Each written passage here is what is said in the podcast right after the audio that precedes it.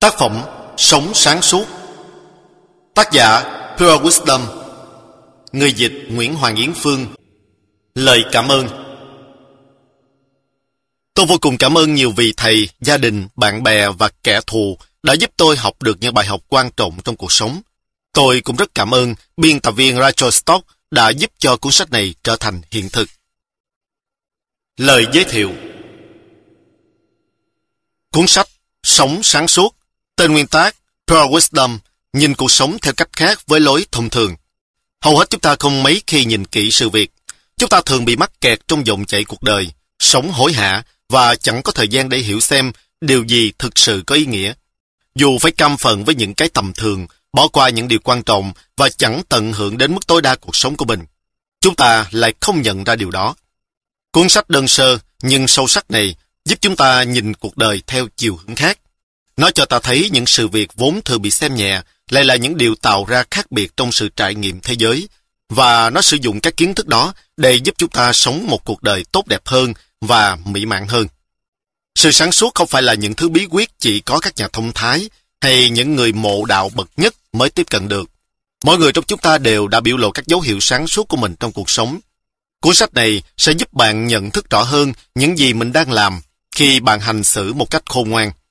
Với vốn kiến thức này, bạn có lợi thế hơn để vận dụng sự khôn ngoan của mình khi bạn cần nó nhất. Sống sáng suốt, chưa đừng các quy tắc căn bản quan trọng có sức mạnh biến đổi cuộc đời bạn. Nhưng nó phụ thuộc vào khả năng bạn áp dụng nó một cách khéo léo vào từng tình huống hoặc thử thách riêng biệt. Mỗi chương sách sẽ giúp bạn phát triển kỹ năng này, nhưng nó cũng như bất cứ hoạt động nào trong cuộc sống, có luyện tập thì mới có tiến bộ. Vậy nguồn gốc của sự sáng suốt được đề cập trong cuốn sách này là từ đâu? Nó là sản phẩm từ trí khôn của tổ tiên trải qua hàng ngàn năm, được chắc lọc và áp dụng vào cuộc sống hiện đại qua 30 năm luyện võ, đàm đạo với các bậc thầy, những trải nghiệm của cuộc sống đầy thử thách cùng với những bài học tôi đã nhận được từ việc rèn luyện người khác. Có lẽ một số trong những bài học quan trọng nhất mà tôi học được là từ môn võ karate. Nó như là thế giới vi mô của cuộc sống và nó cho ta vô số các bài học để trao dồi. Karate đã dạy tôi rằng trước hết ta phải là một loại người nào đó, làm những gì ta cần làm để có được những gì ta muốn có. Hầu hết những người luyện võ karate đều làm ngược lại. Họ cố gắng để có nhiều thứ như cơ bắp, lên đai, thể lực hay những thứ khác. Để làm gì đó như chiến đấu, chiến thắng hay gây ấn tượng với người khác. Nhờ vậy họ có thể là trở thành ai đó, một người mạnh mẽ, can đảm hay một nhà vô địch. Nhưng để trở thành bậc thầy trong môn karate, bạn là gì quan trọng hơn bạn làm gì. Cuộc sống cũng vậy. Hầu hết ai cũng muốn có một thứ gì đó nhiều hơn. Nhiều tiền hơn, danh vọng cao hơn, nhiều quyền lực hơn, địa vị tốt hơn. Để làm một điều gì đó, mua xe xịn hơn, nhà to hơn, thêm một ngôi nhà nữa. Nhờ vậy họ có thể là một ai đó như người hạnh phúc, thành đạt, được yêu.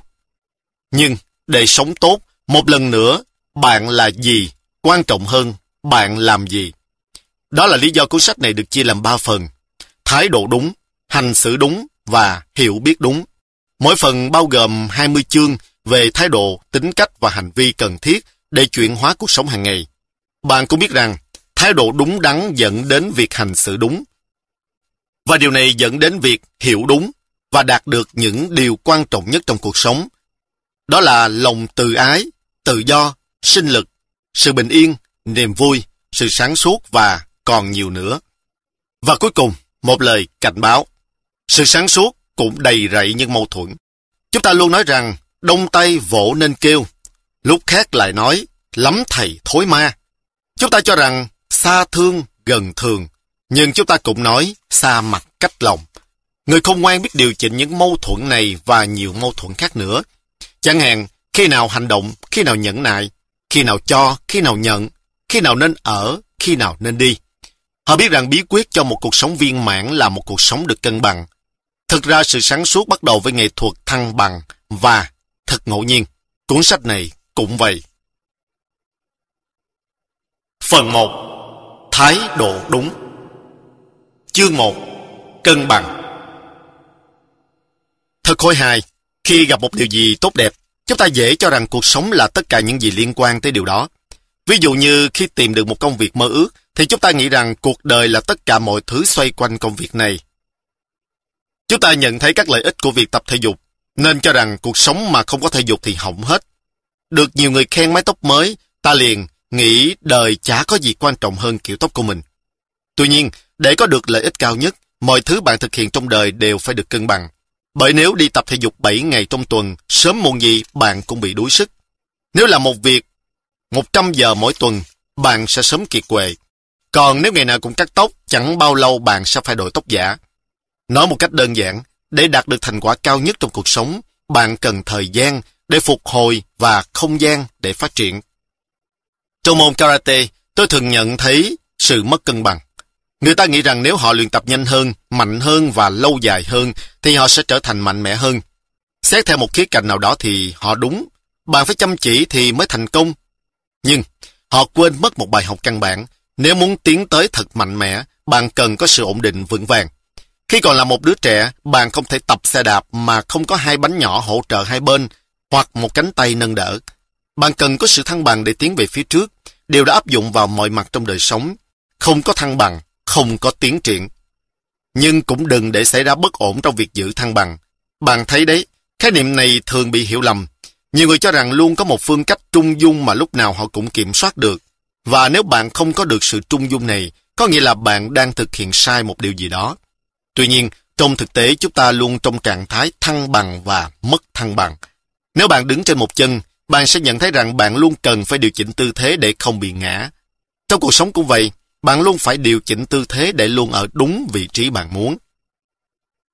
Vậy nên thay vì cố gắng liên tục để cân bằng mọi lĩnh vực trong cuộc sống, hãy thừa nhận là đôi khi bất cứ điều gì quan trọng hay cần được thực hiện thật tốt, đều đòi hỏi bạn phải toàn tâm toàn ý với nó và khiến bạn mất cân bằng. Có khi nó chính là đứa con mè nheo, hoặc người bạn đời đang đau khổ, và thế là công việc của bạn lạnh đủ. Lúc khác có thể đó là một dự án quan trọng khiến bạn sao nhãn với ngoại hình của mình và các mối quan hệ. Bạn thấy đấy, sự cân bằng không phải là một trạng thái bất biến, luôn có những lúc bạn phải điều chỉnh giữa bổn phận và đam mê riêng. Hãy hiểu, nếu bạn mất thăng bằng thì cũng chẳng có gì sai, miễn là bạn có thể quay lại. Nhớ cẩn thận đừng để mất thăng bằng lâu quá, bạn có thể quên mất sự khác biệt. Hay nói cách khác, quá nhiều điều tốt đẹp sẽ làm bạn ngấy. Tuy nhiên cảm giác ngấy có thể chẳng mấy chốc sẽ bắt đầu là chuyện bình thường. Nhưng không chỉ có vậy, thăng bằng không chỉ gói gọn trong hành động, nó còn về hành vi. Ví dụ một cuộc sống lành mạnh đòi hỏi chúng ta phải biết cân bằng, ước muốn thay đổi với việc chấp nhận mình là ai ngay tại thời điểm này. Chúng ta cần phải cân bằng giữa trạng thái duy trì và buông lỏng, và nó đòi hỏi chúng ta phải cân bằng kỷ luật bản thân với sự tự do và tính tự phát. Nói ngắn gọn, chìa khóa cho cuộc sống tốt hơn, lành mạnh hơn và thành công hơn, đơn giản chỉ là thế, sự cân bằng. Chương 2 Bình tĩnh Bình tĩnh nào? Câu nói này khơi mào cho một sự bùng nổ. Chẳng mấy ai thích nghe người khác bảo mình hãy giữ bình tĩnh, nhất là khi họ bị tác động về mặt cảm xúc. Những lời này giống như có ma thuật. Chúng có sức mạnh thổi bùng những ngọn lửa đang âm ỉ thành biển lửa. Tuy nhiên, ngay cả khi bạn không thích nghe người khác nói với mình như vậy, việc bạn giữ được bình tĩnh trong những tình huống dễ xúc động cũng đem lại cho bạn nhiều lợi ích lớn. Và cũng không có gì ngạc nhiên khi những lợi ích này được nhận thấy rõ nhất khi có xung đột. Cũng giống như điều bạn thường thấy trong môn karate, nếu đối thủ làm cho bạn bực tức, giận dữ hay nổi điên lên, họ sẽ chỉ mưu thế. Bạn thấy đấy, các đấu sĩ giận dữ là những đấu sĩ bị căng cứng, phản ứng của họ chậm hơn và lý trí của họ bị cảm xúc che mờ. Trái lại những đấu sĩ tỉnh táo toát ra một uy lực khiến đối phương e ngại. Vẻ bình thản không chút nao núng của họ phô bày sức mạnh và sự tự tin. Chỉ một cái nhìn vào mắt họ cũng đủ làm bạn nghi ngờ khả năng của chính mình. Nhiều người cho rằng phải tỏ ra sừng sộ thì mới chiến đấu được. Nhưng sự thật thì hoàn toàn ngược lại. Trong môn karate, bạn luôn sớm biết mình nên loại bỏ tính nóng giận. Bởi vì cùng với trạng thái thả lỏng, sự bình tĩnh đặt bạn vào tư thế thung dung. Từ đó bạn có thể suy tính và ra đòn. Bạn có thể nhìn rõ hơn, ra đòn nhanh hơn và trở thành một đấu sĩ đáng gờm hơn. Nhưng bình tĩnh không phải chỉ là chuyện biết cách thắng trận. Bình tĩnh còn đem lại những lợi ích khác trong cuộc sống. Ví dụ nếu bạn có thể bình tĩnh ngay trong những tình huống bộc phát cảm xúc, bạn sẽ ít có nguy cơ hành động thái quá và gây tổn thương không cần thiết cho các mối quan hệ của mình. Đừng hiểu nhầm, việc bạn xúc động mạnh không có gì sai, Vấn đề là các phản ứng của bạn vào lúc đó. Do vậy, ví dụ nếu đang nổi giận, bạn có thể chủ động nhận thức cơn giận của mình, để cho nó qua đi, và khi bình tâm, bạn sẽ quyết định xem nên phản ứng như thế nào. Như thế tốt hơn là phản ứng lại ngay lúc đó để rồi hành động thái quá. Nghĩa là phải làm sao? Bạn hãy thừa nhận cảm xúc của mình. Hãy tự nhủ, mình đang nổi giận. Và lúc đó hãy chú ý đến các cảm giác của cơ thể xuất hiện kèm theo cơn giận này. Nếu đầu óc bạn không tập trung, hãy đưa nó về với cơ thể mình. Chỉ bằng cách này thôi cũng đủ làm giảm đi cường độ cảm xúc của bạn. Và trong khi bình tĩnh thực hiện điều này, bạn sẽ ít có nguy cơ hành động thái quá.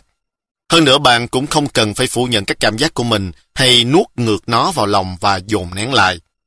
Một cái đầu lạnh cũng hữu dụng trong một cơn khủng hoảng, giống như bạn đang lọt vào mắt bão, hoàn toàn không bị những cơn gió dữ dội xung quanh tác động đến.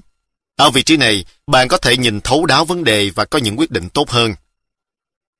Nghe có vẻ hiển nhiên, nhưng nếu không tỉnh táo bạn sẽ không sử dụng được đầu óc của mình. Vậy nên hãy học cách giữ bình tĩnh trước áp lực. Lúc này đây, tôi biết có nhiều người tiếp nhận phương cách này tốt hơn những người khác. Tính cách của một số người giúp họ dễ giữ bình tĩnh hơn những kẻ khác.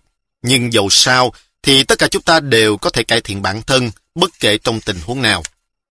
Hãy hiểu, bạn không nhất thiết phải bị cảm xúc cuốn đi, cứ đứng yên và để nó bộc lộ, không cần phán xét, hãy cứ thừa nhận và để nó trôi qua. Thế rồi, trong trạng thái bình tĩnh mới tạo ra đó, hành động của bạn sẽ là hành động thỏa đáng hơn hết, chứ không chỉ là cơn phản ứng lại. Chương 3 Tận tâm Đối với nhiều người, sự tận tâm là một từ kinh khủng. Nó khiến người ta phát sợ khi phải gắn cả cuộc đời vào một mối quan hệ chẳng ra làm sao hoặc bị mắc vào một công việc không có hồi kết. Nhưng sự tận tâm không chỉ giới hạn trong cái cùm tay bằng vàng hay chiếc nhẫn cưới bạch kim. Bạn cũng biết rằng để đạt được bất cứ thành tựu nào trong cuộc sống, chúng ta đều cần đến sự tận tâm. Cũng giống như một vận động viên chuyên nghiệp, bạn phải xác định rằng mình muốn được sung sức nhất, nỗ lực nhiều nhất và đặt mục tiêu cải thiện bản thân lên hàng đầu. Bất kể nắng mưa, các vận động viên đều có mặt. Dù cảm thấy mệt mỏi, họ vẫn có mặt. Dù hôm đó phải làm một việc nào khác, họ vẫn có mặt. Các vận động viên hiểu rằng sự tận tâm không làm nên thành công, nhưng nếu không tận tâm, có thể họ sẽ không bứt khỏi được vạch xuất phát, chưa nói đến việc hoàn thành cuộc đua. Và vì thế khi luyện tập, họ đặt hết tâm huyết vào đó. Họ tập trung, họ luyện tập cho một mục đích.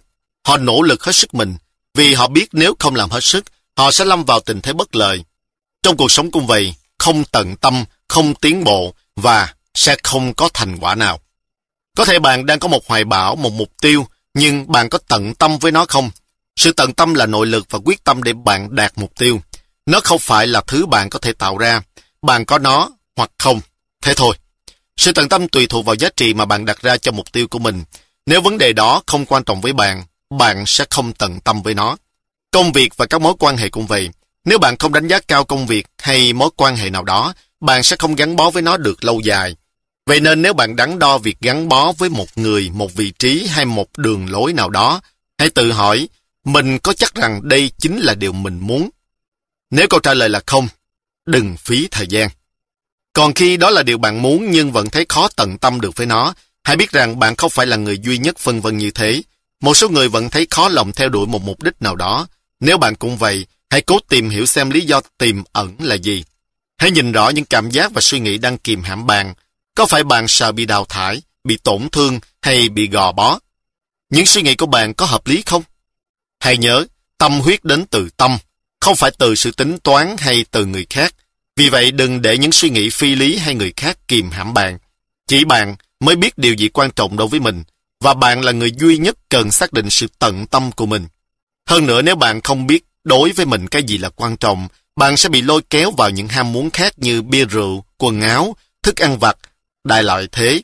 Vì vậy hãy làm theo những gì trái tim bạn mách bảo. Một khi đã tận tâm, bạn sẽ không chọn những con đường tắt hay đường phẳng dễ đi. Bạn cũng không chừa cho mình một lối thoát nào. Cứ như bạn đã ngồi trên tàu lượng siêu tốc vậy. Một khi đã ngồi vào đó rồi, bạn phải ở lại trên đó, phải đi cho đến cùng. Bạn cần sự kiên gan và bền chí để thực hiện quyết tâm của mình. Nhưng đây cũng chính là cách bạn biến ước mơ thành hiện thực. Hãy hiểu, những sự tận tâm luôn phải có tính thực tế và khả thi. Vì vậy đừng quá tham vọng, hãy bắt đầu chậm rãi, tăng dần lên từng chút. Bạn sẽ sớm hình thành một lề lối hay một thói quen và những sự tận tâm sẽ trở thành cách sống của bạn.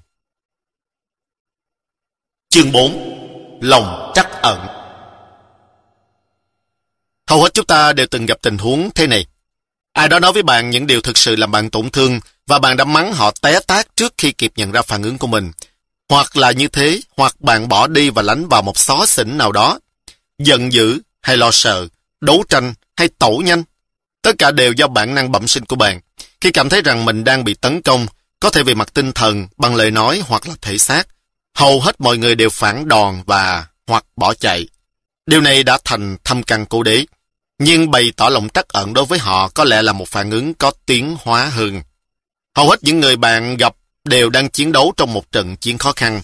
Họ chiến đấu với những công việc căng thẳng, với những việc làm hoài không hết, với những mối quan hệ trắc trở, với những khó khăn tài chính hoặc với bệnh tật. Ít ai trong chúng ta có thể sống một cuộc đời mà không gặp phải khó khăn nghiêm trọng. Hầu hết mọi người đều đau khổ, và chúng ta hãy cùng đối diện với thực tế là những người đau khổ làm người khác khổ đau.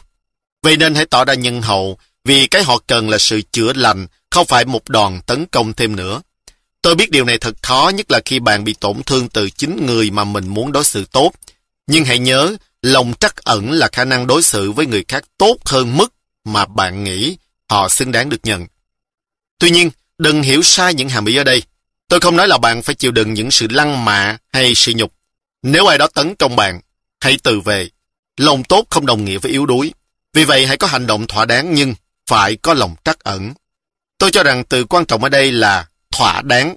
Bởi nếu bạn có thể làm dịu lòng một kẻ gây chiến bằng cái nắm tay chân tình, thì đâu cần phải dùng để nắm đấm.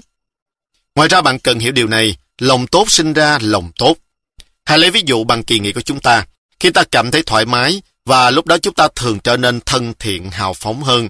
Và thường thì những người dân ở địa phương đó sẽ đáp lại lòng tốt cùng sự hào phóng của bạn. Khi đi khỏi, chúng ta đánh giá cao về những người dân ở nơi mà chúng ta vừa đến và tự hỏi tại sao hàng xóm nhà mình lại không giống thế nhỉ? Nhưng, chúng ta không nhận ra vai trò của mình để nhận được sự đối xử như vậy. Cuộc sống ở nhà có thể cũng giống như trong kỳ nghỉ nếu chúng ta biết cách sống tử tế, thân thiện và chan hòa hơn. Và hãy nhớ rằng, lòng nhân ái đối với người khác phải bắt đầu từ tình thương với chính bản thân, cho nên bạn hãy nói chuyện với chính mình một cách ân cần. Hãy tử tế, đối xử và chăm sóc bản thân như những gì bạn muốn người khác làm cho bạn. Một khi bạn đã làm tốt điều này, hãy mở rộng lòng nhân hậu của mình đến với người bạn yêu mến, những người bình thường và cả những người bạn không chơi được. Chương 5 Tự tin Chúng ta thường được khuyên hãy đặt cao mục tiêu của mình, nhưng chúng ta thường đặt mục tiêu quá khó hơn là quá dễ. Vấn đề là nếu chúng ta thiếu hiểu biết hoặc chịu thất bại liên tục, sự tự tin của ta sẽ bị xói mòn. Giải pháp tiêu biểu là hãy đặt các mục tiêu sao cho mình phải rướng người lên, nhưng vẫn có thể đạt được. Ví dụ, nếu bạn biết mình có thể hít đất 10 cái, việc đặt mục tiêu 20 cái là khá viễn vông. Do đó bạn chỉ nên đặt mục tiêu vừa tầm có thể thực hiện được, 11 cái chẳng hạn. Với hy vọng rằng sự thành công này có ích cho lòng tin của bạn.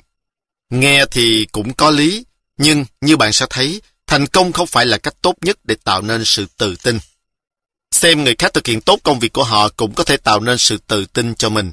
Để trau dồi kỹ năng karate của mình, tôi đã bỏ ra hàng giờ để xem phim về các nhà vô địch karate thế giới. Xem những gì tốt nhất đang diễn ra là một nguồn cảm hứng to lớn. Vì vậy nếu bạn muốn tự tin hơn, ví dụ phát biểu trước đám đông, gặp gỡ người lạ hay giáp mặt đối thủ, hãy quan sát những người khác và bắt chước họ. Sự tự tin có tính lan truyền. Hãy thêm sự thuyết phục bằng lời nói vào những kinh nghiệm gián tiếp học được từ người khác và bạn sẽ sớm có được một thái độ quyết định và dứt khoát hơn. Bạn thấy không, lời nói có sức mạnh tạo nên sự tự tin. Hãy xem bất cứ một sự kiện thể thao lớn nào bạn sẽ hiểu điều tôi muốn nói. Các vận động viên luôn nói với chính mình, họ chửi thề khi gặp sự cố và la lên phấn khích khi mọi việc diễn ra như ý họ. Bạn cũng có thể sử dụng cách này. Chủ yếu là bạn phải tìm ra được những từ ngữ và lời nói phù hợp với mình. Tốt nhất là những câu nói gợi lên cảm xúc tích cực. Vậy nên nếu Tôi không thể chấp nhận thất bại, làm bạn căng thẳng và bực bội, thì hãy thử những câu khác đại loại như trung thành với kế hoạch, làm hết mình, rồi sẽ thành công. Nếu những bước làm thế nào này vẫn không đủ gia tăng mức độ tự tin của bạn, có thể bạn cần hiểu hơn về bản thân mình.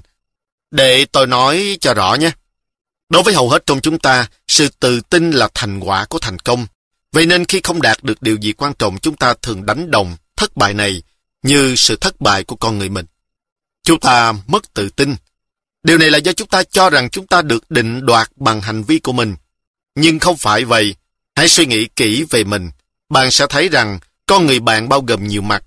Đồng ý rằng hành vi tạo nên con người, nhưng tư duy, cảm xúc, tính cách, ký ức và những bộ phận cơ thể cũng góp phần tạo nên con người bạn. Và không mặt nào trong số đó tồn tại mãi mãi, ngay cả ký ức của bạn cũng không liên tục. Con người bạn thay đổi hàng ngày, vậy nên liệu việc bạn tự đánh giá bản thân mình là người thất bại chỉ qua cái thước đo hạn hẹp đó có phải là điều hợp lý không? Tôi nghĩ là không.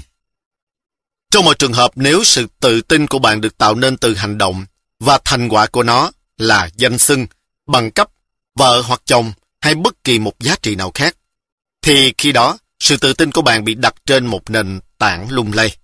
Bạn biết đấy, tự tin không hoàn toàn có nghĩa là thành công. Sự tự tin đúng nghĩa được tạo nên từ sự hiểu biết rằng bạn cũng giống như bất cứ người nào khác trên hành tinh này, có thể sai lầm, mang tính độc nhất và thay đổi liên tục. Hiển nhiên các phần riêng lẻ của bạn có thể khác nhau, tốt hay xấu hơn người khác. Ví dụ bạn có thể nấu ăn ngon hơn, người khác lại có thể là giáo viên giỏi hơn. Bạn có thể là người biết lắng nghe, còn họ có khiếu nói chuyện. Nhưng những điều đó không làm cho bạn nổi trội hơn hay kém cỏi hơn người khác. Hãy hiểu, sự tự tin đúng nghĩa không chỉ được xây dựng từ những thành công, và nó cũng không bị hủy hoại do những hoàn cảnh ngoại biên, ngoại hình, thất bại, sai lầm của bạn hay ý kiến của người khác. Vì vậy, hãy chấp nhận chính mình vô điều kiện và sự tự tin của bạn cũng sẽ chắc chắn như lập trường của bạn.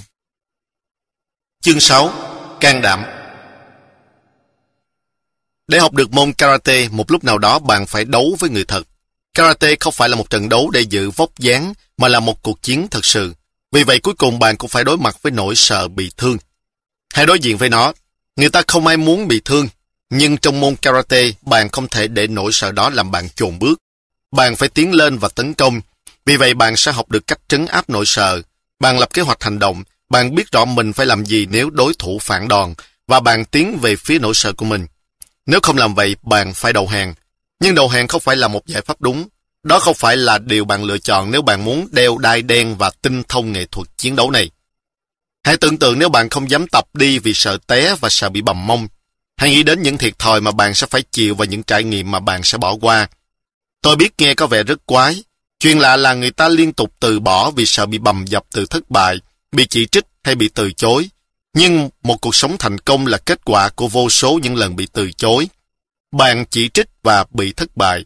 Khi bạn còn đóng bỉm, mỗi nỗ lực để tập đi của bạn đều kèm theo một lần thất bại. Lúc đó bạn không nhận thức được điều này, nhưng mỗi tác động của nó mang lại cho bạn sự phản hồi cần thiết để học cách bước đi. Mỗi thất bại giúp bạn thêm một bước gần hơn với một cuộc sống hoàn hảo hơn. Cuộc đời đầy rẫy những rủi ro, vì vậy để đạt được bất cứ điều gì có giá trị, bạn luôn có một nỗi sợ nào đó. Trong môn karate, bạn mau chóng học được cách từ bỏ việc tìm kiếm sự an toàn và bình an. Bất kể bạn luyện tập cẩn thận đến đâu chăng nữa, sớm muộn bạn cũng bị bầm mắt hoặc dập ngón chân.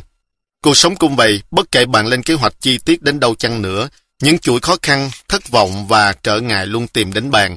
Thời gian duy nhất bạn cảm thấy bình yên trong thế giới này là khi đã nằm dưới ba thước đất.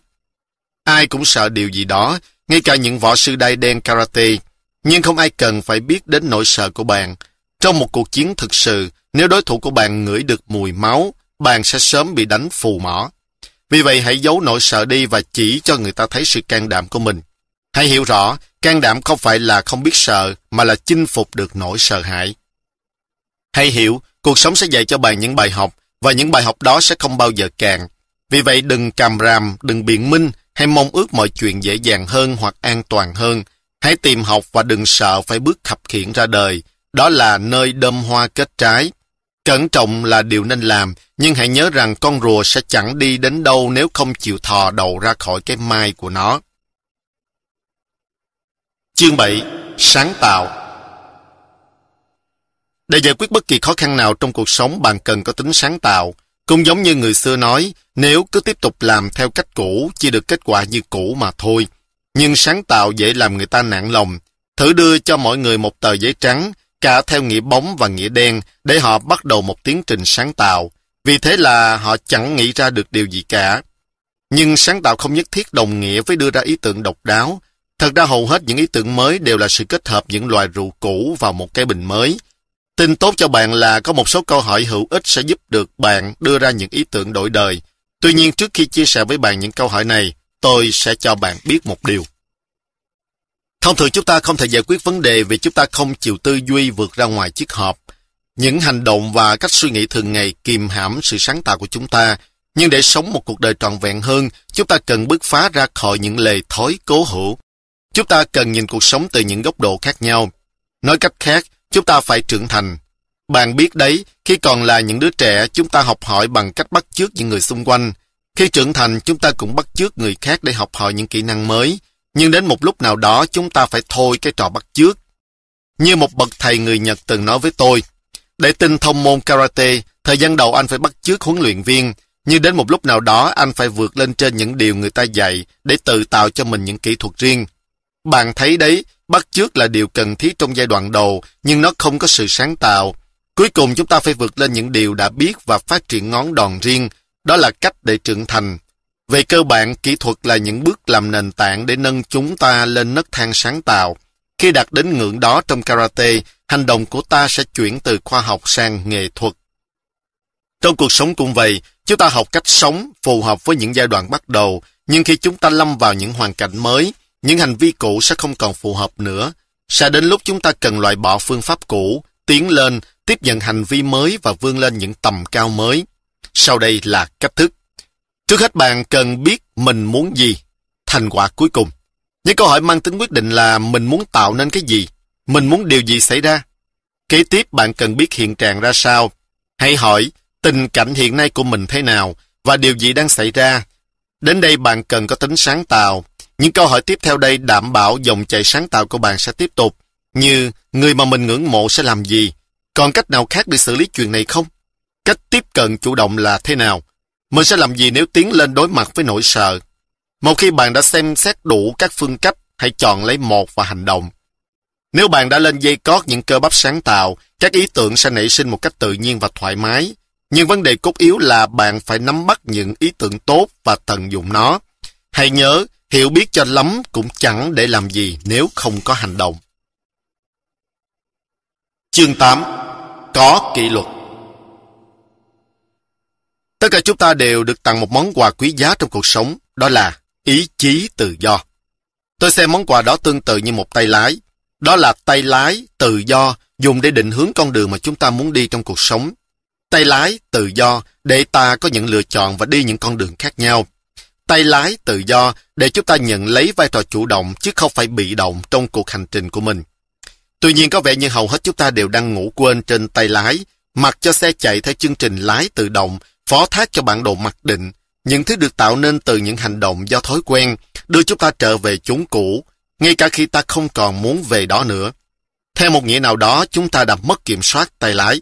Chúng ta vẫn ở lại với công việc cũ mà chúng ta ghét, hoặc đăng ký tập thể dục để lấy lại vóc dáng nhưng lại không khi nào có mặt ở phòng tập.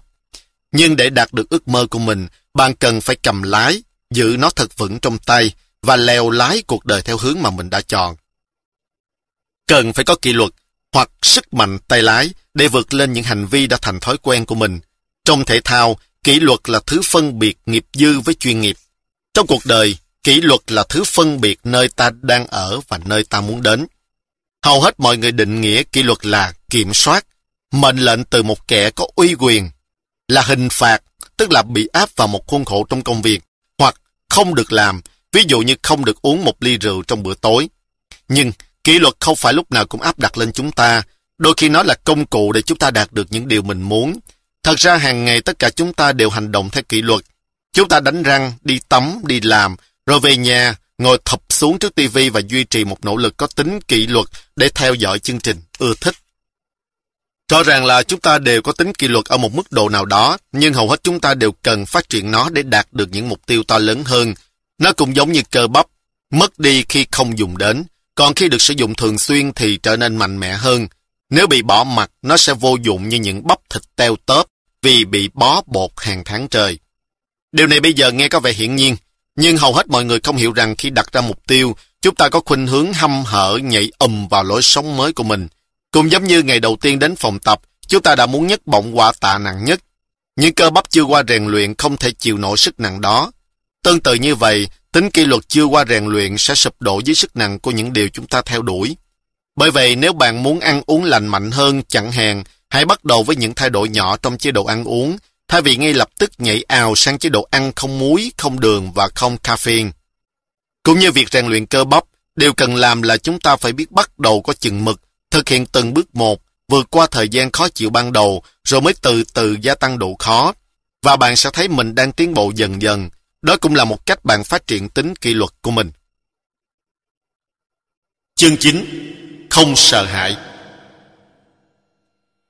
Từ fear, tức là sợ hãi, trong tiếng Anh, gồm những chữ cái đầu của cụm từ First Evidence Appearing Real, tức là bằng chứng giả xuất hiện như thật. Người ta thường dẫn cụm từ này để giúp xua tan những nỗi sợ do tưởng tượng mà ra. Cái cấu trúc khéo léo và sáng tạo của từ sợ hãi này thường khiến người ta hiểu lầm về ứng dụng của nó. Tôi sẽ giải thích với bạn. Về căn bản có hai nỗi sợ. Một là cảm giác sợ hãi khi chúng ta bị đe dọa về mặt thể xác. Chúng ta có cảm giác sợ hãi đó khi đang băng qua đường và sắp bị xe tông. Nỗi sợ này bảo chúng ta, chạy đi, tránh qua một bên, lao lên lệ đi, hay ra khỏi chỗ này mau. Hiển nhiên nỗi sợ này không hề do tưởng tượng mà ra, nó không phải là bằng chứng giả xuất hiện như thật. Nỗi sợ thứ hai nằm trong đầu óc chúng ta, đó là những quan niệm của chúng ta về những điều có thể xảy ra trong tương lai, căn cứ trên sự tưởng tượng hoặc kinh nghiệm trong quá khứ. Đây chính là bằng chứng giả xuất hiện như thật. Vấn đề là người ta thường diễn dịch nỗi sợ thứ hai này như theo kiểu Nếu nỗi sợ không phải là sự đe dọa tức thời đối với cơ thể thì nó không có thực. Tôi không đồng ý. Chức năng của sợ hãi là ngăn không để bạn bị tổn thương. Nó cảnh báo bạn về sự nguy hiểm bất kể sẽ xảy ra trong vài tháng tới hay đã đến sát nách rồi. Chẳng hạn nếu tuần sau tôi phải thi đấu karate và tôi biết rằng mình còn nhiều sơ hở trong thế thủ, dĩ nhiên là tôi sẽ thấy lo ngại. Đặc biệt là dễ bị đối phương đấm vỡ mũi. Thực ra tôi có thể rút tên khỏi cuộc thi hoặc luyện tập những kỹ năng còn hạn chế nhiều hơn. Nỗi sợ về tương lai là có ích và lành mạnh nữa. Nó thúc đẩy bạn có biện pháp hành động. Bạn thấy đó, nỗi sợ không phải là vấn đề, mà vấn đề chính là lối suy nghĩ phía sau nỗi sợ đó. Chẳng hạn như mỗi lần đi thang máy, bạn đều sợ thang máy bị kẹt. Ngay cả khi bạn chẳng có chút manh mối nào chứng tỏ chuyện đó sẽ xảy ra, nỗi sợ như thế là không lành mạnh. À khoan, tôi rút lại điều mình vừa nói. Có lẽ sẽ là lành mạnh nếu bạn chuyển qua đi thang bộ, nhưng lại không thiết thực nếu bạn phải leo lên 30 tầng lầu đâu nhỉ? Còn tiếp theo đây là một lưu ý nghiêm túc. Hãy hiểu rõ rằng chúng ta không nói đến việc không sợ hãi. Cốt lõi của vấn đề là chúng ta cần khám phá những tư tưởng phía sau nỗi sợ và đánh giá bằng chứng cho sự sợ hãi đó. Nếu bằng chứng đó là giả thì nỗi sợ cũng giả luôn. Còn nhiều điều khác nữa. Đôi khi chúng ta sợ những điều mình không biết hoặc tưởng tượng mọi chuyện tệ hơn so với khi nó xảy ra trong thực tế. Nhưng, xin nhắc lại, điều này không có nghĩa là chúng ta không nên sợ hãi. Sợ vừa phải là điều tốt. Nó thúc đẩy bạn vận động. Nó tạo hứng khởi để bạn quyết định theo cách khác. Thậm chí nó còn có thể khiến bạn bước lên thêm một bậc thang nữa. Nhưng khi nỗi sợ cứ bị giữ khư khư không đúng chỗ, đó là lúc nỗi sợ trở thành một vấn đề. Nó mất đi tác dụng thúc đẩy, nó khiến bạn bị mắc kẹt hơn là được an toàn. Lúc này tôi đoán rằng bạn đang nói, vậy là chương này đâu phải về chuyện không biết sợ. Đúng thế, không phải về chuyện không biết sợ. Sợ hãi là một cảm xúc mạnh mẽ đến nỗi việc tìm cách gạt bỏ nó chỉ phí thì giờ mà thôi. Ngay cả một kiểu ghép chữ hay ho như đã được đề cập ở trên cũng không giúp gì mấy trong nỗ lực gạt bỏ nỗi sợ này. Tôi không phải là một chiến binh không biết sợ. Chưa bao giờ. Và sẽ không bao giờ. Nhưng tôi chẳng quan tâm liệu mình có là một chiến binh không biết sợ. Thật ra karate dạy rằng chẳng cần trở thành không biết sợ, chỉ cần ít sợ hơn. Bằng cách nào? Hãy lắng nghe nỗi sợ, tiếp nhận bài học, có hành động đo thỏa đáng, rồi đặt chúng sang một bên và bước tiếp. Chương 10 Linh hoạt Trong môn karate, soạt chân là cách thông thường để biểu lộ sự linh hoạt, và đối với một số người mới học, đây là mục tiêu thúc đẩy họ tập luyện. Không còn nghi ngờ gì nữa, soạt chân là dấu hiệu của sự di động linh hoạt và các cơ bắp mềm mại. Cả hai yếu tố này đều quan trọng cho việc thi triển các kỹ thuật karate. Nhưng sự linh hoạt không chỉ ở việc soạt thẳng hai chân, nó vừa bảo vệ cơ thể bạn, vừa mang tính lành mạnh. Nếu các cơ căng thẳng hoặc cứng ngắc, nó sẽ dễ bị mỏi và thường xuyên bị đau. Vậy nên việc giữ cho cơ bắp được mềm mại rất xác đáng. Tuy nhiên karate không chỉ có sự linh hoạt của cơ thể, sự linh hoạt của trí óc cũng không kém phần quan trọng. Bạn biết đấy, trong một trận đấu, trí óc cũng cần linh hoạt và phản ứng nhạy bén. Một trí óc căng thẳng và cứng nhắc sẽ khiến bạn gặp điều tai hại. Trong cuộc sống, một cái đầu cổ hủ và bảo thủ cũng chất chứa những nguy cơ. Nếu đầu óc không linh hoạt, nó sẽ bị mất thăng bằng và dễ phải chịu đau khổ về tình cảm, cho nên giữ cho đầu óc mình linh hoạt là điều rất nên làm. Vấn đề là khi nói đến các sở thích của mình trong cuộc sống, chúng ta có khuynh hướng chọn một lập trường cứng nhắc. Chúng ta đánh mất sự linh động và cuối cùng là bị tổn thương.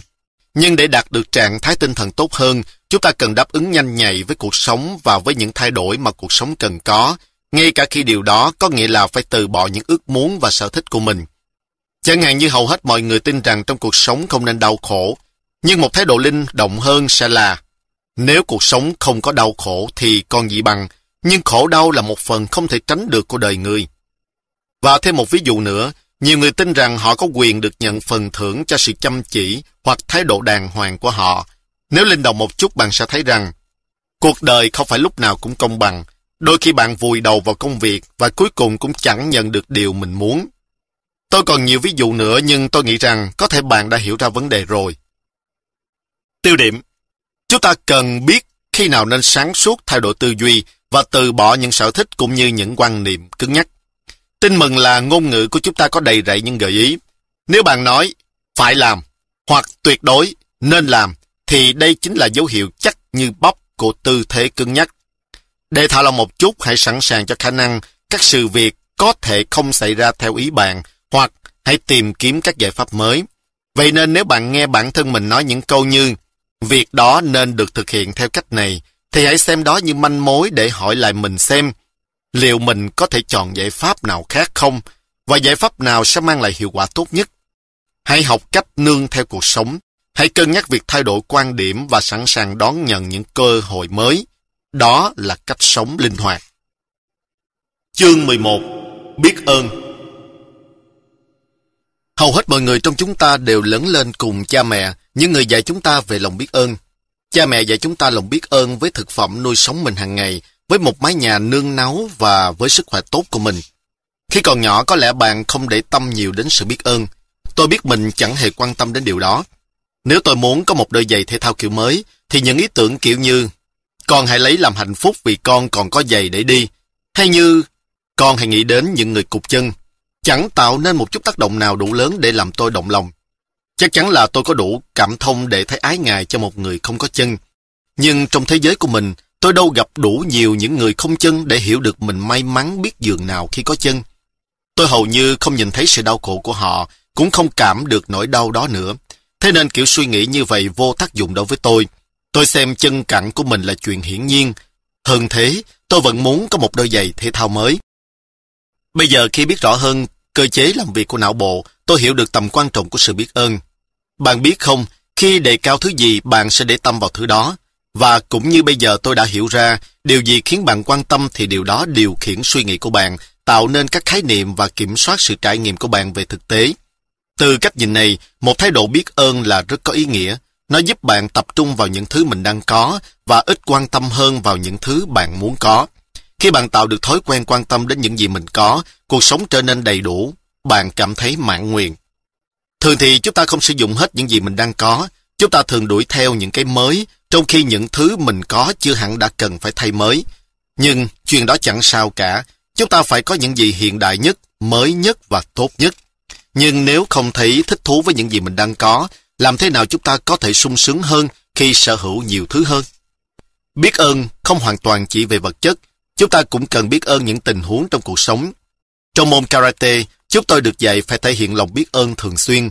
Sau mỗi hành động với một bạn cùng tập hoặc với một đối thủ, chúng tôi cúi đầu và nói cảm ơn bằng tiếng Nhật. Đối với người ngoài cuộc, điều này có vẻ là lẫm vì ai lại đi cảm ơn đối thủ đã đánh mình bầm dập. Anh vừa đánh tôi tơi tạ, cảm ơn anh, cảm ơn vì đã cho tôi phù mỏ. Nghe giống khùng quá, tôi biết chứ, nhưng chúng ta đang học cách biết ơn những ngọt ngào và cay đắng. Chính những trận đòn nảy lửa đó giúp nâng cao trình độ của chúng ta. Trong cuộc sống cũng vậy, nghe có vẻ chói tai, nhưng chúng ta phải cảm ơn những thời khắc đen tối trong cuộc đời vì chúng giúp cho những điều tốt nhất của mọi người có cơ hội bộc lộ. Chương 12 Thành thật Bạn có nói dối không? Hãy thừa nhận đi, chúng ta ai cũng nói dối. Có thể bạn không nói dối một cách trắng trợn, nhưng ai trong chúng ta cũng đều ít nhiều bóp méo sự thật, suốt ngày và mỗi ngày. Đối với nhiều người, những lời nói dối vô hại có thể chấp nhận được, nhưng những lời nói dối trắng trợn không thể nào. Rõ ràng có nhiều lý do để che giấu sự thật, nhưng thường vẫn có những lý do thỏa đáng hơn để nói thật. Bị lật tẩy là một bất lợi hiển nhiên của việc nói dối, nhưng cũng có những lý do tế nhị khác để không phải nói dối. Chẳng hạn như bạn không cần phải lấp liếm. Liên tục lấp liếm thường làm bạn mệt mỏi. Thêm vào đó, một khi bạn nổi tiếng là người luôn nói thật, người khác sẽ nghe lời bạn vì họ biết có thể đặt niềm tin nơi bạn. Hơn nữa, khi bạn thừa nhận sai và nhận lỗi về mình, người khác khó có thể chỉ trích bạn. Bạn sẽ được kính trọng bội phần vì đã trung thực. Chắc hẳn có rất nhiều người thành công liên tiếp dựa trên nền tảng của sự bất lương, nhưng thường thì họ sẽ bị lật tẩy. Và nếu họ càng ở trên đỉnh cao danh vọng thì càng ngã đau, đồng thời kéo theo những kẻ khác cùng ngã. Vậy tại sao phải nói dối? Việc đó bắt đầu từ thời thơ ấu như một cơ chế tự vệ trước kẻ có uy quyền thường mang vẻ đáng sợ. Thầy giáo hỏi, em làm bài tập chưa? Chúng ta đáp, Ờ, em làm rồi nhưng em để quên ở nhà rồi.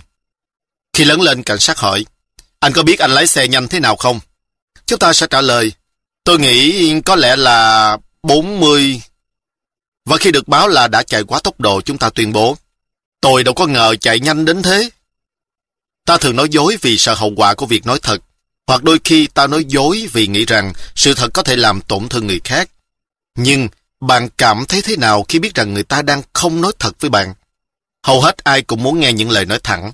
Tất cả chúng ta đều kính trọng những người nói thật. Nói sự thật một cách khéo léo giúp ta xây dựng các mối quan hệ tốt hơn so với nói dối, che giấu hay bóp méo sự thật. Sự trung thực bắt đầu ngay tại đây, với chính bạn. Nhưng thật đáng ngạc nhiên là việc chấp nhận sự thật về bản thân mình lại rất khó. Bạn có trung thực với chính mình không? Ý tôi muốn nói là trung thực đúng nghĩa ấy. Bạn giải quyết những phản hồi dành cho mình như thế nào? Bạn có phòng thủ hay không? Và nếu trung thực với chính mình, liệu bạn có nói sự thật về bản thân cho người khác biết không? Bạn làm gì với những lời khen? Bạn phản đối hay thích thú? Bạn có thể thừa nhận những sai lầm của mình không? Khi người khác cho bạn biết điểm yếu của mình, bạn có biết ơn người đó và cho họ thấy bạn thật lòng muốn thay đổi không? Nhưng trung thực không chỉ có vậy, bạn sẽ nói với người khác điều họ muốn nghe hay nói sự thật. Sự phản hồi trung thực là một tặng phẩm nếu bạn có hảo ý. Tuy nhiên, hay khéo léo, cứ nói thẳng đột có thể sẽ phản tác dụng. Mục đích cuối cùng là không bao giờ nói dối, nhưng tất nhiên có những lúc nói ra tất cả không phải là điều khôn ngoan và chuyên nghiệp. Và khi đó những câu như Lúc này tôi chưa thể nói được, khi nào thích hợp tôi sẽ nói. Hoặc như Xin lỗi, tôi cảm thấy nói đến chuyện này không được thoải mái lắm. Sẽ củng cố tính chính trực của bạn. Hãy xem câu nói sau là phương châm cho mình. Nếu phần vân hay nói sự thật, đơn giản nhưng nó có ảnh hưởng thuận lợi đối với cuộc đời của bạn. Chương 13 Tỉ mỉ Tỉ mỉ tức là quan tâm đến tiểu tiết. Cũng giống như lời của một nhà vô địch thế giới môn karate có lần nói với tôi, sự quan tâm đến chi tiết làm cho anh khác với những người còn lại. Những người thành công ở nhiều lĩnh vực khác nhau của cuộc sống hiểu được tầm quan trọng của tiểu tiết. Như bạn sẽ thấy, họ hiểu rằng những khác biệt lớn nhất được nảy sinh từ việc tạo ra nhiều khác biệt nhỏ, đến mức tiểu tiết. Nếu bạn quan tâm đến những chi tiết nhỏ khi tập thể dục, bạn sẽ ngạc nhiên khi nhận thấy sao mình mau mệt đến thế. Mệt thật đấy, nhưng tập theo cách này sẽ tạo ra những tiến bộ vượt bậc.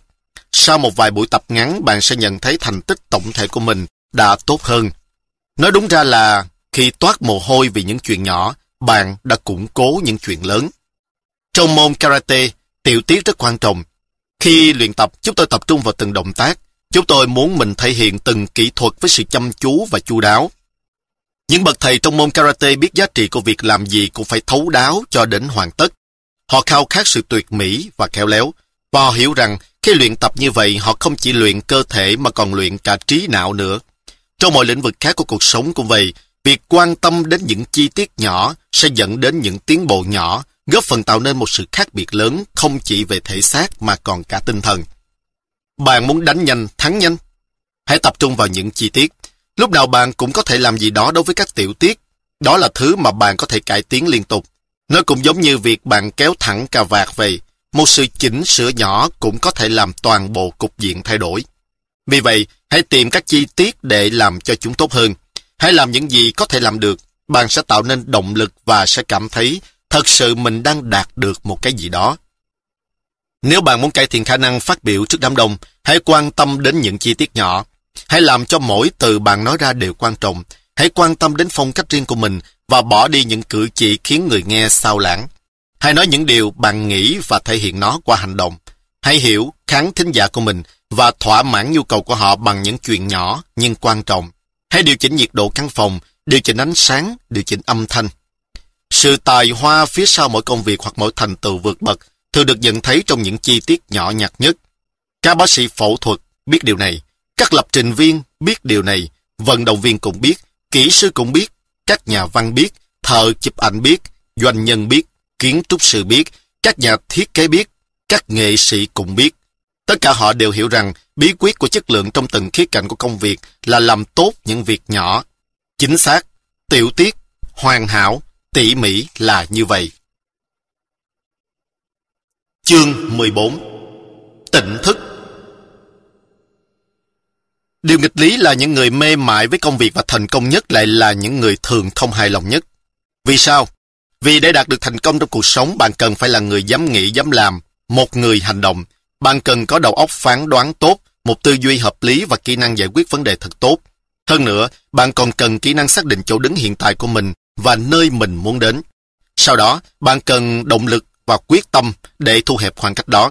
Tất cả những kỹ năng kể trên đều được đánh giá cao và là điều cốt yếu cho một cuộc sống thành công ngoài kia. Nhưng, khi đề cập đến vấn đề thành công trong này, những điều đó không phải lúc nào cũng có ích. Chúng còn có thể làm cho sự việc phiền toái thêm. Tôi sẽ giải thích ngay đây. Trong sự mưu cầu một cuộc sống tốt hơn, hầu hết mọi người quên rằng cuối cùng tất cả những gì chúng ta làm đều được thúc đẩy bởi mong muốn đạt được một trạng thái nội tại, đó là sự bằng lòng, thỏa mãn và toại nguyện. Hơn nữa chúng ta quên rằng điều mình đạt được ngoài kia không đảm bảo cho trạng thái này. Thật ra lúc nào cũng có khoảng cách cần được thu hẹp, cho nên chúng ta lao tới, điên cuồng chạy theo mọi thứ, tiền bạc, danh vọng, quyền lực và địa vị, nhưng không bao giờ cảm thấy thỏa mãn. Chúng ta luôn luôn muốn nhiều hơn, nhưng không bao giờ đủ. Điều đó không bao giờ mang đến sự thỏa mãn cuối cùng. Nhưng ngay cả khi hiểu rằng nhiều hơn không làm cho mình cảm thấy tốt hơn, chúng ta lại khiến sự việc tồi tệ thêm bằng cách cố gắng giải quyết vấn đề trong này giống như cách chúng ta làm với những khó khăn ngoài kia. Và dù có thể giải quyết những vấn đề ngoại biên một cách tài tình, chúng ta lại có khuynh hướng làm rối tung mọi chuyện nếu áp dụng cùng phương pháp đó để giải quyết những vấn đề trong cuộc sống nội tại. Bạn biết đấy, kỹ năng giải quyết vấn đề không phải là cách tốt nhất để đối phó với những vấn đề của cảm xúc. Vì sao? Bởi vì nó khiến chúng ta cứ mãi nghĩ về chính các tác nhân ban đầu đã gây ra chuyện. Chúng ta cứ đi lòng vòng, nhằn đi nhằn lại trải nghiệm cũ trong một nỗ lực tuyệt vọng để tìm đường thoát khỏi sự khổ sở của mình. Nhưng có một lối thoát, một trạng thái khác của trí óc đối nghịch với tư duy, nhắm đến đích và rút ngắn khoảng cách. Đó là trạng thái an tại. Và khác với trạng thái vọng động, nó không bị thôi thúc phải đạt được mục tiêu nào đó. Vậy nên không cần phải luôn luôn xem xét lại khoảng cách đánh giá xem sự việc đã như thế nào và chúng ta muốn nó trở nên như thế nào, những điều khiến chúng ta mệt mỏi. Thay vào đó, trọng tâm của chúng ta là chấp nhận và cho phép sự vật cứ là như thế, không viễn vông, không khao khát và không hy vọng vào bất cứ thứ gì khác. Hơn nữa, trạng thái an tại của trí não khuyến khích chúng ta tiếp cận, chứ không phải tránh né những cảm xúc không mong muốn. Thế nên, chúng ta có thể vượt qua được những thử thách về cảm xúc theo một cách thức lành mạnh. Việc tiến lên và bất chấp những cảm giác khó chịu không có nghĩa là xua đuổi nó. Để đạt được một cuộc sống thoải mái hơn, một mặt nào đó chúng ta phải đối diện với sự khó chịu này và tiếp cận với gốc rễ của vấn đề. Trạng thái an tại của tinh thần có thể giúp bạn đạt được điều này. Bạn thấy đấy, trạng thái an tại khuyến khích chúng ta thôi, không lao đầu vào làm đủ thứ việc, mà nên tập trung toàn bộ tinh thần vào hoàn cảnh hiện tại. Nó giúp bạn nhìn rõ hơn, cân nhắc mọi khả năng và đưa ra quyết định tốt hơn. Nó giúp bạn phản ứng có ý thức, thay vì luôn dựa vào cơ chế lái tự động. Khi hoàn toàn tỉnh táo, bạn ý thức được mình là ai và mình thật sự muốn gì. bạn thoát ra khỏi cơn nghiện muốn có thêm nữa, thêm nữa. Thế là bạn khép lại khoảng cách giữa sự thành công bên ngoài và sự thỏa mãn bên trong. Vậy làm cách nào chúng ta có thể chuyển đổi từ trạng thái vọng động của trí não sang trạng thái an tại? Cách đơn giản nhất là hãy quan tâm đến cơ thể mình, bởi việc trở lại với cảm giác của cơ thể đưa chúng ta trở lại với khoảnh khắc hiện tại.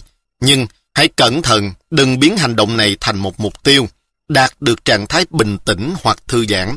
Mục tiêu của bạn là trở nên cởi mở hơn với những gì bạn cảm nhận trong cơ thể của mình, ngay lúc này, ngay bây giờ, không cần biết nó là gì.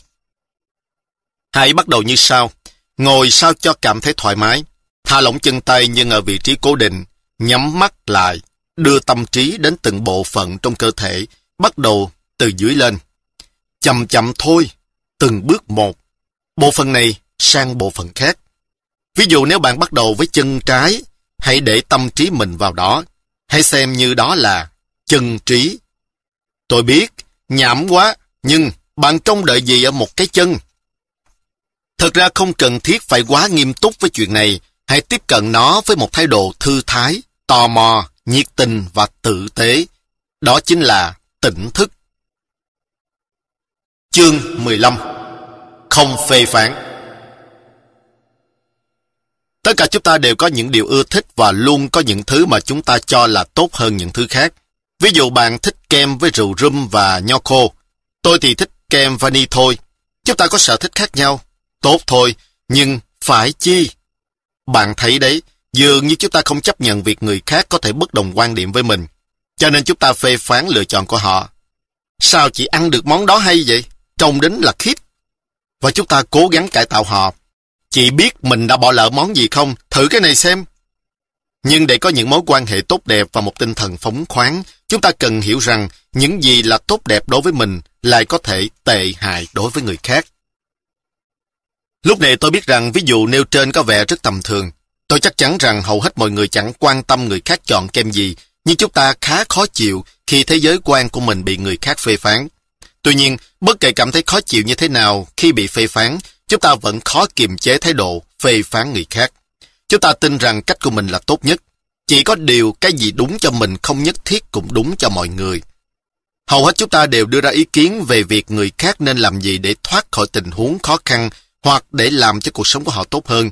Chúng ta nói, tôi sẽ chẳng bao giờ làm vậy đâu. Nhưng làm sao ta biết được khi chưa bao giờ lâm vào tình huống tương tự? Có chắc là bạn sẽ hành động khác không? Thông thường chúng ta cũng chẳng giỏi gì hơn một kẻ ngoài cuộc nhưng cứ đòi hướng dẫn người trong cuộc. Chúng ta phê phán và chỉ trích hành động của người khác khi bản thân không lâm vào tình thế khó khăn như họ. Tôi hiểu bạn muốn điều tốt nhất cho người mà bạn quan tâm nhất và muốn dành cho họ lời khuyên tốt nhất. Nhưng những lời khuyên đó thường dựa vào sở thích của bạn. Ví dụ như bạn muốn người khác tiêu tiền giống mình, ăn giống mình, sống theo cách như mình và tin những gì mình tin. Tuy nhiên, chúng chỉ là sở thích cá nhân. Dù sao chúng vẫn chưa hẳn là những gì tốt nhất cho chính bản thân bạn, nói gì đến cho người khác. Vì nên hãy để người khác làm những gì họ tự thấy là đúng cho chính họ. Họ có thể quyết định sai lầm, nhưng đó là cách người ta học hỏi. Hãy cho họ được phạm sai lầm, và hiện giờ cứ tập trung học hỏi từ những sai lầm của chính bản thân bạn đã. Hãy hiểu, không phải lúc nào chúng ta cũng có thể nhìn thấy lợi ích từ kinh nghiệm của người khác. Chúng ta có thể phê phán rằng điều đó không đúng, nhưng điều đó có thể rất phù hợp cho họ. Nói cách khác, nơi họ đang đứng hiện giờ rất có thể chính là nơi lý tưởng nhất cho họ, tùy thuộc vào việc họ chọn đâu là đích đến. Hơn nữa nếu bạn khuyên người khác trong khi họ chẳng hề yêu cầu, đó không phải lời khuyên mà là phê phán. Người ta sẽ xem đó như một sự chỉ trích, mà những lời chỉ trích làm đứt đoạn các mối quan hệ. Hãy để người khác làm những gì họ muốn và họ sẽ muốn ở bên bạn. Chẳng mấy khi người ta hoàn toàn chấp nhận con người thật của mình. Hãy nhớ rằng không ai hoàn hảo cả, và họ sẽ còn tệ hơn thế nhiều, nhất là khi họ phải sống theo quan điểm của bạn. Chương 16 Cởi mở có lẽ bạn đã từng nghe câu chuyện về một thiền sư gặp một người học trò mà bản thân lúc nào cũng đầy ấp, đầy ấp lý tưởng, quan niệm và niềm tin, cứng nhắc và không bao giờ muốn buông bỏ quan điểm của mình. Thế nên người thầy bèn mời anh ta ngồi trong lúc ông pha trà. Với vẻ bình thản, vị thiền sư rót cho mình một tách, rồi rót một tách khác cho người học trò. Nhưng lần này khi tách trà đã đầy, thay vì ngừng tay ông cứ rót tiếp khiến cho nước trà tràn cả ra ngoài. Anh học trò hốt hoảng kêu lên. Thưa thầy, thầy đang làm gì thế ạ? Người thầy điềm tĩnh trả lời. Cái tách trà này cũng giống như tâm trí của con vậy. Con sẽ không thể học được điều gì mới mẻ nếu không làm cạn hết nước trong tách. Đó chính là trí tuệ theo kiểu xưa. Sau đây là cách hiểu hiện đại. Các giác quan như da, mắt, tai, lưỡi và mũi là những công cụ chúng ta dùng để lèo lái hành trình của mình đi qua cuộc đời. Chúng hoạt động như cái máy thu cung cấp cho ta thông tin về thế giới bên ngoài, nên nếu cứ để mặc chúng hoạt động tùy ý, ta sẽ bị quá tải với những tác nhân kích thích. Nhưng chúng ta đã có được một phương cách khôn khéo để ngăn chặn sự tràn ngập của hàng loạt cảm xúc. Đó là ta tìm kiếm những gì thú vị rồi khái quát hóa, xóa bỏ và bóp méo thông tin nhận được. Nói một cách đơn giản cũng giống như một thứ ma túy tổng hợp, chúng ta tùy chỉnh trải nghiệm của mình. Vấn đề nằm ở chỗ bộ lọc thông tin bị ảnh hưởng bởi suy nghĩ của chúng ta, và rất nhiều khi những suy nghĩ đó vô lý nhưng chúng ta không nhận ra. Thế nên, chúng ta khái quát hóa về người khác và tính cách của họ mà chỉ nghĩ đến mặt xấu. Chúng ta xóa bỏ các thông tin quan trọng cần phải lưu tâm hoặc bóp méo lời nói của người khác để rồi phản ứng sai lầm.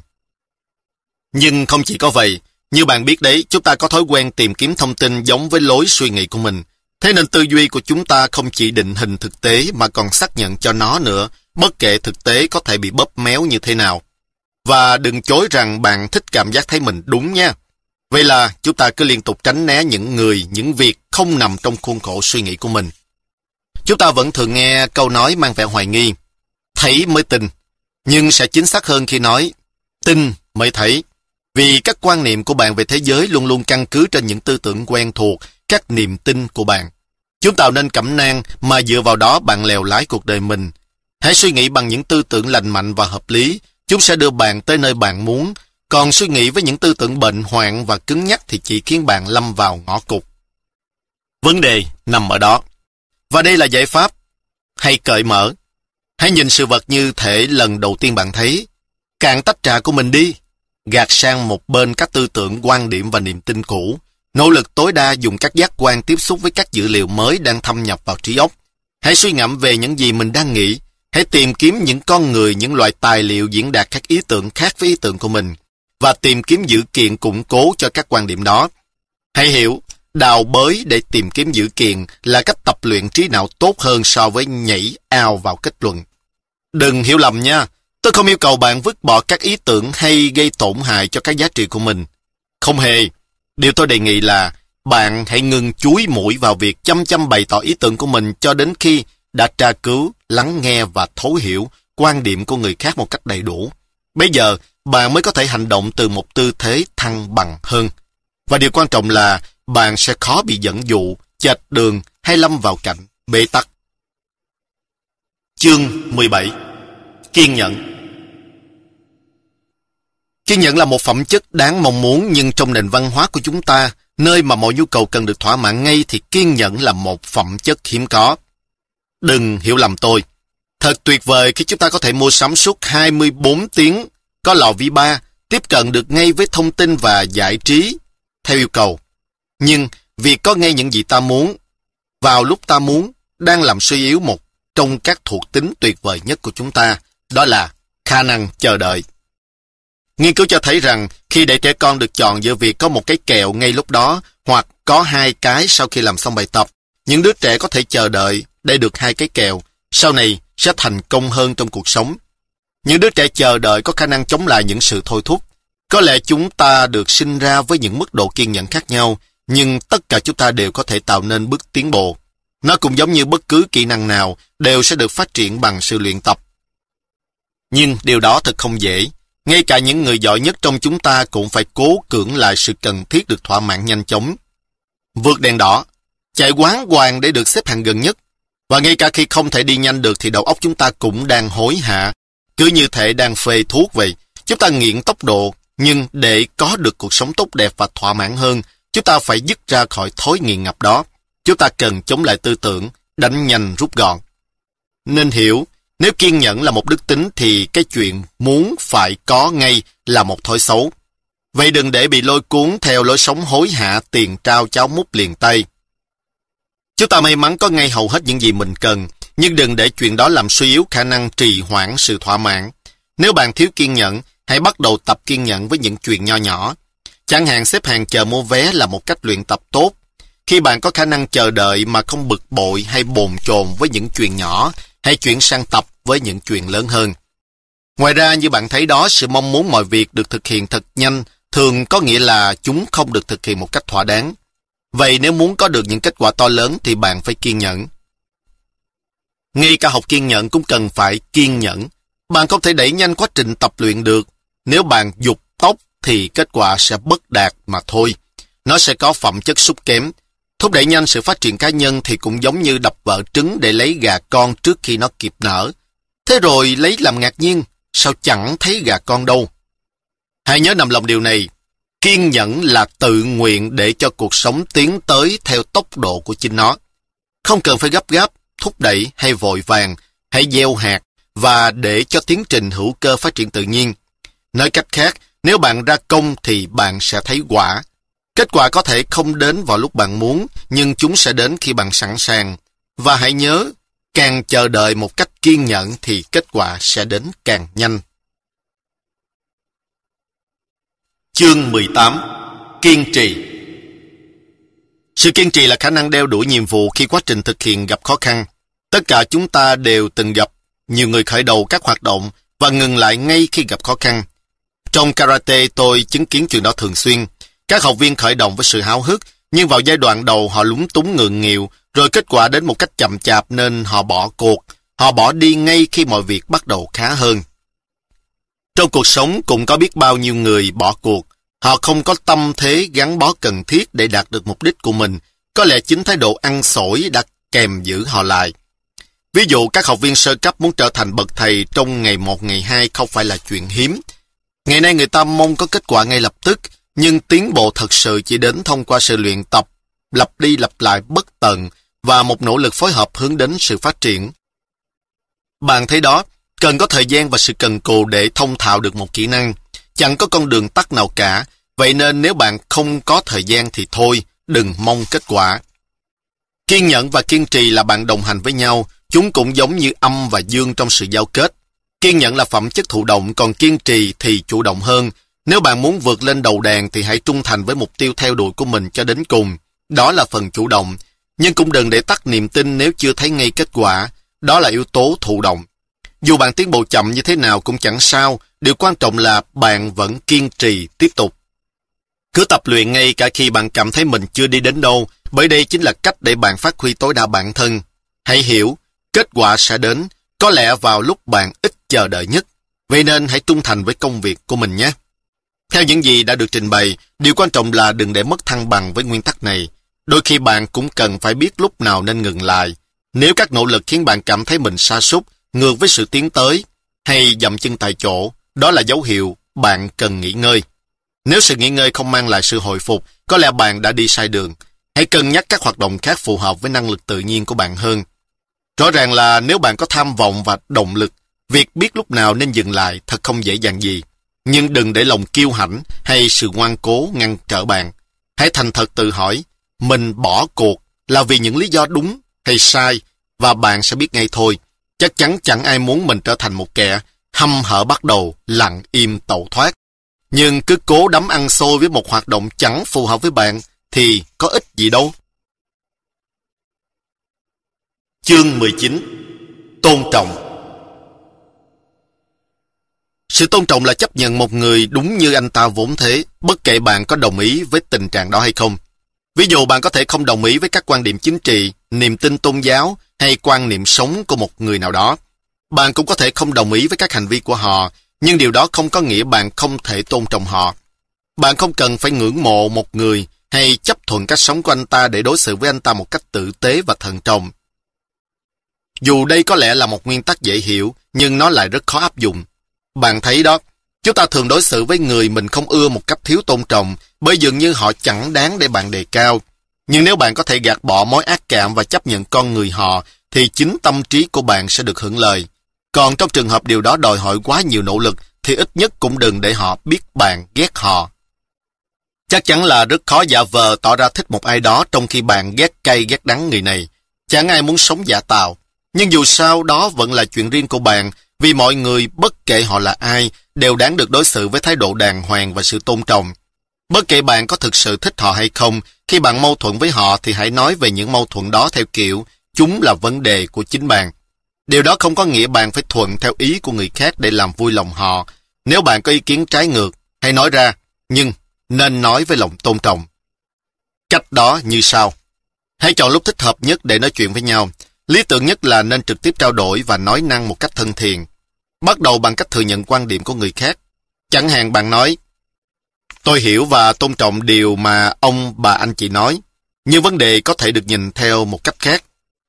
Tiếp đó bạn giải thích ý kiến của mình bằng cách nêu ra các sự kiện theo cách nhìn của bạn và các sự kiện đó khiến bạn cảm thấy ra sao. Hãy nhớ rằng tất cả chúng ta có những trải nghiệm khác nhau trong cuộc sống và được trao dồi trong các môi trường sống của mình. Do vậy, mỗi người trong chúng ta có một cách nhìn riêng biệt đối với thế giới. Chẳng hạn, bạn có thể lớn lên ở Viễn Đông và tin rằng các phép lịch sự và nghi thức là quan trọng. Ngược lại, một người lớn lên ở phương Tây có thể cho rằng phần lớn những thứ đó là vô bổ. Chúng ta không nhất thiết phải đồng ý với mọi thứ mà một người nào đó nói hay tin, nhưng cũng đâu cần phải nhai đầu họ chứ. Chương 20 Có trách nhiệm đó là một cuộc tranh cãi bất tận. Chúng ta có chịu trách nhiệm về những việc mình làm không? Chúng ta có tự do ý chí không? Trong hầu hết thời gian chúng ta cảm thấy mình được tự chủ nhưng cũng có lúc không phải vậy.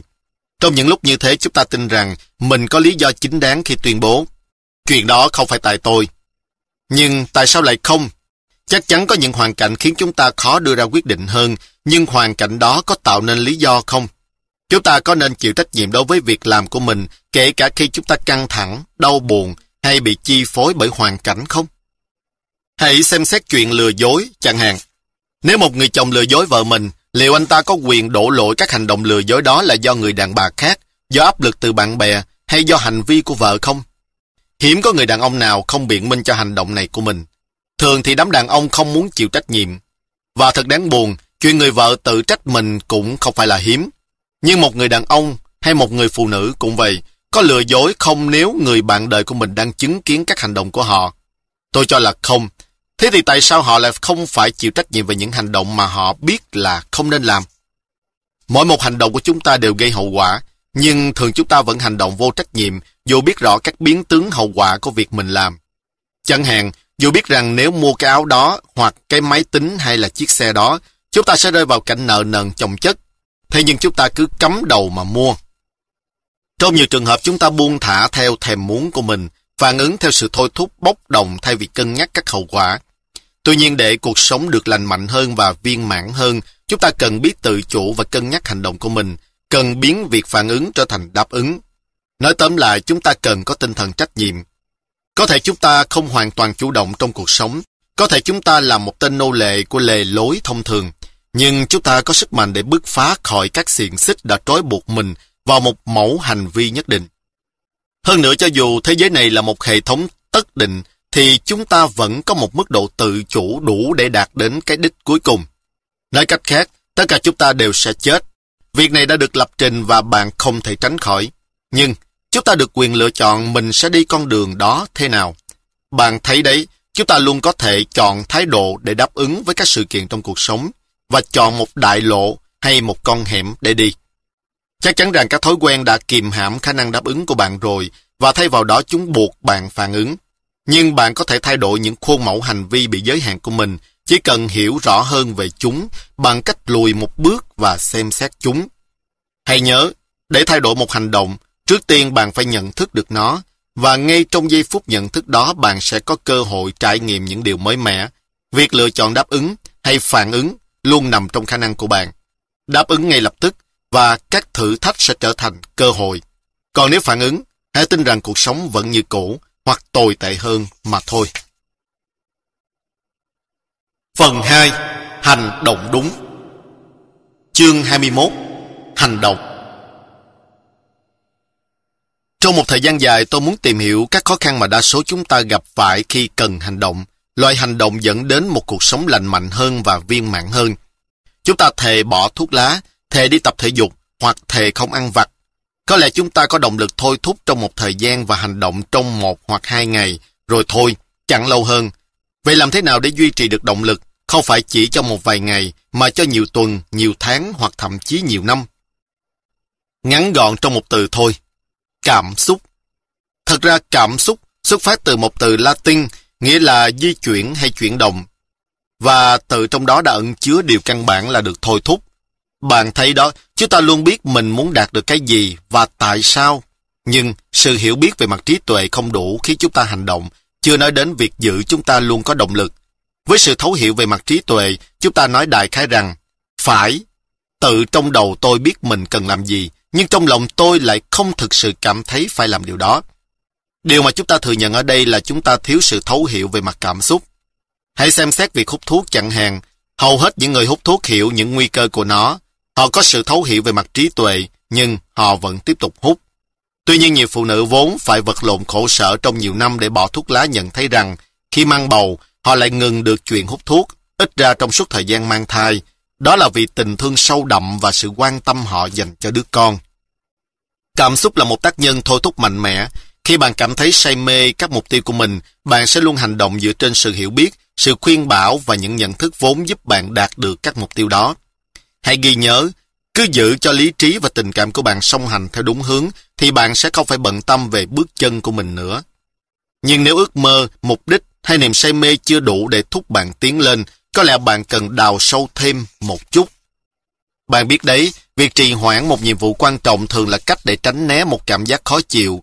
Ví dụ, bạn có thể không làm vì sợ thất bại, hoặc bạn không thích bị người ta bảo phải làm gì, hoặc có lẽ bạn sợ thành công. Không phải vì bạn không coi trọng sự thành công, nhưng vì bạn sợ sẽ mất nó sau khi đã đạt được thành công rồi. Bạn ngước lên đỉnh núi và nói, đứng trên đỉnh núi mà nhìn ra chung quanh chắc là thú lắm, nhưng từ đó rơi xuống thì cũng thật thê thảm. Chúng ta thường không né một nhiệm vụ, chúng ta chỉ né một cảm giác không mong muốn, nhưng có một lối thoát. Bí quyết để thực hiện một hành động, hãy cho nó ý nghĩa. Ví dụ nếu cuộc đời bạn lúc nào cũng bừa bộn và bạn đang rối loạn một cách tuyệt vọng, hãy nghĩ đến những lợi ích của một nhát chổi dọn dẹp. Có lẽ bạn sẽ cảm thấy yên ổn hơn, thanh thản hơn và tập trung nhiều hơn vào những khía cạnh khác của cuộc sống. Khi gắn cảm xúc cho hành động, bạn sẽ hứng thú hơn nhiều. Hãy nhớ, cảm xúc là lực đẩy trong cuộc sống của bạn, nhưng cũng là cái phanh hãm. Vậy nên bạn cần hiểu rõ những cảm xúc nào thôi thúc mình và những cảm xúc nào kìm hãm mình. Chương 22 Thay đổi Cuộc sống là sự phát triển, nếu không thay đổi bạn không lớn lên được. Nếu không lớn lên, bạn hãy sẵn sàng đón nhận vô vàng đau đớn. Bạn thấy đó, cuộc sống muốn đem đến cho chúng ta những điều tốt nhất. Nó muốn chúng ta là người tốt nhất mà chúng ta có thể đạt được. Thế nên nó hướng dẫn ta bằng một cú hích. Nhưng nếu ta làm ngơ, nó sẽ tấn công ta vào cả hai bên sườn. Hãy suy nghĩ về điều này. Chúng ta thực sự học về quản lý con người từ khi nào? Từ khi chúng ta vụt mất những nhân sự chủ chốt của mình. Khi nào chúng ta bắt đầu tìm một công việc tốt hơn, cuộc sống cân bằng hơn? Đó là khi cơ thể chúng ta hay gia đình chúng ta rã rời. Khi nào chúng ta ra sức tìm kiếm một sự nghiệp cho mình? Đó là sau khi chúng ta bị gạt tên trong danh sách khen thưởng hay bị sa thải. Đối với nhiều người nếu không ngứa thì không gãi. Nhưng cuộc sống không nhất thiết phải là các bài học đớn đau liên tiếp nếu chúng ta chịu lắng nghe các gợi ý nhẹ nhàng. Bạn biết đó, sự đau đớn đâu có bổ nhào đến bạn, nó chỉ tăng lên từng chút một. Nó hướng dẫn chúng ta bằng một tia sáng. Tuy nhiên, hầu hết mọi người thay đổi không phải vì nhìn thấy ánh sáng mà vì họ cảm thấy hơi nóng đã phà vào gáy rồi. Người ta thường miễn cưỡng phải thay đổi vì nó thường kèm theo những điều lạ lẫm và khó chịu. Bạn phải từ bỏ sự yên ổn một thời gian. Nó lôi bạn ra khỏi khu vực an toàn. Với một số người, thay đổi có thể đồng nghĩa với việc từ bỏ mẫu hành vi tuy quen thuộc nhưng hạn chế.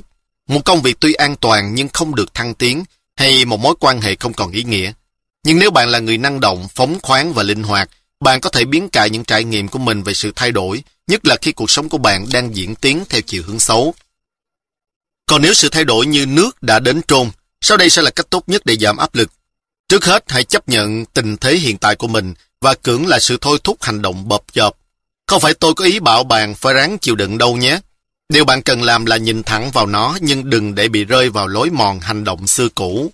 Hay nói, được rồi, ta hiểu rồi, ta biết đây là yêu cầu phải thay đổi, ta cần ít thời gian để cân nhắc một đáp án thích hợp nhất. Tiếp đến hãy nhận trách nhiệm về hoàn cảnh hiện tại. Tất nhiên bạn khó lòng chịu làm thế nếu một cơn bão làm sập mái nhà của bạn chẳng hạn. Nhưng nếu không chịu trách nhiệm về bất cứ điều gì xảy ra thì rất có khả năng bạn sẽ trở thành một kẻ vô tích sự chỉ biết cam chịu. Điều bạn cần tự hỏi là làm sao mình trưởng thành hơn từ trải nghiệm này? Tiếp theo hãy vạch ra những gì cần phải thay đổi để đối phó với hoàn cảnh và đây chính là trọng tâm của bài học mà bạn cần thu nhận. Ví dụ hoàn cảnh đó có thể dạy bạn quyết đoán hơn, là một người chồng hoặc vợ ân cần hơn, hay biết cách đạt được sự cân bằng giữa cuộc sống và công việc. Cuối cùng hãy hành động. Với toàn bộ thời gian có mặt trên cuộc đời này, bạn sẽ luôn luôn gặp được những cơ hội học hỏi, và trong từng bài học ấy đều chứa đựng cơ hội vươn tới cuộc sống mới và tốt đẹp hơn. Mỗi một thay đổi bạn tạo ra sẽ đưa bạn tiến xa hơn trên con đường đến sự viên mãn. Nếu thành thực, chúng ta sẽ thừa nhận rằng mình chẳng muốn mọi thứ cứ ì ra như thế. Ai mà không muốn một mặt nào đó trong cuộc sống của mình được cải thiện chứ? Không thay đổi thì chẳng hy vọng gì vươn tới cuộc sống tốt hơn hoặc chấm dứt những khổ đau. Thay đổi được từ xấu sang tốt thì thật tuyệt vời, nhưng hãy hiểu, tất cả thay đổi đều nhằm trở nên tốt hơn, bất kể nó đang diễn ra theo hướng nào. Và hãy nhớ đừng chống lại sự thay đổi, bởi cơn đau do việc thay đổi ngay lúc này luôn luôn nhẹ hơn cơn đau do sự tồn tại lê thê bất biến. Chương 23 Ganh đua có hai trường phái tư tưởng về sự đua tranh trong karate. Một trường phái tin rằng khuyến khích sự phát triển kỹ năng sẽ mang lại tiến bộ. Trường phái kia cho rằng sự tiến bộ là do nuôi dưỡng lòng ganh ghét, tham lam hay đố kỵ với địa vị hay các danh hiệu của kẻ khác. Sự ganh đua là một đề tài gây tranh cãi trong karate và trong cuộc sống. Nhưng bất kể quan điểm của bạn ra sao, bạn cũng khó lòng tránh được nó. Bạn sẽ luôn luôn cảm thấy mình đang cạnh tranh vì một điều gì đó, một vị trí mới trong công ty hoặc chỗ ngồi cuối cùng trên tàu chẳng hạn. Tôi ủng hộ sự ganh đua. Như tôi sẽ phân giải đôi chút ở phần sau. Đôi khi một đối thủ có thể có ích đối với sự phát triển của bạn hơn là một người bạn tốt. Nhưng khi sự cạnh tranh đi quá đà, nó trở thành một lực đẩy không lành mạnh và không đáng có. Bà biết đấy, nhiều người hiếu thắng ghét những ai giỏi hơn mình vì họ thấy những người đó cản đường tiến của mình. Họ cũng sợ luôn cả những người mà họ thấy là thấp hơn mình vì những kẻ đó có thể vượt lên trên họ. Nói ngắn gọn, sự hiếu thắng khiến người ta oán ghét những kẻ chiến thắng, khinh bị những kẻ chiến bại và nghi ngờ hết mọi người. Thử nghĩ xem, bạn phí biết bao thời gian và công sức để canh chừng phía sau thay vì tiến về phía trước và sống. Hẳn là phải có một cách nào đó để sống tốt hơn trong cái thế giới tranh đua đầy căng thẳng này chứ. Đúng, có một cách tốt hơn mà nó không có nghĩa là bạn phải tránh né sự đua tranh với nhau. Nếu ganh đua với thái độ đúng đắn, nó có thể bộc lộ phần tốt đẹp nhất bên trong con người bạn. Hãy hiểu, sẽ luôn có những người biết nhiều hơn, giỏi hơn hoặc được hâm mộ hơn bạn. Đừng so sánh mình với người khác, đừng để người khác đặt mục tiêu cho bạn. Thay vào đó, hãy đặt mục tiêu và đích đến phù hợp với bạn. Hãy tranh đấu với chính mình, hãy đo mức tiến bộ của bản thân trong năm nay so với sự phát triển của chính mình trong năm trước, hơn là so sánh với sự tiến bộ của đối thủ. Bây giờ là lúc cho sự giải thích mà tôi đã hứa từ trước. Tất cả chúng ta đều có sẵn một khát vọng trưởng thành, và chúng ta trưởng thành nhất khi chúng ta đối diện với một thách thức. Thách thức đẩy chúng ta ra khỏi khu vực an toàn của mình. Khi đối diện với các khó khăn, chúng ta đào sâu vào các khả năng của mình và nhận ra được các hạn chế thực sự trong tiềm năng của bản thân. Trong karate, các đối thủ làm hết sức mình để tạo khó khăn cho bạn. Bằng cách giữ vai trò kẻ thù, họ lại trở thành những người bạn thực sự. Bằng cách tranh đấu, họ thực ra đang hợp tác. Có được một đối thủ xứng đáng là điều may mắn, nó khuyến khích bạn nỗ lực hết sức mình. Vậy khi bạn tạo sự chuyển đổi, từ việc so sánh bản thân sang tự hoàn thiện bản thân, từ việc xem đối thủ là kẻ thù đến việc xem họ là bạn, hãy nhớ, cuộc sống luôn luôn mang lại cho bạn những thách thức và những đối thủ xứng tầm đòi hỏi bạn phải trưởng thành và phát triển. Chương 24 Thỏa hiệp Những người luyện võ nỗ lực hết sức để đạt được sự hòa hợp. Chắc chắn là họ tập luyện để chiến đấu, nhưng nghịch lý là họ chọn không đánh nhau. Họ không lùi bước trước xung đột, mà tìm cách hóa giải xung đột đó. Họ tìm kiếm điểm chung, phạm vi thỏa thuận. Họ thỏa hiệp. Đa số mọi người chẳng dám đối mặt với xung đột, họ ghét phải đấu nhau. Tuy nhiên những thái độ, ý kiến hay các biện pháp đối nghịch nhau đâu nhất thiết phải biến thành một trận chiến. Xung đột vẫn có khía cạnh tích cực. Thế nhưng dù sao hầu hết mọi người đều tránh né xung đột, để rồi cuối cùng lại cảm thấy tức tối và thù hận đối thủ. Hãy thật sáng suốt, không làm gì cả sẽ không giải tỏa được các mối bất hòa đâu. Xung đột cần được giải quyết trước khi nó biến thành một nguồn phá hoại. Khi nói đến giải quyết xung đột, bạn học được hàng tá điều hay từ các môn võ thuật. Những người luyện võ hiểu tầm quan trọng của việc ra đòn sớm, họ rất thận trọng, họ giám sát bầu không khí của xung đột và năng lực quan sát tạo cho họ một hệ thống cảnh báo sớm. Nếu họ cảm nhận có hơi hướng xung đột, họ không trở nên hung hăng hay né tránh tình huống. Họ giữ bình tĩnh và quả quyết. Họ dành thời gian để hiểu nguyên nhân thực sự của tình huống. Họ hiểu quan điểm của người khác và họ tìm cách tiếp cận có thể chấp nhận được. Nói một cách đơn giản, họ thỏa hiệp. Đừng lầm lẫn nhé, thỏa hiệp không phải là hạ thấp các tiêu chuẩn hay vứt bỏ các giá trị của mình trước người khác. Đó chỉ là giảm bớt sự đòi hỏi hoặc thay đổi ý kiến của mình để đạt đến một sự thỏa thuận. Thỏa hiệp bị xem là sai khi nó có nghĩa là hy sinh một nguyên tắc. Tất cả chúng ta đều có các tiêu chuẩn riêng và nếu ngay cả mức độ tiêu chuẩn thấp nhất mà ta cũng không đạt được thì bất hòa sẽ xuất hiện. Vậy nên hãy giữ một sự thăng bằng nhất định và chớ có thỏa hiệp với chính mình. Sự xung đột có thể khơi dậy những cảm xúc mạnh mẽ, thế nên vấn đề cốt lõi là hãy xử lý nó khi bạn cảm thấy bình tĩnh. Hãy kiềm chế các phản ứng nông nổi tức thời, hãy dành thời gian để suy nghĩ thông suốt vấn đề và lập kế hoạch có tính xây dựng để xử lý tình huống. Hãy đạt đến sự thỏa thuận có thể chấp nhận được cho cả hai bên. Chương 25 Quyết định Trong cuộc sống chúng ta luôn phải lựa chọn, bất cứ lúc nào trong ngày chúng ta đều phải quyết định xem mình nên tập trung vào cái gì, nghĩ đến điều gì và làm gì. Tuy nhiên, chúng ta lại thường tuân theo các mẫu hành vi tự động, nhảy bổ vào kết luận, phản ứng một cách bợp chợp và lặp đi lặp lại những suy nghĩ giống nhau. Nhưng để có một cuộc sống viên mãn hơn, chúng ta cần biết cách ra những quyết định rõ ràng, có ý thức và không chịu ảnh hưởng của ai cả. Tất cả mọi người đều từng trải qua cảm giác lưỡng lự. Đó là một cảm giác khó chịu. Để tránh sự khó chịu này, chúng ta thường chọn cách phản ứng lại, đưa ra những quyết định đột ngột và đeo bám các mô thức cũ. Tuy vậy, để đưa ra quyết định tốt hơn, chúng ta cần chấp nhận tình trạng không rõ ràng trong một thời gian. Hãy lùi lại một bước để sau khi cân nhắc các khía cạnh trong hoàn cảnh của mình và tất cả các lựa chọn khả thi bằng cách hỏi những câu đơn giản như Chuyện gì đang thực sự xảy ra? Và điều này gây rắc rối gì cho mình? Chúng ta có thể hiểu rõ điều gì cần khác đi và triển vọng của sự thay đổi. Thế nên khi cảm thấy nghi ngờ, hãy xem đó như một dấu hiệu để dừng lại và suy nghĩ. Một trở ngại khác đối với việc đưa ra các quyết định sáng suốt là nỗi sợ, mắc lỗi. Chúng ta không muốn phạm sai lầm, cho nên chúng ta cố thủ. Và thay vì tạo không gian rộng rãi để nhìn sự việc rõ hơn, chúng ta lại tạo nên sự lo âu và để cho sự việc ngày càng tồi tệ. Hãy hiểu, không phải lúc nào ta cũng quyết định đúng, nhưng ta luôn có thể làm cho quyết định của mình trở nên đúng đắn hơn. Nói cách khác, bất kể chúng ta quyết định thế nào, kết quả của quyết định đó rồi sẽ cho chúng ta một bài học. Và nếu chịu lắng nghe, học hỏi, chúng ta sẽ tiến gần hơn một bước đến quyết định đúng đắn. Ví dụ bạn có thể chọn nhầm một đối tác hay một công việc, nhưng ít ra bạn cũng biết đó không phải là thứ bạn muốn. Lần sau bạn sẽ hiểu rõ hơn về điều mình cần tìm và điều gì là quan trọng. Vậy nên đừng dừng lại. Hãy đưa ra quyết định, hãy lắng nghe sự phản hồi và điều chỉnh cho thích hợp. Trong karate, bạn phải hành động một cách dũng cảm khi song đấu. Bạn không thể biết chắc liệu đòn tấn công của mình có trúng đích, nhưng dù nghi ngại, bạn cũng phải can đảm tiến lên và ra chiêu. Nếu không toàn tâm toàn ý vào đó, bạn sẽ dễ bị dính đòn. Hãy hành động cứ như mình không thể thất bại thì bạn sẽ thu được thành quả. Đối với các quyết định quan trọng trong cuộc sống cũng thế, hãy dành thời gian đánh giá tình huống của mình và hành động một cách đầy tự tin, cứ như bạn không thể thất bại. Nói đơn giản, hãy chuẩn bị từ tốn nhưng tấn công nhanh gọn. Chương 26 Phòng thủ Ngay từ khi có mặt trên trái đất này, con người đã là một món ăn chơi cho bọn giả thú, hoặc cho ngay cả những con người khác.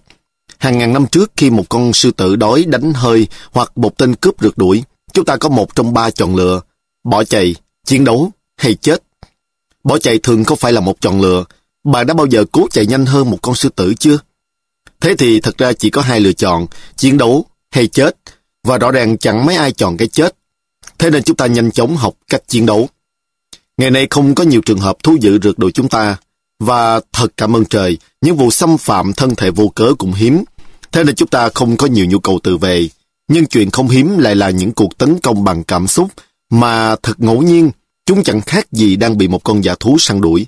Vấn đề là chúng ta phát triển các môn võ thuật cao siêu, nhưng lại chẳng có được mấy hình thức tự vệ về mặt cảm xúc. Tôi cho rằng điều chúng ta cần nhất là luyện tập ngôn phu, chứ không phải công phu, và tôi sẽ chỉ cho bạn vài kỹ thuật phòng vệ. Nhưng trước khi tôi bắt đầu, hãy thẳng thắn nhìn nhận nhé.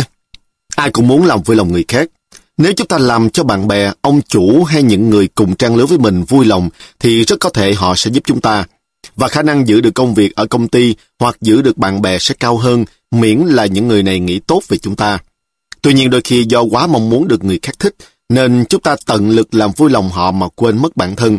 Còn những lúc khác chúng ta lại hành sự quá đáng để lấy lòng họ, đến nỗi bị họ điều khiển hoặc lợi dụng. Thật không may là luôn có những kẻ vì bất cứ lý do gì sẵn sàng tung ra hàng loạt những chuyện đùa cợt lăng mạ tìm cách điều khiển bạn bằng sự đe dọa về mặt cảm xúc hoặc phá hoại các mục tiêu sự nghiệp của bạn bằng những trò lương lèo. Nhưng cớ gì bạn lại là một nạn nhân thụ động? Nếu không muốn điều đó, thì bạn phải tự bảo vệ. Vậy hãy đứng lên phản kháng. Tuy nhiên, hãy đặt ra những giới hạn vì bạn cũng chẳng muốn bực bội hoặc phản ứng thái quá đối với những bình phẩm hay những cử chỉ mơ hồ. Nếu bạn cảm thấy sự việc đã đi quá xa, trước hết hãy có lời nhắc nhở nhẹ nhàng. Nếu hành vi đó không chấm dứt, thử nhắc một lần nữa. Còn nếu vẫn không hiệu quả, đừng tiếc gì một đòn knock out nhé. Sau đây là cách hành động. Khi bạn cảm thấy sự yêu cầu hay đòi hỏi của người khác quá chèn ép đối với mình, hãy nói không được. Tuy nhiên, đừng dùng giọng cộc lốc hay lộ mạng. Tiếp theo, hãy gọi tên kẻ đó. Stress. Cuối cùng cho kẻ đó biết bạn đang cảm thấy như thế nào. Tôi thật tình không muốn nói điều này nhưng... Và giải thích tại sao bạn phải từ chối. Nếu làm việc đó cho anh, e rằng tôi sẽ không làm được một số việc quan trọng khác. Tổng hợp ba bước đó lại, đại loại bạn sẽ có được đoạn nói chuyện tương tự như sau. Jess này, tôi thực sự khó xử khi phải từ chối anh vì tôi không muốn tỏ ra là đứa thiếu thiện chí, nhưng tôi đã suy xét nhiều và lần này tôi phải từ chối thôi. Tôi đã có quá nhiều việc rồi, nếu ôm đầm thêm tôi sẽ không sao cán đáng xuể. Và nếu phải nghe những lời phản hồi khó chịu, trước tiên bạn hãy ngừng nói. Hãy kiềm chế cảm xúc của mình một lúc và thở thật sâu. Thật không dễ, nhưng nó sẽ làm cho tình hình dịu xuống. Khi người kia đã hả rồi, bạn hãy diễn đạt lại nội dung chính của sự việc. Không cần thêm mắm dầm muối gì hết. Nếu tôi hiểu đúng những gì anh nói thì... Bây giờ nếu bạn có giải pháp nào cho vấn đề của người kia hãy trình bày ra. Nếu không, hãy hỏi, anh muốn giải quyết chuyện này thế nào? Nếu giải pháp của người nọ bất khả thi, hãy thương lượng tìm một biện pháp khác. Tôi không làm chuyện đó nhưng nếu làm thế này thì được. Điều cốt yếu trong việc tự vệ là cả quyết nhưng hợp lý. Đừng lẫn tránh xung đột, học cách xoay chuyển tình thế, đưa ra ý kiến của mình và đứng lên phản kháng. Chương 27 Tập trung Hàng ngày chúng ta chịu đựng sự tấn công của quá nhiều thông tin, các cơ hội và các nhiệm vụ, thứ nào cũng cạnh tranh giành sự chú ý của ta. Chúng ta thường cố làm nhiều hơn một công việc trong mỗi lần, mà điều đó quả thực là bất khả. Tâm trí chúng ta chỉ có thể tập trung vào một việc, nhưng nó cứ liên tục nhảy cốc giữa thứ này và thứ khác. Mà đó không phải là những thứ chúng ta luôn muốn chú ý đến. Chúng ta thường khởi đầu một công việc rồi bỏ giữa chừng vì chợt nhớ đến những thứ khác phải được thực hiện. Trong cuộc sống có rất nhiều thứ khiến chúng ta bị lạc đường, nhưng để mọi việc đều được hoàn tất, chúng ta cần có khả năng di chuyển và duy trì sự tập trung của mình. Thật ngạc nhiên là chúng ta lại phung phí cuộc sống của mình để nghĩ về quá khứ hoặc lo lắng cho tương lai. Sự tập trung bị phân tán khiến chúng ta chẳng làm được gì ra hồn. Nếu suy nghĩ và làm nhiều việc cùng một lúc thì chẳng việc nào ra việc nào cả. Để thực hiện công việc của mình tốt nhất, để đạt được các mục tiêu quan trọng nhất, chúng ta phải toàn tâm toàn ý vào các hoạt động của mình. Trầm tư mặc tưởng là phương pháp có thể giúp phát triển sự tập trung, nó tập cho tâm trí của bạn trụ lại trong hiện tại. Đó cũng là cách tập mỗi lần chỉ chú ý một thứ và biết cách giữ vững sự tập trung, dù với bất cứ thứ gì, một vật, một người, âm thanh hay cảm giác. Điều quan trọng là chỉ tập trung chú ý vào một thứ mà thôi. Khi đã có thể tập trung vào hiện tại, bạn có thể đặt cả tâm trí mình vào công việc đang làm và bạn sẽ phát triển một kỹ năng mấu chốt cho sự thành công. Sau đây là một bài tập trầm tư đơn giản giúp bạn phát triển khả năng tập trung. Lấy một tờ giấy trắng và vẽ một chấm đen vào giữa tờ giấy. Chấm đen đó nên có đường kính chừng 1cm. Dán tờ giấy lên tường ngang tầm mắt mình. Bây giờ hãy tập trung chú ý vào cái chấm đen trên tờ giấy trong một phút. Bất kể ngồi hay đứng, lưng bạn phải được giữ thẳng, đầu ngẩng lên và buông lỏng người. Chắc chắn bạn sẽ thấy tâm trí mình chạy lan man ra khỏi cái điểm bạn phải tập trung vào. Điều này là tự nhiên, cho nên đừng phiền trách gì cả. Đừng cưỡng ép mình phải tập trung mỗi lần tâm trí bạn đi lan man, thì hãy nhẹ nhàng đưa nó trở về với điểm đen. Đây chính là tiến trình trầm tư mặt tưởng. Khi bạn đã có thể tập trung được một phút, thì hãy thử làm 2 phút, rồi 3 phút, và cứ thế tiến lên. Phát triển sự tập trung cũng giống như phát triển một cơ bắp, cần có thời gian và công sức. Hãy thực tập trong những khoảng thời gian ngắn, chừng 5 đến 10 phút một cách đều đặn, hơn là tập lâu hơn nhưng bữa được bữa cái. Mỗi ngày dành ra một khoảng thời gian để tập sẽ giúp bạn hình thành thói quen. Trong thể thao, sự tập trung chính là điều phân biệt giữa vận động viên nghiệp dư và chuyên nghiệp. Trong công việc, nó phân biệt những kẻ tầm thường với những ngôi sao. Trong cuộc sống, nó phân biệt bạn đang ở vị trí hiện tại với bạn ở vị trí mong muốn trong tương lai. Nếu có khoảng thời gian tập trung ngắn, bạn sẽ không bao giờ có thể kiên trì theo đuổi đủ lâu để đạt được thành công. Bạn sẽ luôn nhảy cốc từ vị trí này sang vị trí khác, từ dự án này sang dự án khác, từ mối quan tâm này sang mối quan tâm khác, luôn luôn bận biệu nhưng chẳng làm nên trò trống gì. Mục tiêu của bạn phải là thực hiện được bất cứ một hoạt động nào với sự tập trung chính xác, hết lúc này đến lúc khác, vào bất cứ khi nào bạn muốn. Chuyện này không dễ, bởi bản chất của tâm trí là nhảy nhót từ chuyện này sang chuyện kia cơ mà. Nhưng thông qua luyện tập, bạn sẽ biết cách khiến cho hoạt động tinh thần này được bình lặng, gia tăng khả năng tập trung chú ý của bạn vào một điều gì đó trong thời gian lâu dài. Bạn sẽ thoải mái hơn, suy nghĩ sáng suốt hơn và sẽ nhìn thấy giải pháp cho các vấn đề của mình dễ dàng hơn. Chương 28 Tha thứ Tất cả chúng ta đều có ngưỡng tha thứ.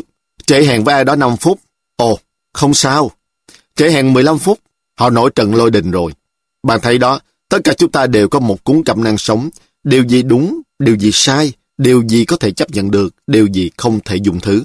Và ở đâu đó trong số những quy tắc phức tạp ấy là một điều khoản quy định rằng tất cả con người đều phải tuân theo những quy tắc trong sách này. Còn nếu không hả?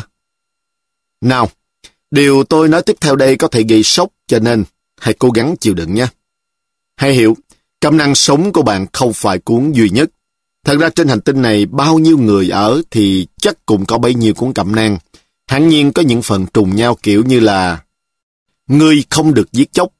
Và trong cuộc sống hàng ngày thì phần trùng nhau là những điều nhỏ nhặt như Ngươi không được trễ hẹn 15 phút. Nói cách khác, chính việc vi phạm các quy tắc tế nhị và mang tính cá nhân của chúng ta sẽ khiến ta giận dữ. Từ điều tôi vừa tiết lộ ở trên, nếu bạn vẫn chưa thấy stress lắm thì bảo đảm điểm tiếp theo đây sẽ hoàn tất chuyện đó. Nghe có vẻ là lùng nhưng con người sinh ra là để phạm sai lầm.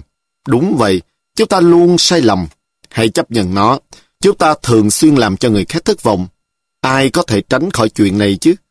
Hơn nữa chúng ta vẫn sẽ tiếp tục vấp ngã, sai sót và thất bại, bởi nếu không như thế thì chúng ta chẳng bao giờ tiến hóa nổi. Chúng ta sẽ không có động lực để cải tiến. Có gì đâu mà cải tiến. Vậy sao chúng ta lại thấy khó tha thứ cho người khác khi họ vi phạm các quy tắc của ta? Thật kỳ cục. Chúng ta đâu có ghét con vịt kêu cặp cạp, vì vịt thì phải kêu như thế. Nhưng nếu người bạn thân nhất, người bạn đời hay người yêu không làm theo điều 34B trong cuốn quy tắc cá nhân của ta thì thôi rồi, họ phải trả giá. Thông thường người ta chọn cách ăn miếng trả miếng, trả đũa hay trả thù. Nhưng có nhất thiết phải tự hạ mình với thứ hành vi mà trước đó ta cho là không thể chấp nhận được. Đôi lúc hình phạt còn tinh vi hơn, đó là cắt đứt quan hệ. Trong cả hai trường hợp, chúng ta đều muốn bất cứ kẻ nào gây tổn thương cho ta biết ta bị thương tổn thế nào, cho nên ta phải trừng phạt họ. Chúng ta muốn họ cảm nhận nỗi đau của ta hoặc đau hơn thế. Nhưng khi từ chối tha thứ, thì rốt cuộc chúng ta chỉ tự trừng phạt mình mà thôi. Nếu sau lý lẽ vừa rồi mà bạn vẫn còn độc nổi thì điều tiếp theo đây có thể làm bạn sụp đổ hoàn toàn. Bạn biết không, theo một khía cạnh nào đó, chẳng có lý do gì để tha thứ cho bất cứ ai, bất cứ điều gì cả, bởi sự tha thứ hàm nghĩa rằng lỗi lầm của người khác là có chủ ý. Nhưng chính vì không ở trong điều kiện tốt nhất nên chúng ta mới làm tổn thương người khác. Vốn dĩ chúng ta luôn luôn cố gắng đạt kết quả cao nhất trong điều kiện nơi ta đang ở, tình huống ta đang đối mặt và những công cụ ta có để giải quyết tình huống đó. Nếu hiểu biết nhiều hơn thì chúng ta đã cư xử tốt hơn rồi. Tôi biết là không dễ, tất cả chúng ta đều có những hạn chế. Tuy vậy nói rõ ra, bạn cho người khác quyền lực để làm tổn thương bạn, và bạn có thể đòi lại quyền lực đó. Nếu ai xúc phạm hay thiếu tôn trọng bạn, hãy nhớ rằng bạn có thể quyết định cách mình tiếp nhận nó. Hãy coi kẻ đó như kẻ lầm lẫn, bị khuyết tật, bị mất thăng bằng cảm xúc, cần được yêu thương và chăm sóc, kẻ đang đau khổ hoặc kẻ yếu ớt. Như thế bạn sẽ thấy dễ động lòng thương xót họ hơn. Ngoài ra, chẳng cần phải tha thứ cho họ. Cách cư xử này không có nghĩa là bạn để mặc cho người khác tha hồ đè đầu cởi cổ mình. Hãy từ về khi cần thiết, nhưng đừng nhẩm đi nhẩm lại cái điều xấu xa trong trí óc Đừng liên tục sát muối vào vết thương của mình nữa. Mòn mỏi trong sự đau khổ tinh thần đâu làm cho bạn cảm thấy khá lên. Mục tiêu cuối cùng của bạn là đạt được cảm giác bình yên và vui sống hơn. Vậy nên, đừng nhắc đi nhắc lại chuyện đó nữa. Hãy rũ bỏ nó đi. Chương 29 Hãy cho đi Đối với một số người, từ cho đi mang nghĩa hy sinh. Nhưng giữa cho đi và hy sinh có sự khác nhau rất lớn. Sự cho đi là căn cứ trên mong muốn giúp đỡ kẻ khác, còn hy sinh là phát xuất từ một điều huyễn hoặc rằng trước hết bạn tự tước bỏ quyền sở hữu đối với thứ gì bạn đang có để đem nó dâng hiến cho người khác. Cái chuyện dâng hiến và tước bỏ đã thành thâm căn cố đế, nhưng chuyện cho đi là vì lợi ích và sự thỏa nguyện của bạn. Như thế chẳng phải là ích kỷ lắm sao? Bạn có thể tự hỏi. Đúng vậy, nhưng xem xét ở một mức độ sâu hơn bạn đã thỏa mãn quyền lợi của mình bằng cách giúp đỡ người khác. Để tôi nói rõ nhé. Chuyện cho đi là rất lành mạnh. Thiên nhiên vẫn không ngớt cho đi vật chất của nó và tự làm mới mình. Như cây trúc lá. Cơ thể bạn thải bỏ dần lớp da, mặt trời tỏa nhiệt. Bạn thấy đó, nếu mọi thứ trong thiên nhiên cứ sinh sôi nảy nở mà không chết đi thì sẽ tổn hại cho toàn hệ thống. Điều đó sẽ trở thành vật cản cho sức khỏe và sự phát triển của chính tự nhiên. Khi chúng ta cứ khư khư ôm giữ, tích góp vào mà không chịu cho đi, chúng ta trở thành vật cản của chính mình. Vậy hãy quên cái chuyện dân hiến và tước bỏ và thay thế nó bằng cho đi để sống. Thường khi người ta cho đi, từ sâu trong lòng họ mong đợi một sự đền đáp có giá trị tương đương, có thể không phải ngay trong ngày hôm nay hay ngày mai, nhưng vào một lúc nào đó trong tương lai. Họ cho đi để nhận lại, không phải từ cuộc sống mà trực tiếp từ người mà họ đã cho. Nhưng như thế là sai lầm. Chẳng cần lập danh sách trả nợ đối với những người nhận quà của bạn đâu. Hãy hiểu, khi bạn cho đi, cuộc sống sẽ luôn luôn mang lại cho bạn những gì bạn cần. Thế nên đừng quan tâm đến việc mình nhận lại thứ gì từ những người khác. Khi bạn tin vào ý niệm rằng cuộc sống sẽ cung ứng cho bạn những gì bạn cần, bạn sẽ vui vẻ cho đi mà không mong chờ nhận lại. Bạn sẽ cho đi chẳng khác gì một bông hồng cho bạn trải nghiệm thưởng thức sắc đỏ hay mùi hương của nó. Sự cho đi trở thành một phần bản tính của bạn. Bạn cho đi chỉ vì niềm vui được phân phát mà thôi. Nói tóm lại, hãy cho đi các nguồn lực, tài nghệ và khả năng của bạn để làm nên sự khác biệt trong cuộc sống của nhiều người. Hãy hào phóng, đó là con đường dẫn đến một cuộc sống thỏa mãn hơn. Chương 30 Buông bỏ Sở dĩ hầu hết con người đau khổ là vì chúng ta không biết cách buông bỏ. Ví dụ chúng ta cứ giữ riệt những tư tưởng và kinh nghiệm không vui trong khi nên để cho chúng qua đi. Hoặc chúng ta tìm cách giải quyết những vấn đề về cảm xúc bằng cách cứ ôm đi ôm lại cái điều gây ra cảm xúc đó. Nhưng trong những nỗ lực của mình, chúng ta kéo dài vô tận sự đau khổ thay vì làm cho sự việc tốt hơn. Điều chúng ta cần làm là biết cách bỏ qua và để cho những chuyện không tốt đẹp tan biến đi một cách tự nhiên, bởi vì cuối cùng chúng cũng sẽ tan biến đi thôi. Điều đó giống như tập đạp xe tại chỗ trong phòng thể dục. Nếu bạn ngừng đạp, các bánh xe sẽ ngừng chạy. Bám vào một ý tưởng cũng giống như làm tăng sức quay cho bánh xe. Chúng ta cứ đạp mãi, chúng ta ôm tới ôm lui cùng những ý tưởng đó trong đầu. Và rồi, hết hơi. Vừa chẳng giải quyết được gì mà cơ thể chúng ta lại còn thấy rã rời như thể mới tham gia cuộc đua Tour de France. Bạn biết đó, chúng ta thường tự tạo ra những trận chiến của riêng mình và kìm hãm sự tiến bộ trong cuộc sống. Có một câu chuyện minh họa điều này rất khéo. Có ba chàng cùng trong một cuộc hành trình, quanh cổ mỗi người mang hai cái túi, một trước ngực và một sau lưng. Hãy xem ai là người hoàn tất cuộc hành trình trước tiên nhé. Người ta hỏi người đầu tiên chứa cái gì trong hai chiếc túi của anh ta. Trong chiếc túi trên lưng tôi đựng những việc làm tốt đẹp của bạn bè. Anh ta đáp. Bằng cách đó tôi không còn thấy và không còn nhớ đến chúng nữa và tôi không cần phải làm gì với chúng. Chúng đã bị quên đi. Còn chiếc túi trước ngực tôi đây chứa những gì xấu xa mà người khác đã làm cho tôi. Trong cuộc hành trình mỗi ngày tôi đều dừng lại và lôi chúng ra để xem xét. Chuyện này làm cho chuyến đi của tôi bị chậm lại, nhưng những kẻ xấu xa kia chẳng thoát đi đâu được với bất cứ thứ gì họ đã làm. Người thứ gì nói anh ta giữ những điều tốt đẹp anh đã làm trong chiếc túi trước ngực. Tôi thường xuyên giữ nó trước mặt mình. Anh nói, chúc cho tôi niềm vui được đem ra khoe với mọi người. Chiếc túi trên lưng bạn trông có vẻ nặng nhỉ? Một bài đó nhận xét. Thứ gì trong đó vậy? Chỉ là những lỗi lầm nhỏ nhặt của tôi thôi mà. Người thứ hai đáp. Tôi luôn mang chúng sau lưng. Người ta hỏi người thứ ba mang gì trong hai chiếc túi của anh. Tôi mang những việc làm tốt đẹp của bạn bè trong chiếc túi trước ngực. Anh nói, chiếc túi trông khá đầy, chắc phải là nặng lắm. Người quan sát nói, không. Người thứ ba đáp, nó to vậy chứ không nặng đâu, chẳng những không làm gánh nặng mà nó còn giống như những cánh bườm của một chiếc tàu, nó giúp tôi tiến về phía trước. Tôi thấy chiếc túi trên lưng anh có một cái lỗ nhỏ dưới đáy, người quan sát nói. Trông như chiếc túi rỗng hoặc không có công dụng gì lắm. Đó là chỗ tôi chứa những điều xấu xa tôi nghe được từ những người khác. Người thứ ba trả lời, chúng sẽ rơi ra ngoài và mất đi, nhờ thế chúng không có sức nặng để cản trở tôi.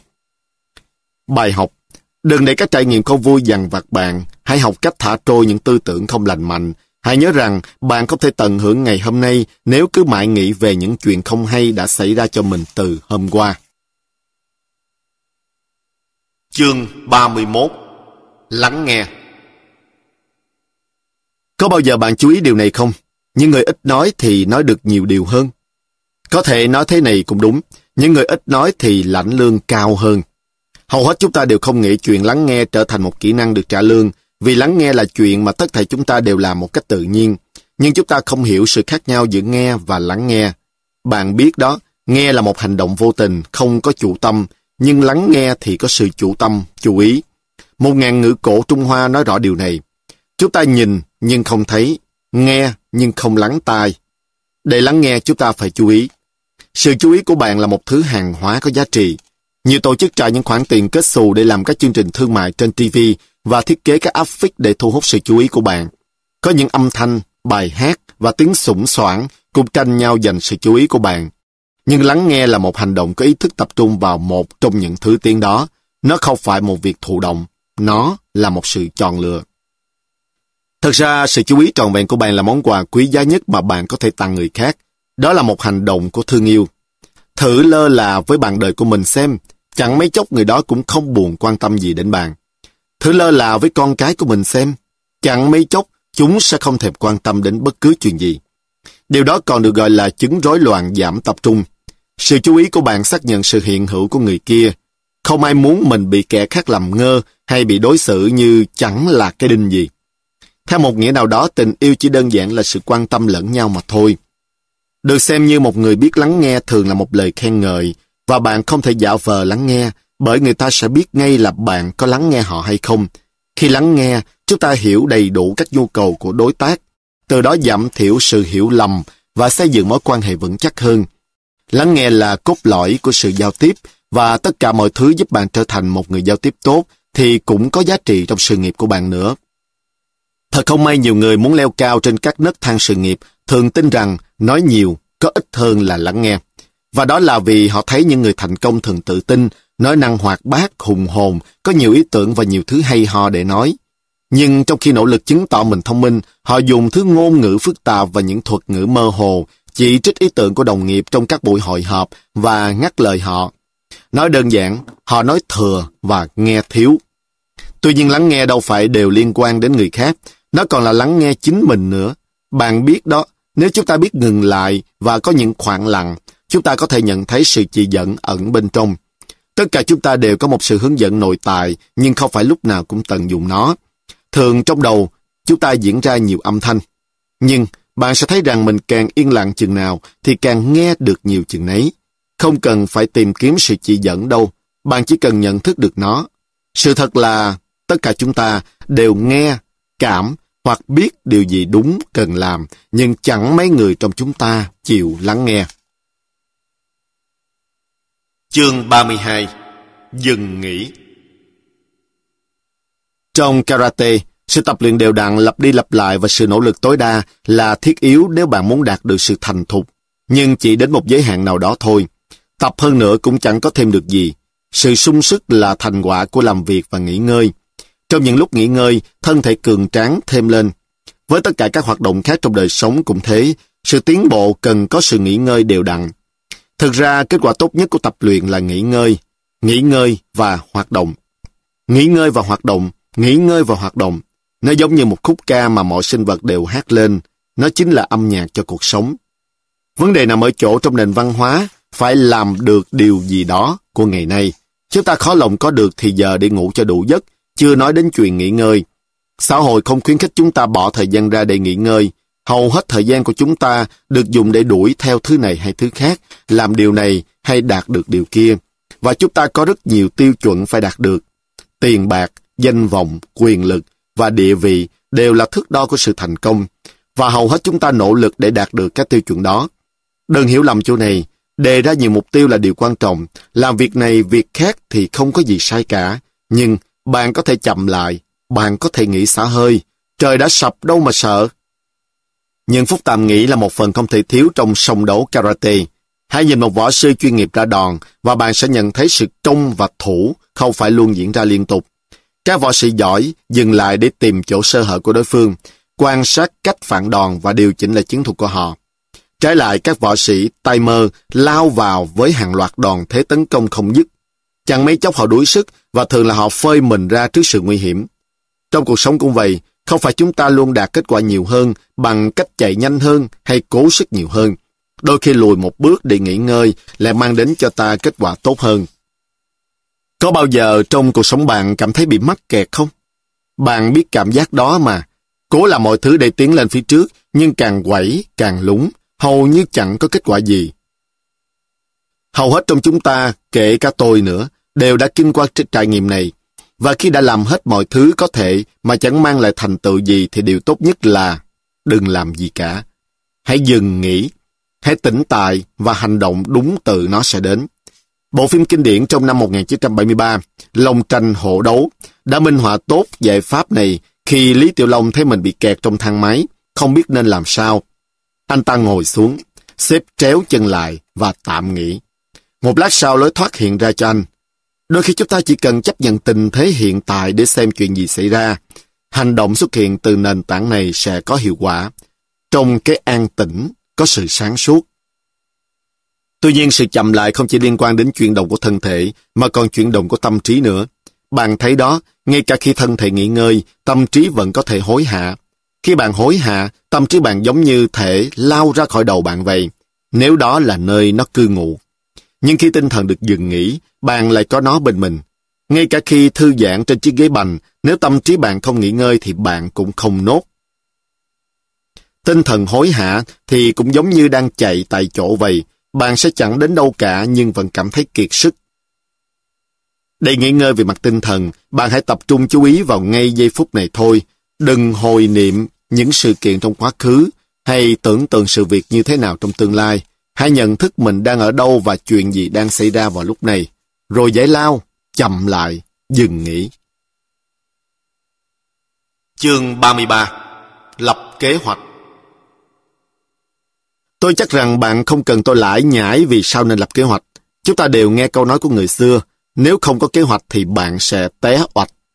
Thật ra khó mà tìm được một tác giả viết về phát triển bản thân lại không đề cập đến tầm quan trọng của việc lập kế hoạch. Nó cũng giống như một câu thần chú lặp đi lặp lại, lặp đi lặp lại. Nó khiến bạn buồn ngủ. Nhưng đây là lúc bạn phải thức dậy để nhận ra sự khôn ngoan ẩn chứa trong thông điệp đó. Mọi người đều nói cùng một thứ vì họ có cùng một lý do. Việc lập kế hoạch mang lại hiệu quả. Khi có một ước mơ, bạn sẽ tạo ra được lòng đam mê và tâm huyết để đạt đến kết quả mong muốn. Nhưng một ước mơ mà không có kế hoạch thì vô dụng. Hay hiểu, nằm mơ thì chẳng chết ai, miễn là khi đồng hồ báo thức đổ chuông bạn phải thức dậy và thực hiện kế hoạch của mình. Đây chính là tiếng chuông báo thức của bạn. Khi chuyển hóa ước mơ của mình thành những bước hành động nằm trong tầm kiểm soát và đặt giới hạn thời gian cho từng hành động, nghĩa là bạn đã tách phần ước ra khỏi đó rồi. Thật ra một kế hoạch chỉ đơn giản là một mơ ước hay mục tiêu đi kèm với thời hạn hoàn thành. Cứ nhìn sự việc theo cách sau. Hãy tưởng tượng một người thân sắp thành hôn ở một thành phố cách nơi bạn ở 300 km và hôn lễ sẽ được cử hành vào lúc 9 giờ sáng. Đây là mục tiêu của bạn. Đến lễ cưới lúc 9 giờ sáng, giờ bạn cần lập một kế hoạch để đạt mục tiêu đó. Nếu quyết định lái xe, có lẽ bạn sẽ khởi hành lúc 6 giờ sáng, như thế bạn có 3 tiếng đồng hồ cho cuộc hành trình. Trước khi khởi hành, nên cẩn thận xem bản đồ để hình dung mình sắp đi đâu. Bạn sẽ không thể biết con đường ngắn nhất nếu bạn không khảo sát các lộ trình khác nhau. Thêm nữa, nếu cẩn thận, bạn cũng nên kiểm tra xem trên đường có lô cốt nào có thể kéo dài thời gian của bạn không.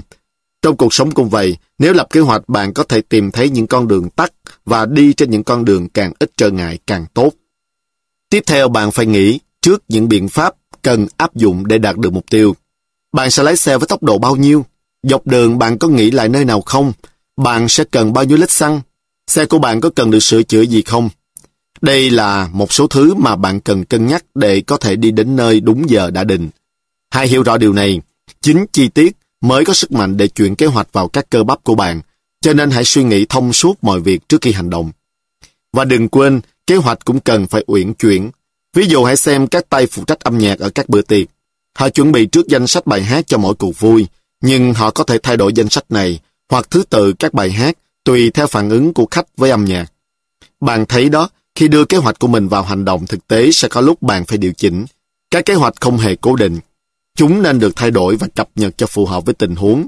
Trong thế giới này mọi thứ đều thay đổi, cuộc sống cũng thay đổi, cho nên bạn cũng phải sẵn sàng để thay đổi kế hoạch của mình. Hãy hiểu, không phải lúc nào mọi việc cũng tiến triển theo kế hoạch, nhưng đặt ra cho mình một hướng đi trong cuộc sống hay bất cứ một mục tiêu quan trọng nào vẫn tốt hơn là ngồi bó tay chờ sung rụng. Bạn không thể phó mặc mọi thứ cho dòng triều lên xuống, không có gì bảo đảm con nước thủy triều sẽ đưa bạn vào đúng bến bờ bạn đã chọn. Chương 34 Chơi Một số người dường như quá coi trọng chuyện phát triển bản thân, có lẽ do đối với một số người, việc thành đạt hay chiến thắng có ý nghĩa tất cả trong cuộc sống. Tôi sẽ bảo họ, thư giãn chút đi. Trong khi đó cũng có những người lại chẳng quan tâm đúng mực đến vấn đề này. Đối với họ, chuyện quan trọng duy nhất là vui vẻ. Tôi sẽ khuyên họ, tỉnh táo lại nào. Bạn thấy đó, chúng ta cần nhắm đến sự trung dung vì một cuộc sống viên mãn hơn cần phải có sự thăng bằng giữa vui đùa và nghiêm túc. Phải, chúng ta lại nói đến từ ấy. Trong nền văn hóa, phải có danh gì với núi sông của chúng ta, thường không có bao nhiêu thời gian để vui chơi. Giờ đây chúng ta phải biết điều này, sự ân hận lớn nhất ở cuối cuộc đời là đã sống quá khắc khổ. Vậy đừng để mình phải ân hận như thế. Hơn nữa sự vui chơi sẽ giúp bạn khỏe mạnh lâu hơn, vì vui chơi và cười rất có lợi cho sức khỏe. Chúng giúp làm giảm stress và giải phóng các endorphin, giúp tinh thần bạn luôn cảm thấy phấn khởi. Hãy hiểu, vui vẻ không nhất thiết phải điên rồ hay liều lĩnh. Vui vẻ trong cuộc sống có nghĩa là mỉm cười và cười to nhiều hơn và những mối quan hệ tốt hơn. Nó cũng đem lại lợi ích cho công việc của bạn. Và như tôi phát hiện trong karate, nó làm tăng hiệu quả ra đòn. Trang tử, triết gia Trung Hoa đã nói rất đúng rằng, khi các cung thủ vui chơi với việc bắn cung, họ thi triển tất cả tài nghệ của mình. Khi bắn để tranh nhau một cái huy chương đồng, họ đâm ra bồn chồn lo lắng. Khi tranh nhau cái huy chương vàng, thì họ nhìn một hóa hai. Bạn thấy đó, khi thư giãn, vui chơi và thoải mái, đối với kết quả thì hoạt động của bạn tốt hơn. Thật đáng buồn là sự vui chơi không được chấp nhận trong tất cả các môi trường. Hồi tôi mới tập võ, huấn luyện viên bảo rằng nếu tôi cười nhiều quá thì tôi tập không nghiêm túc. Thật đấy, một số người thực sự tin rằng họ phải rất đạo mạo thì người ta mới nể. Tôi không đồng ý như thế. Bạn chỉ tỏ ra tự tin, tự chủ và có quyền nếu bạn thể hiện được một phong thái nhẹ nhàng. Hơn nữa nếu vui vẻ khi làm việc thì bạn sẽ ít bị stress, thư thái hơn với những nhiệm vụ nhàm chán và hài lòng hơn với việc làm của mình. Nếu bạn vui vẻ thì công việc không còn nặng nhọc nữa, nó biến thành chuyện vui chơi. Chẳng ai bảo bạn phải mỉm cười và cười sằng sặc suốt ngày. Trong hầu hết các trường hợp, cười như thế là không phù hợp. Nhưng hãy dành ra ít thời gian, thư giãn, thoải mái và vui cười. Điều đó cũng giúp làm nhẹ đi những khó khăn cá nhân của bạn nữa. Vì nếu ngay cả những khó khăn mà bạn còn cười được, thì bạn sẽ luôn có nhiều chuyện để cười. Chương 35 Câu hỏi Có lần Einstein nói rằng nếu ông sắp bị giết và chỉ có một tiếng đồng hồ để tìm cách tự cứu mình, ông sẽ dành ra 55 phút đầu để tìm kiếm câu hỏi chính xác. Và ông tin sẽ không cần đến 5 phút để tìm được câu trả lời. Dĩ nhiên là trong cuộc sống, chúng ta không phải đối diện với một tình huống như thế. Einstein chỉ nêu ra sức mạnh của các câu hỏi. Nhưng dù chúng ta có 5, 500 hay 5 triệu phút để sống, thì vẫn có một câu hỏi mà tất cả chúng ta có thể hỏi. Câu hỏi đó có khả năng biến đổi cuộc sống của chúng ta. Tôi sẽ đề cập đến câu hỏi quan trọng đó sau, nhưng trước khi hỏi nó, để tôi nói chuyện này trước đã. Khi còn bé chúng ta có một sự hiếu kỳ tự nhiên và đặt câu hỏi bất tận. Chúng ta muốn biết tại sao các sự việc xảy ra, tại sao phải làm một việc theo một phương cách nhất định và tại sao lại cần làm tất cả những việc đó. Chúng ta cứ đặt ra câu hỏi này nối tiếp câu hỏi kia Chuyện đó kéo dài cho đến khi bản chất tò mò của chúng ta được thế chỗ bằng một lời hướng dẫn nghiêm túc. Cứ bảo sao làm vậy đi, hoặc đừng hỏi nữa. Lớn lên chúng ta vẫn còn bản chất tò mò, nhưng ít tự do đặt câu hỏi hơn. Chúng ta muốn biết tại sao, nhưng không muốn tỏ ra cụ lần, cho nên chúng ta không hỏi.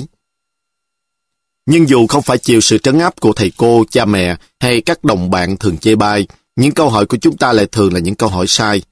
Thật không có gì ngạc nhiên cả. Đặt câu hỏi là một kỹ năng mà ít khi chúng ta được dành cho cơ hội để mài dũa. Thế nên sau đây sẽ làm một bài hướng dẫn nhanh cho bạn. Mèo hàng đầu. Đừng hỏi những câu thu thập thông tin. Hãy hỏi những câu hỏi kích thích trí tuệ. Bạn thấy đó, mỗi câu hỏi thu thập thông tin đều dẫn đến một câu hỏi khác. Có lẽ đó là lý do các bậc phụ huynh mất kiên nhẫn với những đứa con cứ luôn miệng hỏi Mẹ ơi, tại sao cái này?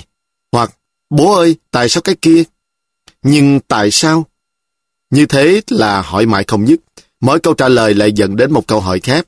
Tôi không đề nghị các bạn thôi học hỏi, bởi thu thập thêm chút hiểu biết thì chẳng có gì là sai cả. Nhưng đời không phải một ngôi trường dạy kiến thức, đó là ngôi trường dạy sự khôn ngoan. Có vẻ như chúng ta nghiện thỏa mãn sự hiểu biết, nhưng sự hiểu biết đó không tồn tại lâu. Có thể chúng ta biết lý do của việc này, nhưng lý do của việc kia thì sao? Lao nhanh về phía trước để rồi bị bỏ lại phía sau với những vì sao của thế giới. Cuối cùng chúng ta mắc kẹt. Tuy vậy khi hỏi những câu hỏi kích thích trí tuệ, chúng ta tiến lên phía trước. Như bạn sẽ thấy ngay sau đây, những câu hỏi kích thích trí tuệ dẫn tới các giải pháp, còn những câu hỏi gom góp kiến thức thì chẳng đưa bạn đến đâu. Khi bạn có được sự hiểu biết này và áp dụng vào câu hỏi hóc búa của Einstein, thì bạn thấy ngay bằng cách nào câu hỏi đó có thể thực sự cứu vớt cuộc đời bạn. Hãy suy ngẫm về chuyện đó. Nếu bạn chỉ có một tiếng đồng hồ để cứu cuộc sống của mình, thì không lý gì bạn lại hỏi, tại sao lại là tôi? Tại sao lại xảy ra chuyện này?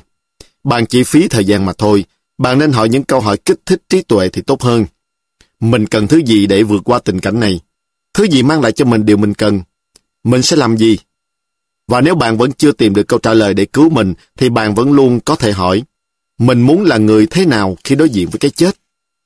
Thế đấy, chúng ta đã có nó rồi, như tôi đã hứa. Câu hỏi quan trọng đây, mình muốn là người thế nào? Điều chính yếu, bất kể thử thách khó khăn hay là các tình huống bạn phải đối mặt trong cuộc sống thuộc loại gì, bạn luôn có thể chọn thái độ cho mình. Một sự thay đổi thái độ có tiềm năng biến đổi bất cứ khó khăn nào thành giải pháp. Nó có thể đưa bạn từ trạng thái mắc kẹt sang chủ động. Thật ra nó không hẳn là câu hỏi cần câu trả lời mà giống một kim chỉ nam cho cuộc đời hơn. Chương 36 Thư giãn sự thư giãn giúp chúng ta hồi phục, giữ được trầm tĩnh và sử dụng hết năng lượng của mình. Thư giãn cũng giống như nới lỏng nút thắt trên một ống dẫn. Năng lượng của chúng ta có thể tuôn chảy tự do, không bị cản trở. Và khi năng lượng tuôn chảy qua thân thể, chúng ta có lại động lực tự nhiên để hành động. Tuy nhiên để đạt được trạng thái tốt nhất, chúng ta cần sự cân bằng giữa tình trạng căng thẳng và thư giãn. Hãy tưởng tượng điều gì sẽ xảy ra nếu bạn mất khả năng kéo căng các cơ trên người. Bạn sẽ đổ gục xuống thành một đống. Sự căng thẳng là một phần quan trọng trong đời sống và chúng ta cần có nó để làm hầu hết mọi việc. Nhưng sống với sự căng thẳng không cần thiết thì cũng giống như lái một chiếc xe với bộ phanh lừng khừng. Để tiến tới trước với tốc độ không hạn chế, chúng ta cần nhả phanh. Đa số chúng ta quen với việc sống cùng với sự căng thẳng không cần thiết trong cơ thể. Chỗ thường gặp nhất là hai vai. Đó là nơi mà chúng ta thường nghĩ theo truyền thống là để chịu các gánh nặng của cuộc sống. Hãy nhắc nhở mình phải thả lỏng hai vai và bạn sẽ ngạc nhiên khi nhận ra mình có rất nhiều thứ có thể đặt xuống. Sự căng thẳng không cần thiết sẽ làm năng lượng của chúng ta tiêu hao như nước rò rỉ xuống rãnh. Nếu sự rò rỉ đó tiếp tục, nó có thể dẫn đến sự kiệt quệ của cơ thể. Để đảo ngược tiến trình này, bạn cần biết thư giãn. Bằng cách nào? Hãy bắt đầu với cơ thể. Cơ thể là lối dẫn vào và cũng là lối xuất ra. Phần lớn sự căng thẳng trong cơ thể bạn không được quan tâm vì tâm trí bạn thường tập trung hướng ra ngoài. Nhưng để buông lỏng thân thể, bạn cần phải nhận thức về nó. Vậy hãy hướng sự tập trung của bạn trở vào. Lúc này tư thế của bạn ra sao? Bạn đang ngồi thụp trong ghế sofa hay là ngồi dựa ngửa? Bạn có thoải mái không? Tư thế của bạn có gây căng thẳng chỗ nào trên cơ thể không? Hãy nhớ rằng nếu cơ thể bạn gồng cứng tức là bạn đang phung phí năng lực. Nếu nhận biết sự căng thẳng và vẫn giữ cảm giác đó, bạn sẽ điều chỉnh tư thế một cách tự nhiên và cuối cùng bạn sẽ cảm thấy sự cứng đờ đã biến mất. Thả lỏng cơ thể là một chuyện nhưng biết cách thả lỏng tâm trí thì quan trọng hơn. Thật ra sự căng thẳng trong tâm trí gây ra sự căng thẳng trong cơ thể. Hãy thử nghĩ đến những tư tưởng tiêu cực, không lành mạnh, cay đắng và bạn sẽ cảm thấy sự co bóp của các cơ bắp ngay tức khắc. Hãy hiểu, những tư tưởng xấu sẽ làm cho cơ thể bị thương tổn. Hãy tập thư giãn tâm trí và bạn sẽ biết cách thả trôi những tư tưởng không lành mạnh. Bạn sẽ thấy mình tiến đến một cuộc sống dồi dào năng lượng hơn. Vậy chúng ta buông lỏng tâm trí như thế nào? Thở một cách có ý thức là điều then chốt. Thông thường chúng ta không biết mình thở, vì trong đa số tình huống chúng ta thở mà không cần nghĩ ngợi gì cả. Chỉ khi nào ai lấy mất hơi thở của mình đi thì ta mới nhớ tới nó. Và khi mất hơi thở thì chúng ta hoàn toàn mất luôn tâm trí của mình theo nghĩa đen. Bạn biết đó, não của bạn nhờ vào khí oxy để tồn tại. Các nguồn cung cấp khí oxy, nó sẽ ngừng hoạt động ngay. Nhưng khi tập trung vào hơi thở, chúng ta lại lấy lại khả năng thở tốt của mình một cách tự nhiên. Vậy hãy ngồi lên, hãy thư giãn và chú ý đến hơi thở vào và ra khỏi thân thể bạn. Đừng cố gắng thở, chỉ để mặc cho nó tự nhiên. Khi tâm trí bạn lang thang đâu đó, hãy đưa nó trở về với hơi thở. Đó là cách buông lỏng tâm trí, đó là cách hồi phục trọn vẹn các chức năng tinh thần. Khi giữ tâm trí của mình theo hơi thở, tức là chúng ta đưa nó về giây phút hiện tại. Hãy buông lỏng, buông thả chính mình khỏi các tư tưởng ràng buộc. Hơn nữa, nhờ đó chúng ta cảm nhận tốt hơn và các chức năng của ta hoạt động cùng tốt hơn. Chương 37 Đơn giản hóa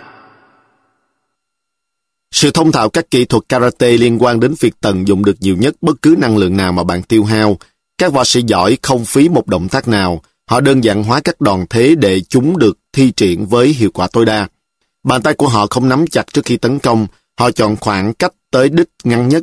Họ hiểu rằng cú đấm đơn giản là cú đấm mạnh mẽ nhất. Thế nên họ tránh dùng những đòn thế phức tạp. Nói tóm lại, họ đơn giản hóa nó.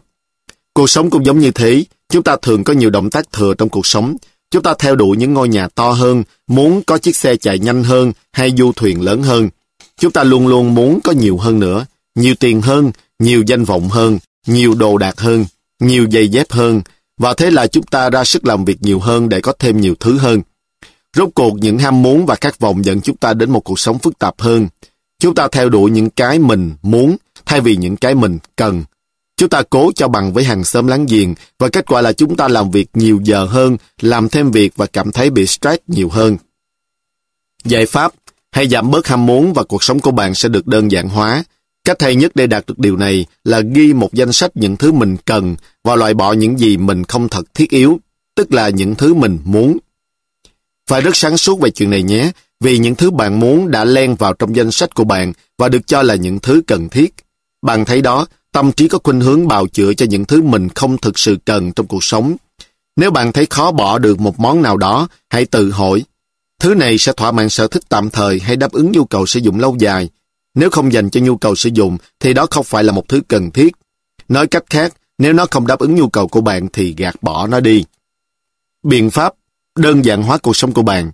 Hãy khiến cho nó ít phức tạp. Hãy dành ưu tiên cho những thứ bạn cần phải làm. Thực hiện từng việc một. Đừng bắt đầu bất cứ chuyện gì nếu bạn không thể kết thúc. Bỏ qua một số việc. Nhớ rõ người nào hay điều gì quan trọng nhất trong đời mình và quên đi những thứ còn lại. Làm theo trái tim mách bảo. Học cách nói không. Nên quyết đoán. Nghĩ thẳng vào vấn đề. Nói thẳng vào vấn đề. Nói xúc tích. Và hãy nhớ, bạn càng sống đơn giản chừng nào, cuộc đời của bạn càng phong phú chừng ấy.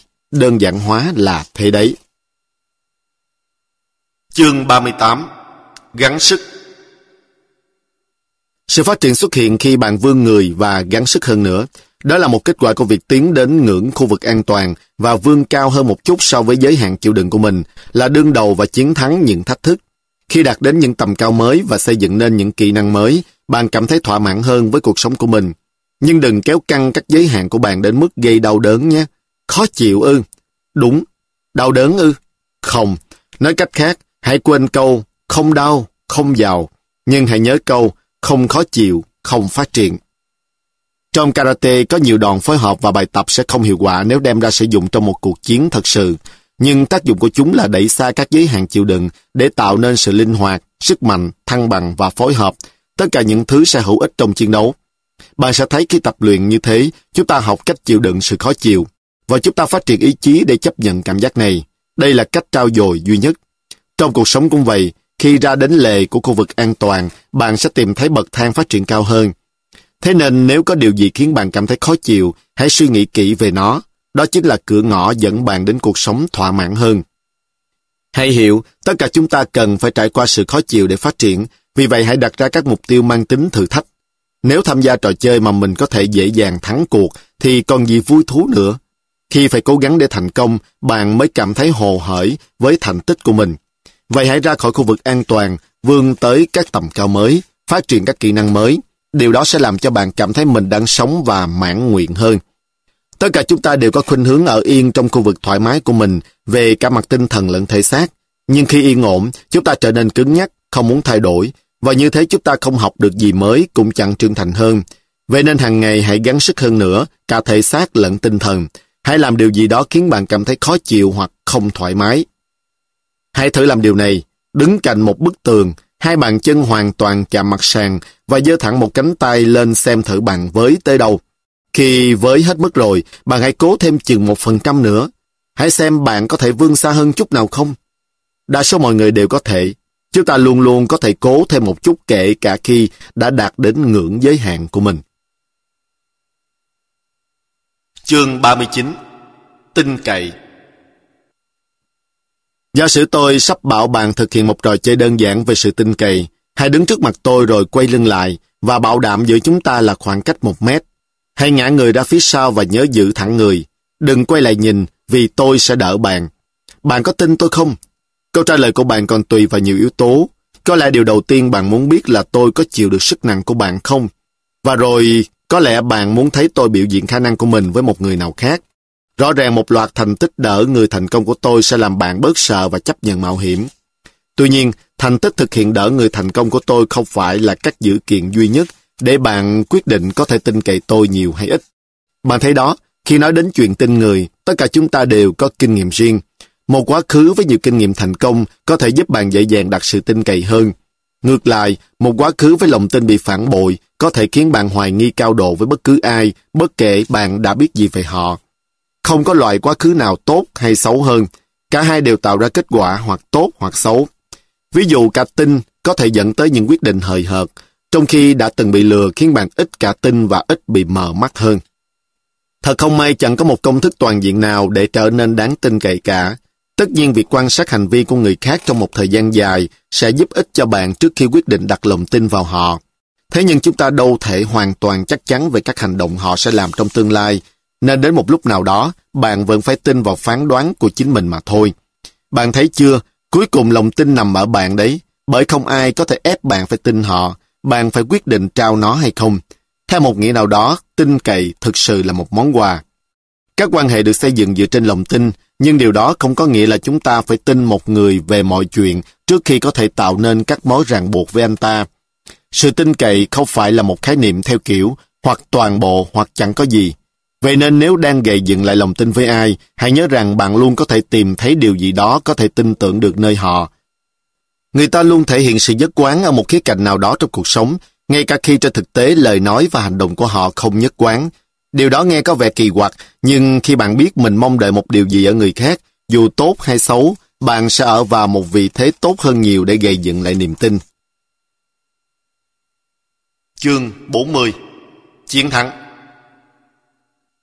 Đối với một số người, mọi việc đều là những cuộc thi. Họ luôn luôn cố gắng để được là người đầu tiên, trên cùng hoặc số một.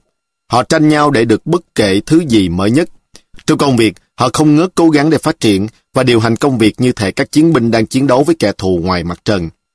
Đừng hiểu lầm, chẳng có gì sai trái khi bạn cố gắng để là người giỏi nhất, là kẻ chiến thắng, là số một. Thật ra ý chí chiến thắng là một nguồn động viên quan trọng, nó cung cấp động lực và sự quyết tâm, nhưng để chiến thắng trong cuộc sống, rất đáng để một lần nữa nhớ đến chữ CB, tức cân bằng.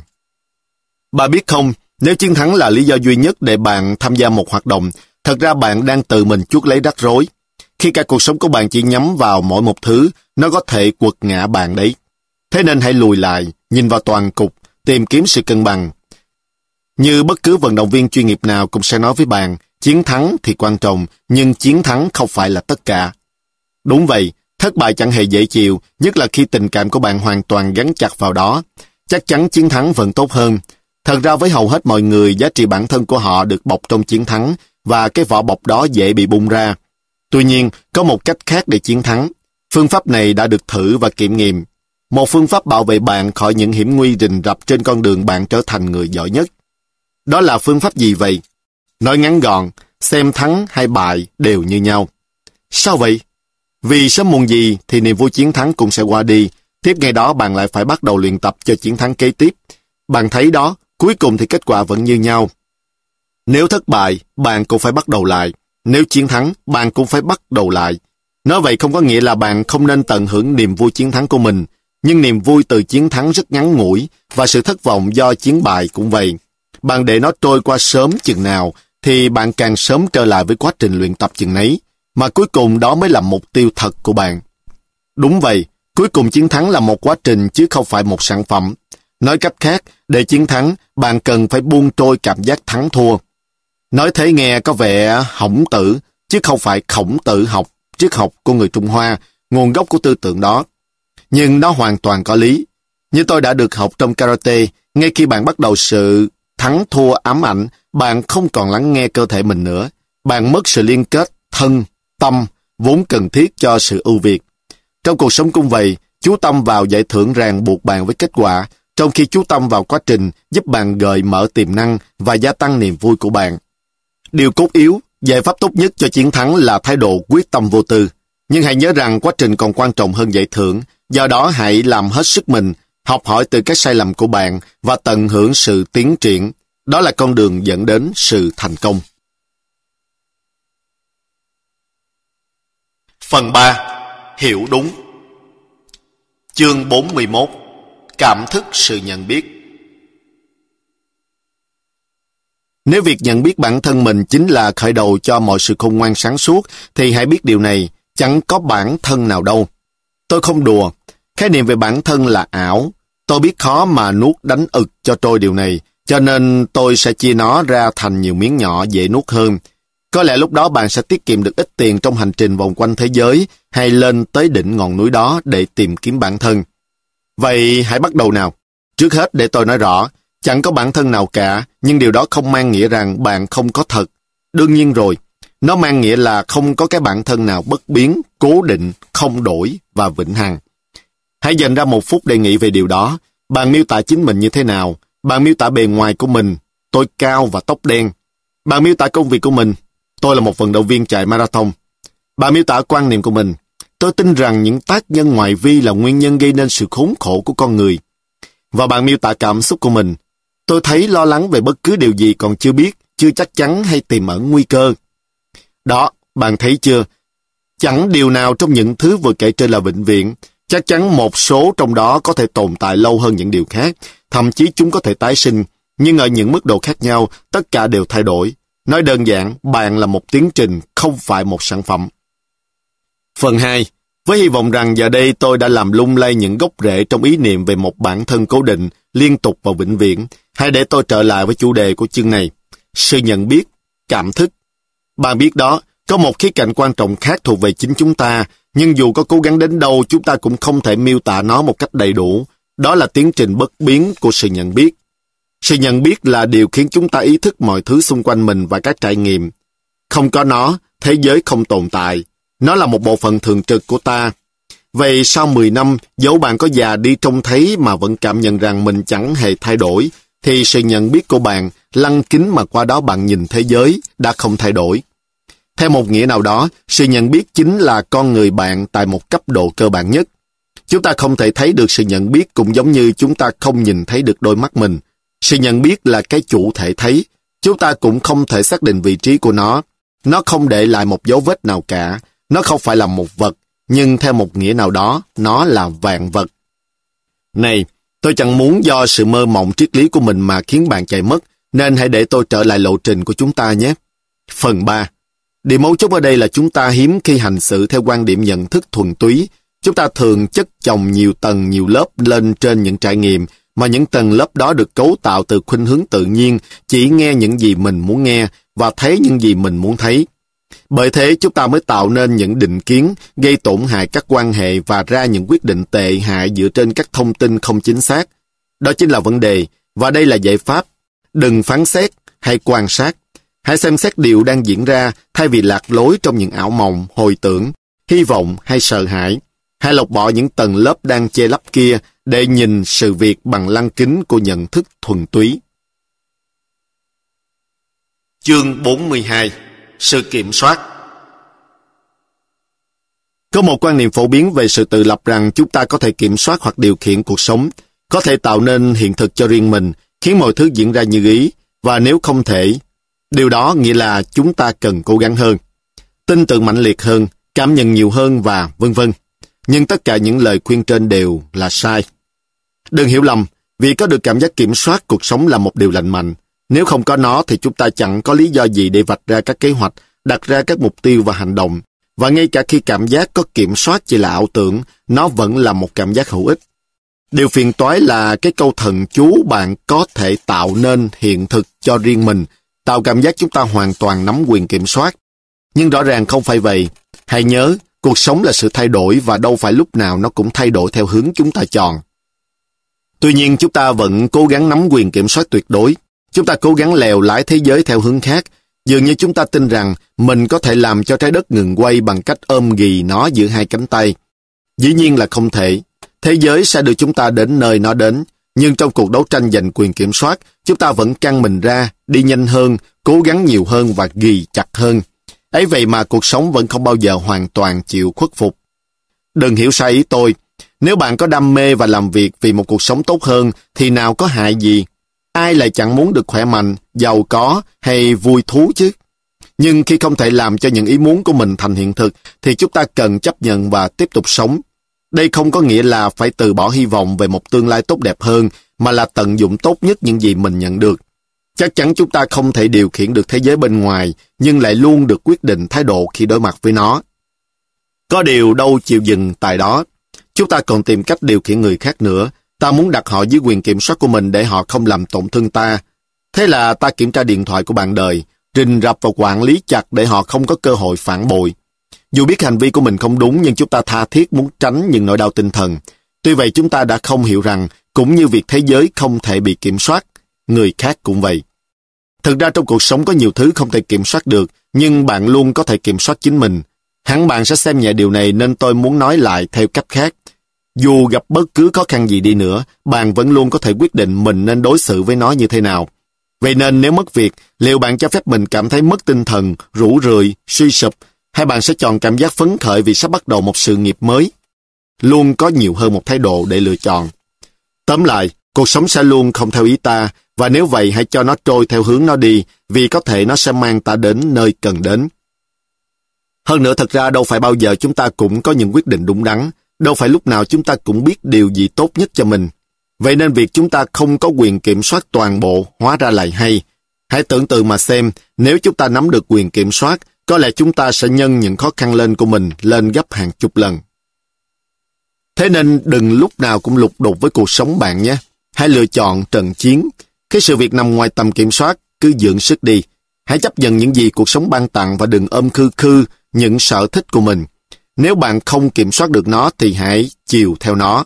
Đó là cách để chuyển hóa cuộc sống. Chương 43 Sự thanh thản Ngay cả trước khi đặt chân lên trái đất này, chúng ta đã ký một hợp đồng gắn chặt mình với sự nỗ lực. Chẳng có gì phải ngạc nhiên khi các em bé mới ra đời đã gào khóc. Trong thế giới này chẳng có gì cho không cả. Nếu muốn ăn, bé phải thể hiện điều đó rõ ràng. Người lớn chúng ta cũng chẳng sung sướng hơn, Muốn cho cuộc sống dễ chịu thì vẫn phải nỗ lực nhiều nữa. Thế nhưng đa số chúng ta đều muốn sống an nhàn, muốn nằm yên chờ sung rụng. Vậy nên chúng ta mua vé số, đánh bạc và mánh mung với hy vọng đào trúng mỏ vàng. Rồi thì nếu may mắn chúng ta có được tất cả mà chẳng cần động đầu móng tay. Nhưng không thể có một cuộc sống an nhàn mà không cần nỗ lực. Ngay cả những người trúng số cũng nhận thấy rằng sự giàu có của họ không ngăn được cỏ mọc trong vườn hay không giúp cho giày của họ khỏi bị trầy xước Người ta phải làm việc để duy trì các tài sản vật chất và rốt cuộc mọi thứ vẫn mòn đi. Chẳng có gì muôn đời bền vững, dù có trúng độc đắc trăm tỷ cũng vậy. Tuy nhiên chúng ta dường như chẳng bao giờ thôi mong muốn có nhiều thứ mà chẳng phải mất gì, không cần tốn công tốn sức. Do đó khi mọi việc trở nên xấu đi, cuộc sống liền lâm vào cảnh khó khăn. Chẳng có gì ngạc nhiên, cố gắng giành giật những thứ cho không chỉ khiến cho việc nhận được những gì mình thật sự muốn trở nên khó khăn hơn. Bên cạnh đó, đa số chúng ta có vẻ lẫn lộn giữa nỗ lực và tranh đấu. Nỗ lực là dồn năng lượng vào một hành động. Tranh đấu là nỗ lực được cộng thêm cố gắng và tuyệt vọng. Có lẽ sự lẫn lộn này là một tàn tích từ thời con nít khi chúng ta thường được người lớn bảo hãy nỗ lực hơn nữa. Nỗ lực thêm chút, cố gắng nữa đi. Bạn thấy đó khi còn là con nít, không phải bao giờ chúng ta cũng hiểu rõ những gì mình cần làm hay nơi nào cần tập trung nỗ lực. Rồi do đó khi thêm và cố sức nhiều hơn mà không đạt được kết quả mong muốn, chúng ta nản chí, căng thẳng và nỗ lực nhiều hơn nữa. Chẳng mấy chốc sự nỗ lực trở thành đồng nghĩa với tranh đấu. Tôi nhìn thấy điều này tác động tới người lớn khi họ luyện tập karate. Bảo họ cố gắng hơn nữa, thế là họ tự động gồng người lên, một điều ảnh hưởng xấu đến việc ra đòn. Họ trở nên nặng nề và phải vật lộn với các cơ bắp đang kìm hãm những cơ bắp khác họ cần vận dụng. Nói ngắn gọn, càng ra sức nhiều thì càng ít tiến bộ. Rốt cuộc họ kiệt sức vào lúc đáng lẽ họ phải cảm thấy tươi tỉnh. Trong cuộc sống cung vậy, sự căng thẳng trong tâm trí con người dẫn đến những cuộc tranh đấu không cần thiết và nỗi ác cảm với nỗ lực. Giải pháp tốt nhất là thoải mái tinh thần khi phải gắng sức. Bạn sẽ phản ứng nhanh hơn trong những giây phút cần phản đòn mạnh và trở nên nhạy bén với những lúc không cần ra đòn. Và đây là một điều quan trọng nữa. Để đạt được bất cứ thứ gì có giá trị trong cuộc sống, bạn đều phải làm việc. Nhưng hãy cẩn thận đừng quá bám sát vào kết quả cuối cùng. Cuộc sống sẽ nghiệt ngã hơn nếu bạn cứ bám vào các kết quả cuối cùng hay luôn muốn kết quả khác hơn so với bản chất thực sự của nó. Để có một cuộc sống dễ chịu hơn, điều bạn cần làm là cân bằng giữa mong muốn thay đổi với thái độ chấp nhận sự việc như nó hiện hữu, ngay hiện tại. Tất nhiên, hãy nỗ lực cải thiện cuộc sống, nhưng trước hết phải đặt mình vào trạng thái tốt đã. Khi chấp nhận tình thế hiện tại và mình là ai vào lúc này, bạn sẽ có được trạng thái tâm trí tốt nhất để từ đó tự cải thiện. Hãy hiểu, nếu những nỗ lực của bạn được thực hiện dưới lăng kính này, bạn sẽ có thể thông dong trên con đường mưu cầu của mình và sẽ không phải tranh đấu gì cả. Chương 44 Năng lượng Năng lượng quyết định khả năng hành động của chúng ta trong thế giới này. Chúng ta sử dụng năng lượng cho mọi việc mình làm, từ đọc một cuốn sách đến nấu một bữa ăn, rồi chuyện yêu đương nữa. Rõ ràng nếu cảm thấy dồi dào năng lượng chừng nào thì chúng ta sống viên mãn chừng ấy. Nhưng làm thế nào để gia tăng các mức độ năng lượng của mình? Các chất bổ dưỡng lành mạnh và không khí trong lành là các nguồn năng lượng chính của chúng ta. Về cơ bản, thực phẩm kết hợp với dưỡng khí để cung cấp cho chúng ta nhiên liệu. Tuy nhiên, cũng giống như một chiếc xe hơi kết hợp xăng với không khí làm chạy động cơ, sự kết hợp thực phẩm, không khí cũng cho ra các chất thải gây nguy hiểm, hoặc nói về mặt kỹ thuật đó là gốc tự do. Tôi sẽ giải thích sơ qua vài nét nhưng bạn hãy hiểu điều này trước đã. Con người ta sinh ra là để sống sót, nhưng thật thú vị, sự sống sót của giống loài thì quan trọng hơn sự tồn tại của cá nhân bạn. Nói cách khác, nếu phải chọn giữa sinh sản hay duy tu bảo dưỡng, cơ thể của bạn sẽ chọn sinh con đẻ cái. Có vẻ như chúng ta là những kẻ tử vì đạo cho sự tồn tại của con người, hy sinh tất cả cho sự tốt đẹp của nòi giống. Nhưng này, ít ra thì trong lúc làm vậy chúng ta cũng được vui vẻ mà. Có điều dù thuộc trường hợp nào đi nữa, cốt lõi của vấn đề là chúng ta không thể kiểm soát được sự phân bổ năng lượng của cơ thể. Tuy nhiên, chúng ta có thể kiểm soát được nhu cầu của mình dành cho chức năng duy tu và bảo dưỡng. Thế nên nếu muốn có thêm nhiều năng lượng, đó chính là chỗ để chúng ta trông vào. Vậy thì hãy trở lại với cái gốc tự do. Khi thực phẩm phối hợp với khí oxy trong cơ thể để sản sinh ra năng lượng, thì phụ phẩm là một số các chất độc hại, gọi là các gốc tự do. Tuy nhiên cơ thể của bạn có một hệ thống tự vệ tuyệt vời để loại trừ các chất này. Nó sản xuất ra các chất chống oxy hóa để tiêu diệt các gốc tự do. Nhưng nếu hệ thống này bị quá tải vì các thứ độc hại ấy, cơ thể bạn sẽ tìm được sự trợ giúp từ chỗ khác. Nó trông cậy vào các dưỡng chất trong thực phẩm. Điều rắc rối là chế độ ăn uống trung bình sẽ không cung cấp đủ các dưỡng chất trợ giúp đó, chính là chất chống oxy hóa. Thế là cơ thể bị tổn thương, già đi nhanh chóng và tiêu phí năng lượng để bài tiết các chất cặn bã. Thật ra đối với hầu hết mọi người, phần lớn năng lượng bị cạn kiệt là do nỗ lực của cơ thể nhằm bóc tách các thành phần nhân tạo ra khỏi bất cứ dưỡng chất nào mà nó tìm thấy được. Nói nôm na là nó phải tách vỏ trấu ra khỏi hạt gạo. Và nỗ lực đó thường quá sức vì có nhiều trấu hơn gạo, thế nên thay vì cung cấp năng lượng cho chúng ta, thứ thực phẩm chúng ta ăn vào lại khiến chúng ta cảm thấy khổ sở. Điều này tạo nên một cái vòng lẫn quẩn, vì cơ thể buộc ta phải ăn nhiều nữa để có các dưỡng chất mà nó thật sự cần. Để rồi hầu hết mọi người lại ăn các loại thực phẩm chế biến sẵn nhiều hơn. Kết quả là thay vì cảm thấy khỏe khoắn và sung sức, người ta lại cảm thấy mình béo ra và mệt mỏi. Bạn muốn cảm thấy sung sức hơn? Vậy hãy bắt đầu với chế độ ăn uống. Hãy ăn các loại thực phẩm được trồng, chưa sơ chế và giàu dưỡng chất. Nói chung các loại trái cây và rau củ màu đậm có hàm lượng các chất chống oxy hóa cao. Ví dụ như nho đỏ, việt quất, bông cải xanh và grauspenat. Do đó hãy bắt đầu điền tên một số thực phẩm tốt này vào chế độ ăn của bạn ngay từ hôm nay. Tuy nói vậy nhưng việc gia tăng các mức độ năng lượng không chỉ riêng về chất bổ dưỡng, còn có những thứ khác thúc đẩy sự duy trì và chức năng tái tạo của cơ thể. Ví dụ luyện tập quá mức có thể sản sinh nhiều gốc tự do. Vì vậy bạn nên tập thể dục thường xuyên hơn nhưng với liều lượng vừa phải. Sự căng thẳng quá mức và suy nghĩ tiêu cực cũng làm tiêu hao năng lượng. Vậy nên hãy tập những bài thư giãn và ít nghĩ ngợi những điều buồn bực không hay. Tóm lại, nếu muốn cảm nhận và làm việc tốt hơn, bạn nên để cho hệ thống duy tu và bảo dưỡng cơ thể của mình làm việc ít đi. Vậy, hãy tập thể dục, chọn những loại thực phẩm và loại ý nghĩ sẽ làm tăng năng lượng và sức khỏe, thay vì khiến bạn mệt mỏi và già trước tuổi. Chương 45 Niềm tin Điều cốt lõi cần phải nói ngay, niềm tin tức là sự tin cậy. Ví dụ nếu nhảy ra khỏi máy bay, tôi đặt niềm tin vào chiếc dù trên lưng. Lúc đó tôi tin rằng nó sẽ mở khi tôi kéo sợi dây. Mặc dù trước khi tôi kéo sợi dây ở độ cao gần 1.000 mét, tôi không thể chắc chắn tuyệt đối rằng dù sẽ mở. Cuộc sống cũng vậy. Tôi tin rằng cuộc sống muốn chúng ta lớn lên, và niềm tin tôi đặt vào quá trình phát triển của cuộc sống cũng giống như niềm tin tôi đặt vào việc cái dù sẽ mở ra. Không có bằng chứng cụ thể cho thấy cuộc sống đang cố gắng vun đắp cho tôi hay nó sẽ luôn luôn dành cho tôi những điều ưu ái nhất.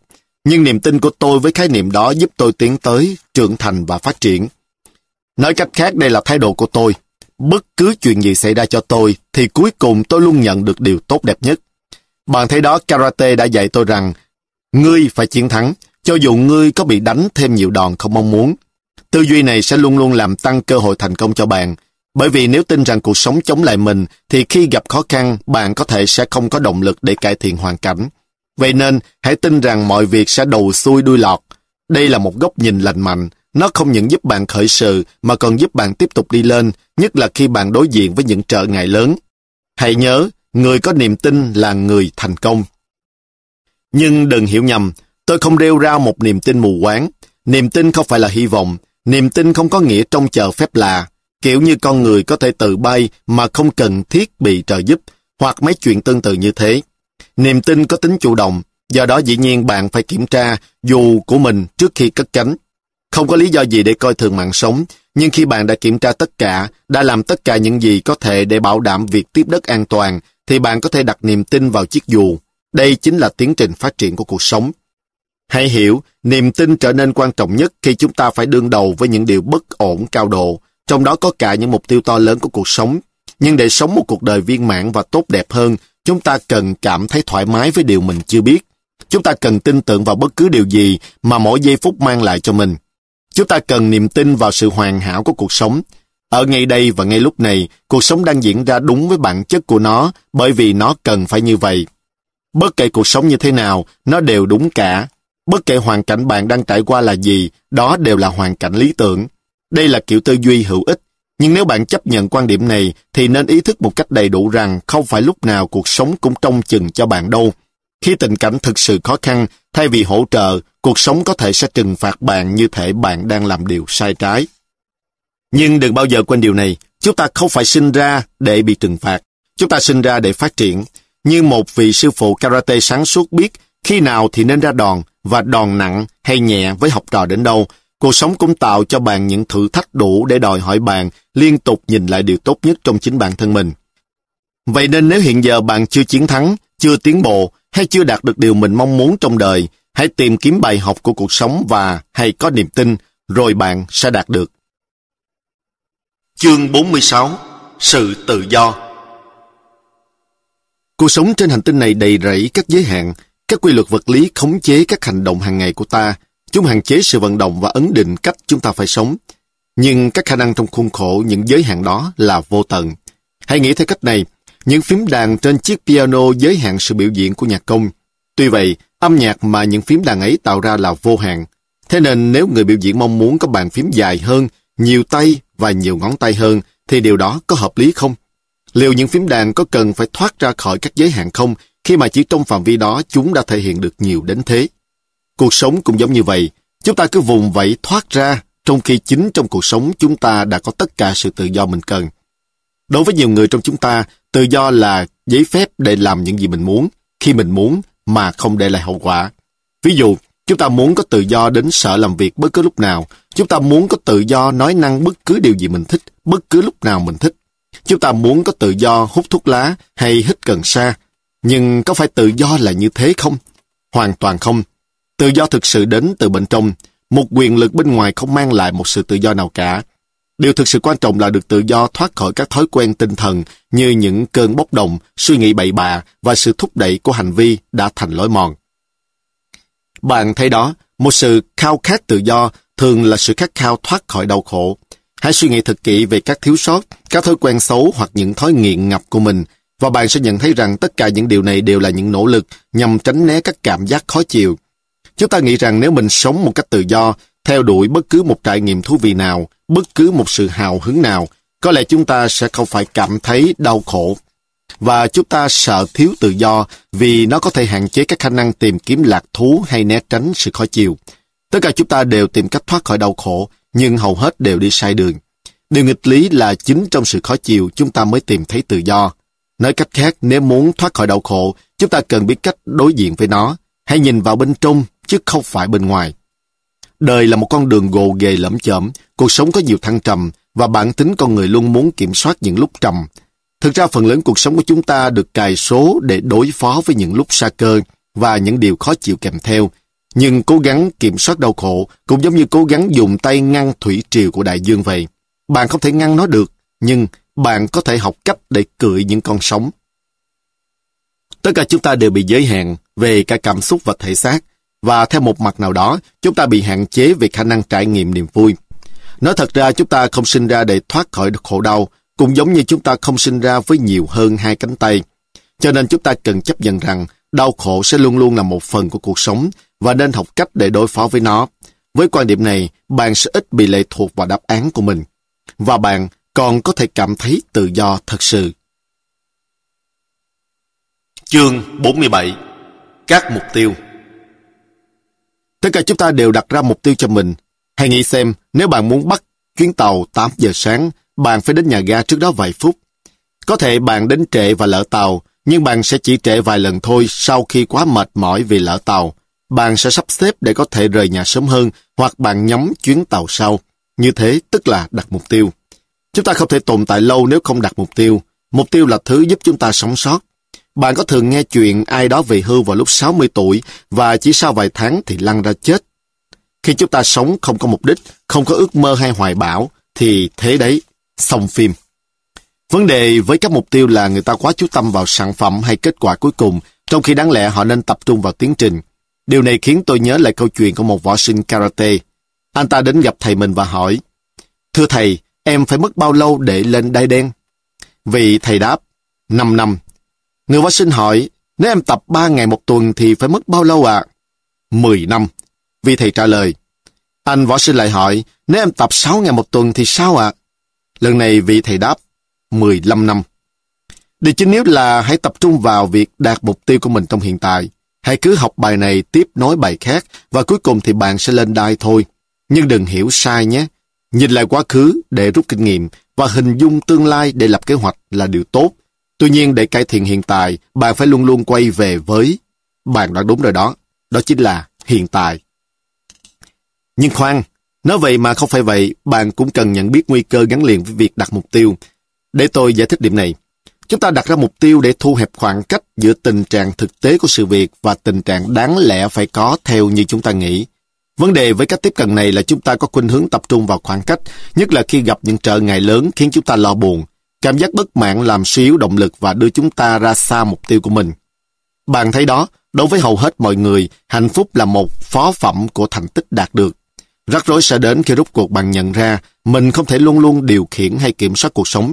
Không phải lúc nào bạn cũng có thể đạt được điều mình muốn, khi mình muốn. Đây là lúc bạn cảm thấy khổ sợ. Và nếu chỉ tập trung chú ý vào khoảng cách giữa vị trí hiện tại với vị trí muốn đạt đến, bạn chỉ càng làm gia tăng khoảng cách và nỗi buồn của mình. Vậy thì bạn có thể làm gì? Những môn võ như karate cho bạn một phương pháp khác trong việc đặt mục tiêu. Nó dạy bạn xem các mục tiêu đơn giản như một thứ gì đó để nhắm đến. Nó dạy bạn chấp nhận rằng không phải lúc nào các mục tiêu cũng đạt được. Và điều quan trọng hơn, nó dạy bạn rằng vấn đề không nằm ở việc đạt được gì khi hoàn thành mục tiêu, mà là bạn trở nên như thế nào. Chương 48 Sức khỏe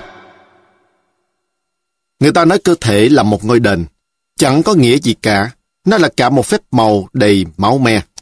Thử trả lời tôi xem, ở đâu trên thế gian này bạn tìm được một chiếc máy có thể tiêu thụ thực phẩm và chuyển hóa dưỡng chất thành năng lượng, tuần hoàn các dịch để nuôi dưỡng và làm sạch, sinh sản và tái tạo, mà lại gọi chính mình là một ngôi đền đâu? Khi nghĩ về những gì mà cơ thể làm được, bạn sẽ thấy nó thật đáng kinh ngạc.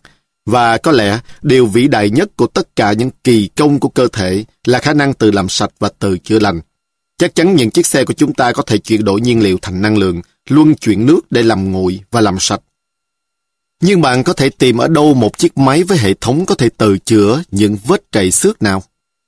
Hầu hết chúng ta xem khả năng tự chữa lành và tự làm sạch của cơ thể là điều tự nhiên. Thường thì cơ thể hoạt động rất tốt và chúng ta chẳng buồn quan tâm đến nó. Nhưng cũng như bất cứ chiếc máy nào khác, cơ thể cũng bị hao mòn và cần được bảo dưỡng liên tục. Chuyện lạ là chúng ta quan tâm đến máy móc mà mình sở hữu nhiều hơn chú ý đến thân thể của mình. Ví dụ, chúng ta dùng loại nhiên liệu và dầu nhất hảo hàng cho chiếc xe, nhưng lại tổng vào bao tử những thứ đồ ăn tạp nhạp, miễn là ngon miệng. Thôi được, nói một cách công bằng, chúng ta vẫn hiểu rằng sức khỏe răng miệng được duy trì thông qua nhiều biện pháp diễn ra hàng ngày. Nhưng có vẻ như đa số chúng ta tách hàm răng ra khỏi cơ thể. Và tôi không nói chuyện mang răng giả nhé. Chúng ta cho rằng phần còn lại của cơ thể thì khác, rằng sức khỏe của nó chẳng hề thay đổi. Thực ra cũng giống như những chiếc răng, nó đang trong trạng thái bị hư hỏng, trừ phi chúng ta cũng chăm sóc nó hàng ngày. Vậy đây là những gì bạn phải làm và nguyên nhân. 1. Ngủ đúng. Theo nghĩa số lượng đúng là 8 đến 9 giờ mỗi ngày và chất lượng đúng là giấc ngủ sâu, giấc ngủ thoải mái. Hãy hiểu, trong khi ngủ cơ thể bạn tự chữa lành và làm sạch chính mình, nó hóa giải hết các độc tố tích tụ suốt trong ngày và điều này diễn ra trong các giai đoạn khác nhau của giấc ngủ. Thế nên nếu bạn không dành đủ thời giờ cho tiến trình này, thì cơ thể bạn vẫn còn động lại các chất bẩn. Hãy để cho tiến trình này diễn ra đầy đủ, khi thức dậy bạn sẽ cảm thấy mình tươi tỉnh. Hơn nữa bạn sẽ có một ngày mới vui vẻ chứ không nhăn nhó, cáu bẳn. Hãy nhớ rằng ngày của bạn diễn ra cũng giống như khóe miệng của bạn, cong lên hay xuống vậy. Cho nên, hãy ngủ đúng nhé. Thứ hai, ăn đúng. Thực phẩm cung cấp năng lượng cho cơ thể hoạt động. Ăn thực phẩm nghèo dưỡng chất thì cơ thể sẽ hoạt động kém. Tiếp tục chế độ ăn nghèo dưỡng chất trong một thời gian dài thì các chức năng của cơ thể sẽ hoạt động tệ hại hơn. Để có sức khỏe tốt, hãy ăn các loại protein không chứa mỡ, các hydrat carbon phức và rau quả tươi. Ăn uống thích hợp đơn giản chỉ có vậy thôi. Dĩ nhiên đơn giản không có nghĩa là dễ dàng, nhưng với quyết tâm và tinh thần kỷ luật, bạn có thể làm được. Vậy hãy từ từ loại bỏ dần các loại thực phẩm chế biến sẵn và tổng hợp, tào lao. Và khi đi chợ mua thức ăn, hãy áp dụng câu châm môn này. Thực phẩm càng mới, bạn càng trẻ lâu. Thứ ba, vận động đúng. Đa số người ta tin rằng để thân thể được tráng kiện tối đa thì phải chịu mất thời gian, khổ cực và nỗ lực. Nhưng giữ cho thân thể khỏe mạnh nằm ở việc bạn chọn lựa hợp lý hơn là tập luyện hùng hục. Cái khẩu hiệu xưa, không đau, không giàu, có thể hữu lý nếu ta cố sức hoàn chỉnh một người máy nhưng lại không nhất thiết đúng khi nói chuyện bồi dưỡng sức khỏe. Và hãy nhớ rằng bạn sinh ra là để hoạt động chứ không phải nằm ngồi suốt ngày, nên nếu có thể vận động được thì vận động đi. Hãy nâng cao nhịp tim ít nhất trong 20 phút, 3 lần mỗi tuần. Nói thẳng ra, hoặc tập thể dục, hoặc chết gục sớm. Đương nhiên bạn không thể trường sinh bất tử, bạn không thể kiểm soát tuổi thọ của mình, nhưng có thể làm cho những năm tháng cuộc đời thêm phần ý nghĩa. Nói cách khác, chúng ta có thể giữ cho mình trẻ lâu hơn và cách duy nhất để làm điều đó là ngủ ngon giấc, ăn hợp lý và vận động đủ. Nếu không, bạn chỉ còn cách là nói dối, giấu bớt số tuổi của mình cho đỡ ngượng. Chương 49 Niềm vui Vẫn tìm à, là nó chăng? Mảnh cuối của bức tranh ghép, đáp án hay bí quyết để chấm dứt việc tìm kiếm. Chúng ta dành phần lớn cuộc đời để tìm kiếm, còn khi không tìm kiếm thì chúng ta theo đuổi hoặc tránh né. Chúng ta liên tục làm gì đó để tìm ra điều mà hầu như tất cả chúng ta đều tìm kiếm, đó là hạnh phúc dài lâu. Nhưng chúng ta không hiểu rằng những việc này, tìm kiếm, theo đuổi và tránh né, đang thực sự đưa mình xa rời đích đến. Thế nên chúng ta tiếp tục nỗ lực, hầu đạt cho được cái mục tiêu bất khả là hạnh phúc dài lâu. Trong quá trình này, chúng ta làm ngơ trước những điều thật sự có ý nghĩa, bị lạc hướng và để cuộc sống lướt qua bên cạnh. nhưng chúng ta không nhìn thấy chiếc bẫy. Tại sao? Tôi cho rằng đó là vì từ trước đến giờ chúng ta không được giải thích. Chắc chắn ai trong chúng ta cũng đã từng biết rằng vật chất không nhất thiết mang lại hạnh phúc. Có nhiều thứ quan trọng trong đời hơn là vân vân và vân vân. Nhưng hãy nhìn theo cách này. Cuộc sống là sự thay đổi cho nên mọi vật không bao giờ đứng yên như chúng ta muốn. Sự vật sẽ luôn thích nghi, phát triển, cải tiến, già đi và tàn lụn. Ngay cả hạnh phúc cũng sẽ thay đổi. Nó sẽ không bao giờ bám vĩnh viễn vào đâu đó. Nó sẽ luôn đến và đi. Và chuyện đến rồi đi của nó có lẽ cũng không bao giờ là một sự phân chia đồng đều. Như tất cả chúng ta đều biết, những ngày bỉ cực không phải lúc nào cũng theo sau là sự thái lai. Đôi khi chúng ta phải trải qua một loạt tháng ngày hết sức cà chớn, kéo dài hàng tuần hay hàng tháng, hoặc thậm chí hàng năm. Không có một hình mẫu, một điều chắc chắn hay một hy vọng nào cho hạnh phúc dài lâu. Nhưng chẳng sao, nếu bạn cứ để mặc nó. Bạn thấy đó, chúng ta đâu cần hạnh phúc vững như bàn thạch, hạnh phúc lớn hơn hay hạnh phúc nấn ná quanh ta lâu hơn một chút. Dù sao, đó không phải là điều chúng ta thực sự tìm kiếm. Điều chúng ta cần là sự thỏa nguyện và niềm vui lâu dài. Tin tốt là ta có thể tạo ra được chúng, có thể kiểm soát chúng và ai cũng có thể đạt được chúng. Nhưng để đạt được, trước hết ta cần phải thích nghi với những điều ngoài ý muốn. Cách thức là thế. Bạn thấy đó, hạnh phúc đến khi cuộc sống chiều theo ý ta. Tháp tùng theo nó là cái cảm giác sung sướng, dễ chịu và hứng thú. Ngược lại, bất hạnh xảy ra khi cuộc đời từ chối điều chúng ta muốn. Nó dẫn theo các cảm giác khó chịu và khổ đau.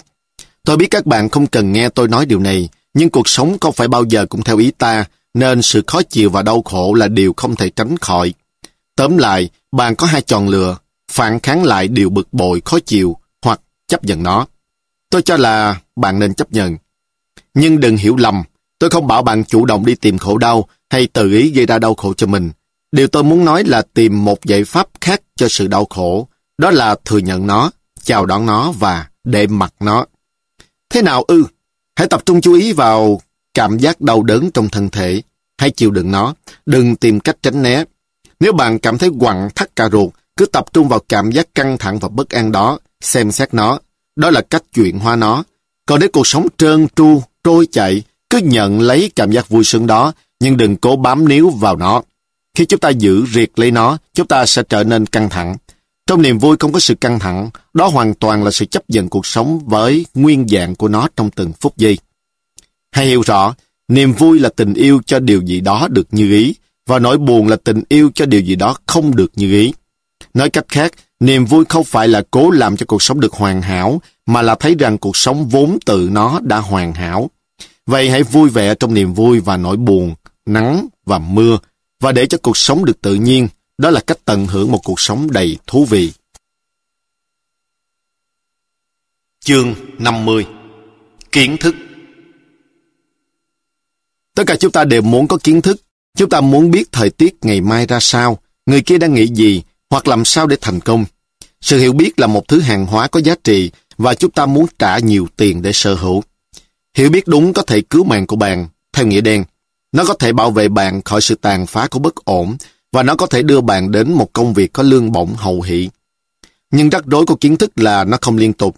Cũng giống như mọi thứ trên đời, kiến thức luôn thay đổi.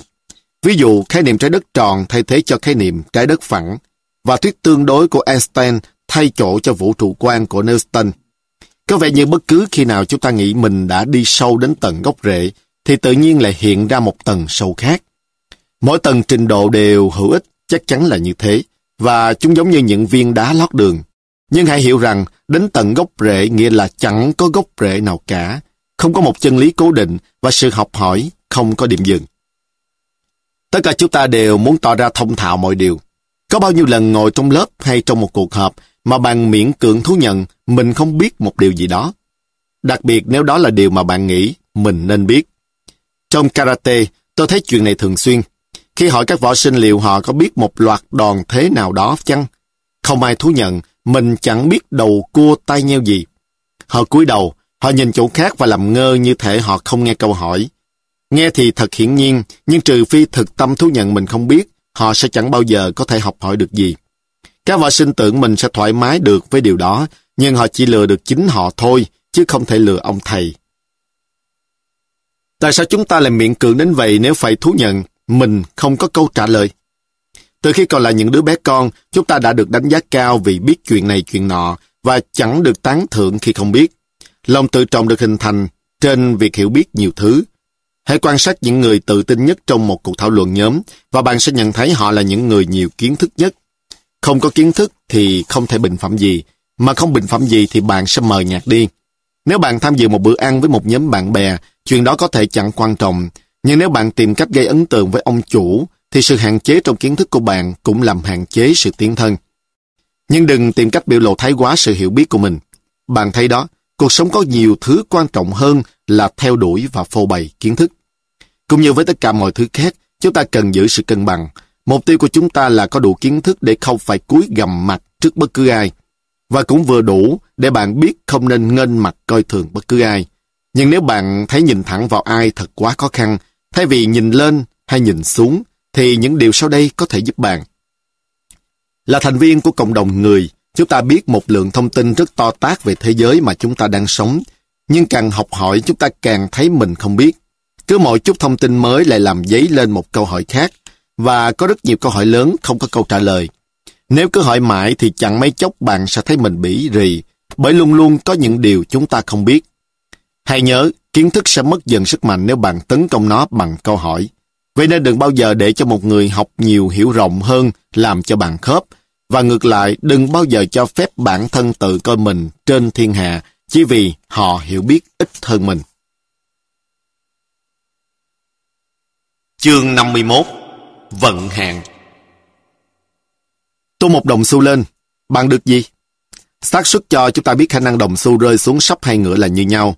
Tung đồng xu 100 lần, bạn mong được gì? Hầu hết người ta kỳ vọng số lần xuất hiện sắp và ngửa của đồng xu là bằng nhau. Tôi cũng thấy gần như vậy. Nhưng điều tôi không chờ đợi là thấy đến 15 lần ngửa liên tiếp. Nếu tôi muốn ngửa, hẳn tôi sẽ nghĩ mình chính là chúa tể vũ trụ rồi. Và nếu trước đó tôi đã đặt tiền vào cửa ngửa, hẳn tôi cho là mình đã có một tài năng đáng giá. Nhưng chúng ta quên, tôi biết tôi đã quên rằng 50% cơ hội để có được sắp hay ngựa của đồng xu không có nghĩa là bạn sắp có được một sự phân bổ đồng đều. Không phải luôn luôn hệ sắp xong thì tiếp theo là ngựa. Nhưng khi có một loạt kết quả lặp lại, chúng ta thấy khó mà tin đó là do ngẫu nhiên và bèn kết luận rằng mình làm cho nó ra như thế chứ không phải may mắn. Hoặc xa hơn nữa, nếu sự việc theo đúng ý, chúng ta nhanh chóng nhận ra là do công của mình. Còn nếu ngược lại, chúng ta cũng nhanh chóng đổ thừa tại người khác. Từ thâm tâm chúng ta hiểu mình sẽ chẳng bao giờ chắc chắn về một số thứ, và chúng cũng không hề bị giới hạn bởi chuyện tung đồng xu.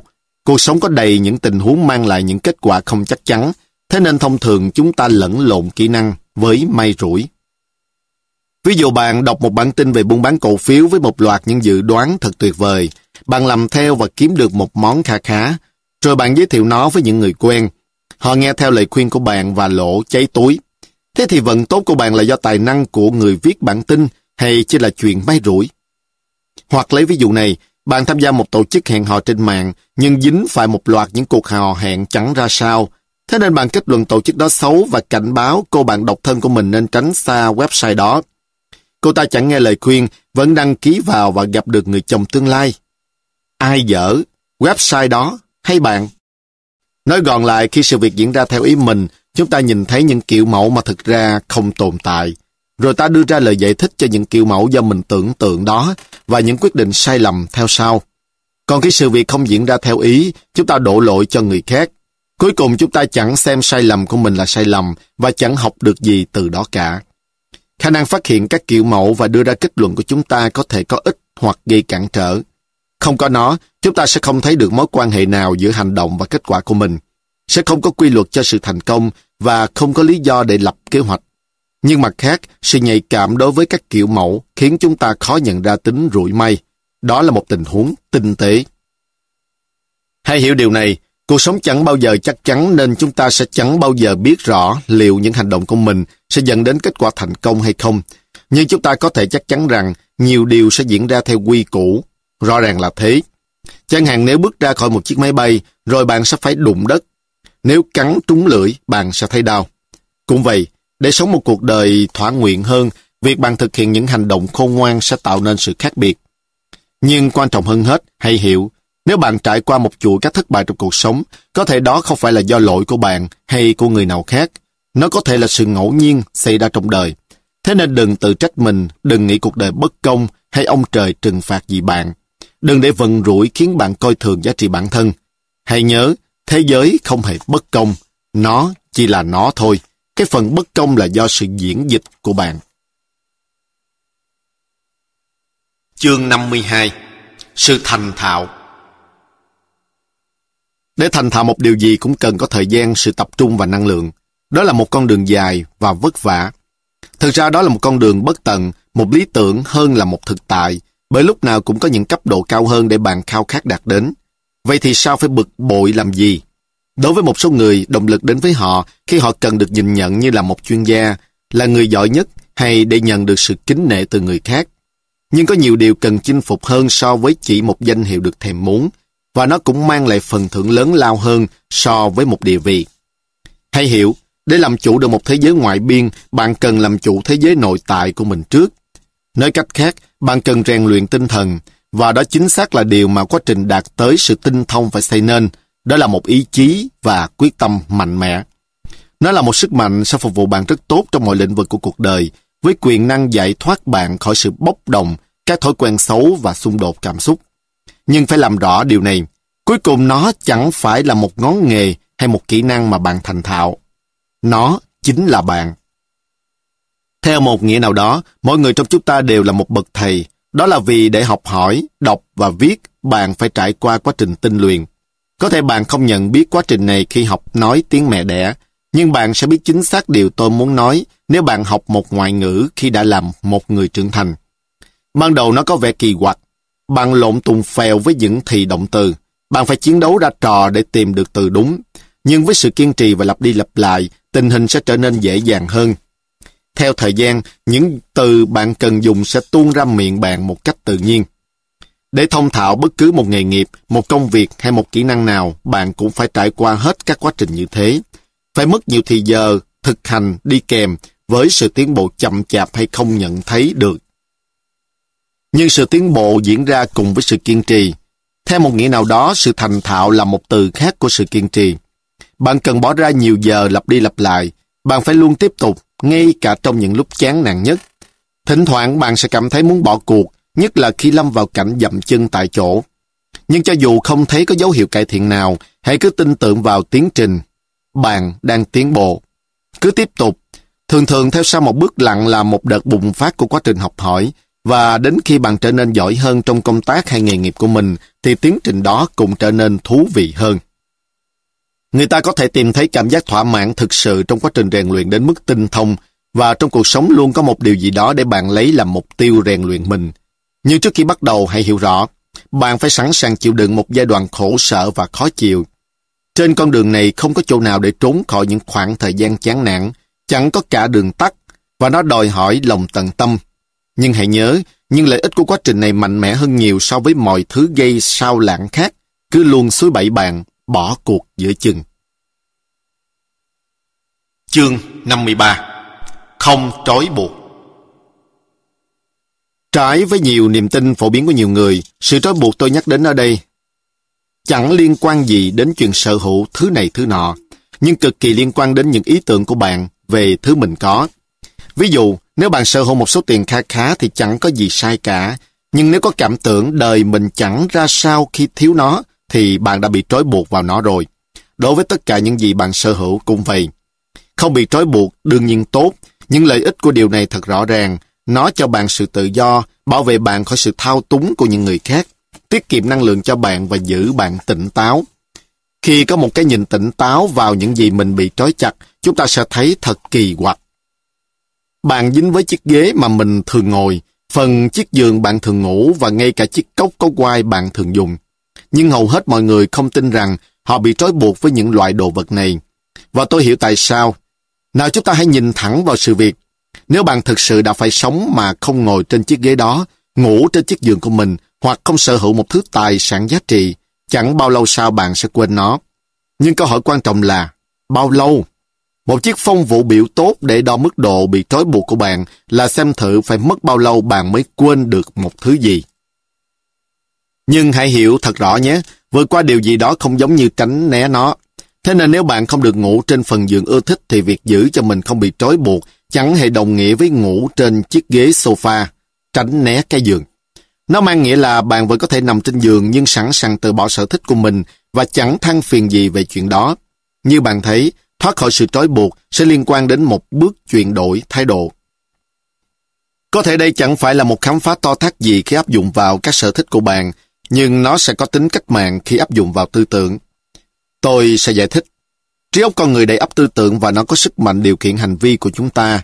Chẳng hạn có người nghĩ rằng cho đi là tốt hơn nhận vào, nên họ rất miễn cưỡng khi phải yêu cầu điều gì, trong khi họ hết sức cần nó. Có người tin rằng luôn tồn tại thứ tình yêu hoàn hảo, nên họ cảm thấy bất mãn hết mối quan hệ này đến mối quan hệ khác. Có người nghĩ họ không cần phải đau đớn nên họ xây dựng những chiến lược tránh đau đớn và chúng đã kìm hãm họ đưa ra những quyết định sáng suốt. Vấn đề là chúng ta không suy nghĩ cặn kẽ, chúng ta không nhận ra rằng những tư tưởng đó đã trói buộc mình và không hiểu những tư tưởng đó điều khiển cuộc sống của mình như thế nào. Nhưng có một lối thoát thông qua sự nhận thức và học cách buông bỏ. Điều này không có nghĩa là bạn phải chặn suy nghĩ của mình lại hay dùng thật nhiều ý niệm tích cực để đẩy các tư tưởng tiêu cực ra ngoài. Bạn chỉ cần hiểu rằng tư tưởng không phải là đồ vật. Bạn không cần phải ôm khư khư và cũng không cần phải để chúng bám riết vào mình. Khi những tư tưởng và sở thích không còn tác động mạnh mẽ lên bạn về mặt cảm xúc nữa, xem như bạn đã có bước tiến trên con đường thoát khỏi sự trói buộc. Nhưng hãy thực tế, bởi bạn sẽ luôn luôn bị trói buộc vào thứ gì đó, cuộc sống hay cơ thể của mình chẳng hạn. Tất cả những gì bạn thực sự cần làm là giữ cho độ kết dính của mình với các sự vật, tư tưởng và sở thích ở một mức độ tối thiểu. Lời cuối cùng, chẳng gắn bó với ai cả là một điều khôn ngoan. Chuyện này nghe có vẻ lạnh lùng nhưng hãy hiểu, không gắn bó với một mối quan hệ không có nghĩa là tạo nên một khoảng cách, cắt liên lạc hay chân trong chân ngoài. Nó có nghĩa bạn cứ giữ cho giá trị bản thân hay hạnh phúc của mình không phụ thuộc vào người khác, trong khi vẫn hoàn toàn tận tâm với họ. Điều ấy cho mối quan hệ có đủ chỗ để thở và có cơ hội để phát triển. Chương 54 Sự bình yên sự bình yên trong tâm hồn không đến từ mong muốn thay đổi hay điều khiển việc này việc nọ, mà đơn giản từ thái độ chấp nhận sự việc đúng như bản chất của nó. Tuy nhiên, sự chấp nhận không phải là sự thờ ơ, nó không phải là thiếu quan tâm, thiếu nhiệt tình hay không dính líu. Nó có nghĩa là chấp nhận sự việc theo bản chất của nó vào lúc này mà không ghét bỏ, tức tối hay bực bội. Sự chấp nhận mang lại cho bạn trải nghiệm bình yên thật sự. Nó giải phóng bạn khỏi mọi lo lắng. Bạn thấy đó, khi mệt mỏi bạn làm cho các vấn đề trở nên trầm trọng hơn thực tế. Thế nên thay vì lo lắng chỉ việc kiểm soát những gì bạn kiểm soát được, rồi cứ ngã lưng và hãy để cho cuộc sống trôi qua, Thực ra trong một số tình huống bạn không thể làm gì nhiều để cải thiện tình hình, nhưng bạn có thể khiến sự việc thêm tệ hại nếu cứ phí thời gian than phiền về những điều chưa tốt. Hãy nhớ, sự bình yên của tâm hồn sẽ đến nếu bạn hiểu rằng cuộc sống không phải lúc nào cũng nằm trong sự kiểm soát của mình. Đôi khi bạn phải buông lỏng dây cương và để mặc cuộc sống tự trôi đi. Trong thái độ đó, bạn sẽ tìm thấy niềm an tịnh. Sự bình yên sẽ không còn khi bạn xúc động quá độ. Đừng hiểu lầm điều này. Chẳng có gì sai nếu bạn xúc động mạnh, nhưng nếu muốn có một cuộc sống trọn vẹn và khỏe mạnh hơn trên hành tinh này, bạn nên biết cách dừng lại trước khi bị những cảm xúc đó cuốn đi. Sự nhận thức sẽ giúp bạn. Cùng với nhận thức bạn có thể quan sát cảm xúc của mình. Bạn có thể trở thành một người quan sát tách biệt, thoát khỏi hấp lực mạnh mẽ của nó. Để phát triển khả năng này, bạn hãy chú ý quan sát điều gì đang xảy ra ngay lúc này. Hãy gọi tên nó, hay tường thuật hành vi, tư tưởng hoặc các cảm giác của bạn khi chúng đang diễn ra. Hãy tự nhủ, mình đang cảm thấy tức giận, khó chịu, bực bội như một tên ngố. Tiếp theo hãy chú ý các cảm xúc của cơ thể xảy ra cùng với những tư tưởng này. Chọn cách tiếp cận như vậy sẽ khiến bạn có những quyết định tốt hơn và hành vi mang tính xây dựng hơn. Tuy nhiên, bạn phải luyện tập mới làm được. Vậy nên đừng khắc khe với bản thân mình nếu bạn hiểu lý lẽ mà chưa thể hành động ngay. Cứ thực hiện từng bước, từng chút một và sự kiên trì sẽ mang lại kết quả tốt lành. Khi chú ý đến giây phút hiện tại thì chúng ta sẽ tìm thấy sự bình yên. Chúng ta giải phóng mình khỏi sự lo lắng, phán đoán và nỗ lực về đích. Theo một nghĩa nào đó, những gì chúng ta chẳng chú ý tới thì chẳng tồn tại. Xa mặt, cách lòng mà. Và nó cũng không hiện diện trong thế giới này. Có lẽ đó là lý do người ta vùi đầu trong cát khi muốn thoát khỏi một tình thế không vui. Nhưng vấn đề đâu phải là cố tránh né khó khăn của cuộc sống, mà là nhìn thẳng vào chúng để nói rằng, ta thấy ngươi rồi, và đối phó với chúng một cách thỏa đáng. Hãy hiểu rõ, phản ứng theo kiểu bất cân bằng chính là cách nhanh nhất để đánh mất trạng thái an tình. Hãy nhớ, trong bạn có một phần hoàn hảo, yên tĩnh và thanh thản. Phong ba bạo táp quét qua cuộc đời bạn cũng không thể chạm đến cái phần hoàn hảo đó. Thế nên khi nào mọi việc vượt quá tầm xoay sở, hãy ẩn náu thật sâu bên trong con người mình. Hãy liên kết với sự nhận thức tin tường của mình. Ngay trong thâm tâm, bạn sẽ tìm thấy sự sáng suốt của tinh thần mà bạn cần có để cải thiện tình huống. Hãy lột bỏ các lớp tư tưởng và thái độ quen thuộc để nhận lấy một nhãn quan mới mẻ, rồi sắp xếp nó lại. Đó là cách để có được cuộc sống bình yên. Chương 55 Quyền uy Người ta thường hiểu sai quyền uy. Chủ yếu là vì những người có quyền uy mà chúng ta chú ý đều là những kẻ lạm dụng nó. Nhưng quyền uy có thể là một sức mạnh hữu ích, bởi đặt nó vào tay người tốt có thể đưa đến sự thay đổi tích cực. Ví dụ cha mẹ dùng quyền uy của họ để tạo ảnh hưởng đến cá tính và sự phát triển của con cái. Các nhà lãnh đạo sử dụng quyền uy một cách khéo léo để làm tăng các lợi ích cho tổ chức của mình. Những nhà buôn thì tác động vào các quyết định mua hàng của khách hàng. Khi nhìn quyền uy như một khả năng tạo ảnh hưởng, tức là chúng ta nhìn nó dưới khía cạnh tích cực hơn. Nhưng quyền uy không phải chỉ ở người khác, nó cũng quan trọng đối với cảm nhận về sự tốt đẹp của bản thân. Như bạn thấy, quyền uy mang đến ý thức rằng chúng ta kiểm soát môi trường của mình. Và theo nhiều nghiên cứu tâm lý học, người biết mình có khả năng kiểm soát thì mạnh khỏe hơn và sống thỏa mãn hơn. Trái lại, khi lâm vào tình thế ít có khả năng kiểm soát, người ta cảm thấy bị căng thẳng và kém tự tin. Nói một cách đơn giản, quyền uy tốt cho sức khỏe của bạn. Ta cần nó để tạo nên những thay đổi tích cực trong cuộc sống của mình. Vậy đừng từ bỏ quyền uy một cách dễ dàng nhé. Đối với một số người, chỉ nghĩ đến việc giữ vững lập trường và tranh đấu để giành lấy quyền uy cũng đủ làm cho họ co rúm. Không phải ai cũng có thể theo đuổi uy quyền, nhưng tất cả chúng ta đều cần nó ở những mức độ khác nhau. Có người thích bắt kẻ khác làm việc gì đó cho mình, có người chỉ muốn cuộc sống bình lặng nên vui vẻ làm theo lời người ta sai bảo. Đa số mọi người không thích đánh nhau, họ tránh xa các xung đột. Thế nên nếu bạn có thể dàn xếp các cuộc xung đột và có tham vọng trở thành một nhà lãnh đạo, thì bạn có lợi thế hơn những người cùng trang lứa khác.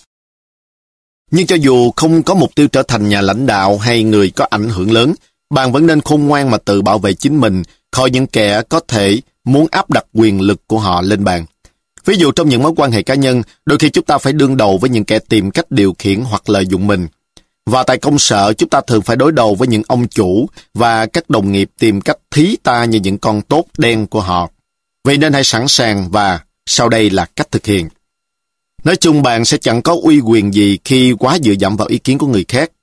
Đúng, việc gây dựng hình ảnh tốt cho mình và điều chỉnh quan niệm của người khác là quan trọng. Nhưng khi quá chiều lụy để làm vui lòng người khác hoặc tỏ ra dễ chịu, chúng ta để mặc cho họ lợi dụng mình. Để tự bảo vệ hay có ý tưởng riêng, đừng để người khác ấn định giá trị cho bạn. Hãy nhớ, sự tự tin thực sự đến từ bên trong, mà quyền uy thực sự cũng vậy.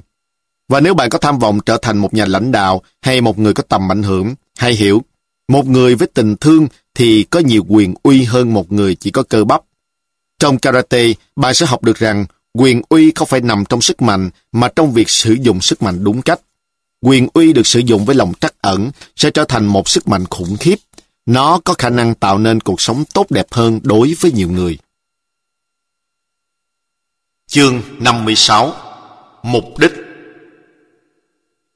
Tất cả những chuyện này để làm gì? Có ý nghĩa nào không?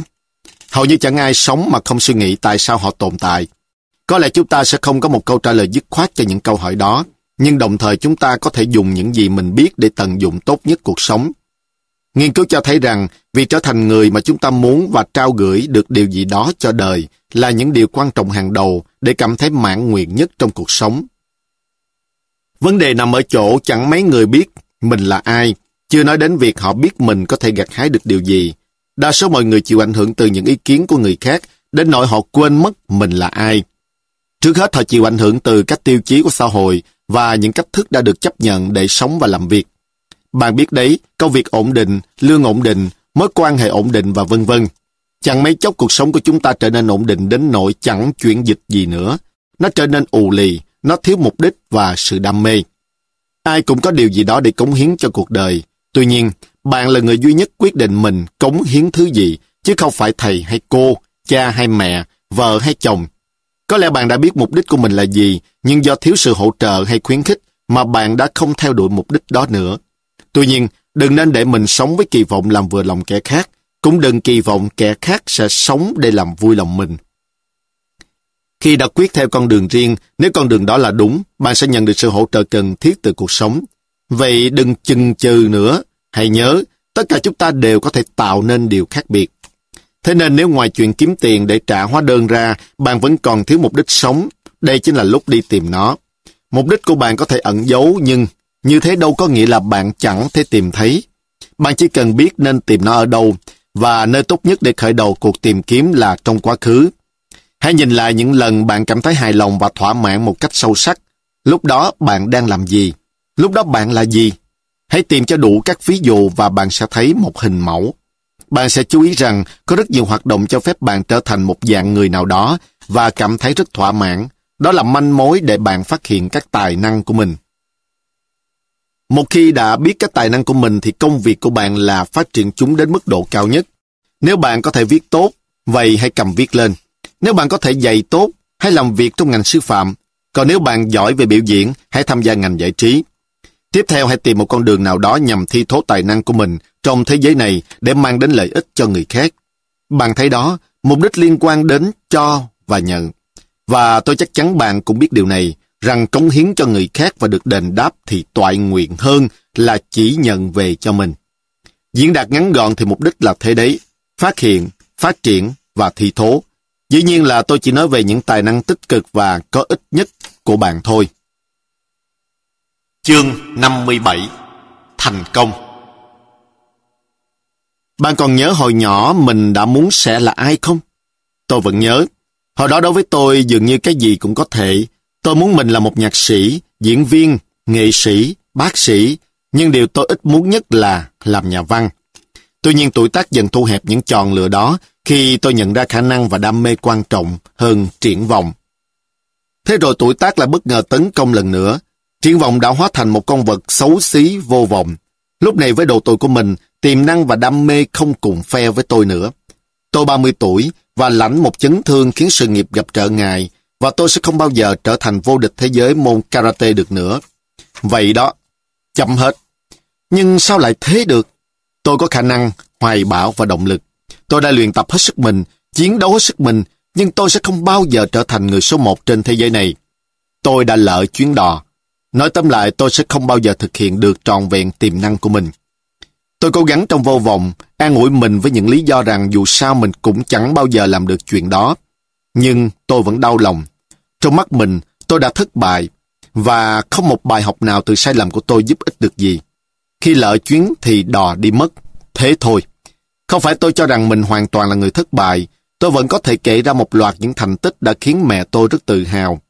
Nhưng vào giai đoạn đó của đời mình, tôi đã không đánh giá đầy đủ về điều này. Thành công đâu phải là chuyện đạt được một điều gì, một danh hiệu, một tiếng tâm hay sự an toàn về tài chính, mà là theo đuổi ước mơ của mình với cả cái tim và cái đầu, cùng sự vững tâm rằng nếu không hoàn thành được nó, ta vẫn luôn có điều gì đó để cống hiến. Với tâm thế như vậy, đâu còn nhiều chỗ cho sự thất vọng. Bạn thấy đó, dù đạt được mục đích hay không, bạn vẫn luôn có điều gì đó để trao gửi cho đời. Trong trường hợp của tôi, dù quá trễ để có thể học được gì từ các sai lầm và cố gắng lần nữa, vẫn không trễ để tôi chỉ cho người khác thấy cách tránh các sai lầm đó. Hãy nhìn sự việc thế này nhé. Thành công đúng nghĩa không phải là giải thưởng, mà là cách bạn trở thành đấu thủ. Điểm mấu chốt nằm ở chỗ, bạn không tham dự để chứng minh một điều gì cả. Là người giỏi nhất, nhà vô địch thế giới hay bất cứ thứ gì. Bạn tham dự để ngày hôm ấy bạn thể hiện được trình độ mình đã đạt đến, và sự thể hiện đó sẽ là lời hướng dẫn của bạn. Hãy nhớ, hành vi có tính dễ lây lan. Sự xuất sắc nơi bạn sẽ nuôi dưỡng sự xuất sắc nơi những người khác.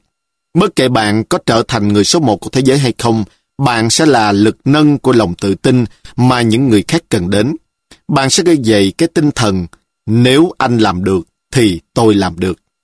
Hãy hiểu rằng nếu có một con đường chắc chắn để thành công, thì con đường đó là đây. Tìm ra tài năng của mình, phát triển nó lên và cống hiến những gì bạn có được trong quá trình tiến ra với thế giới vì lợi ích của người khác và của chính mình. Chương 58 Thời gian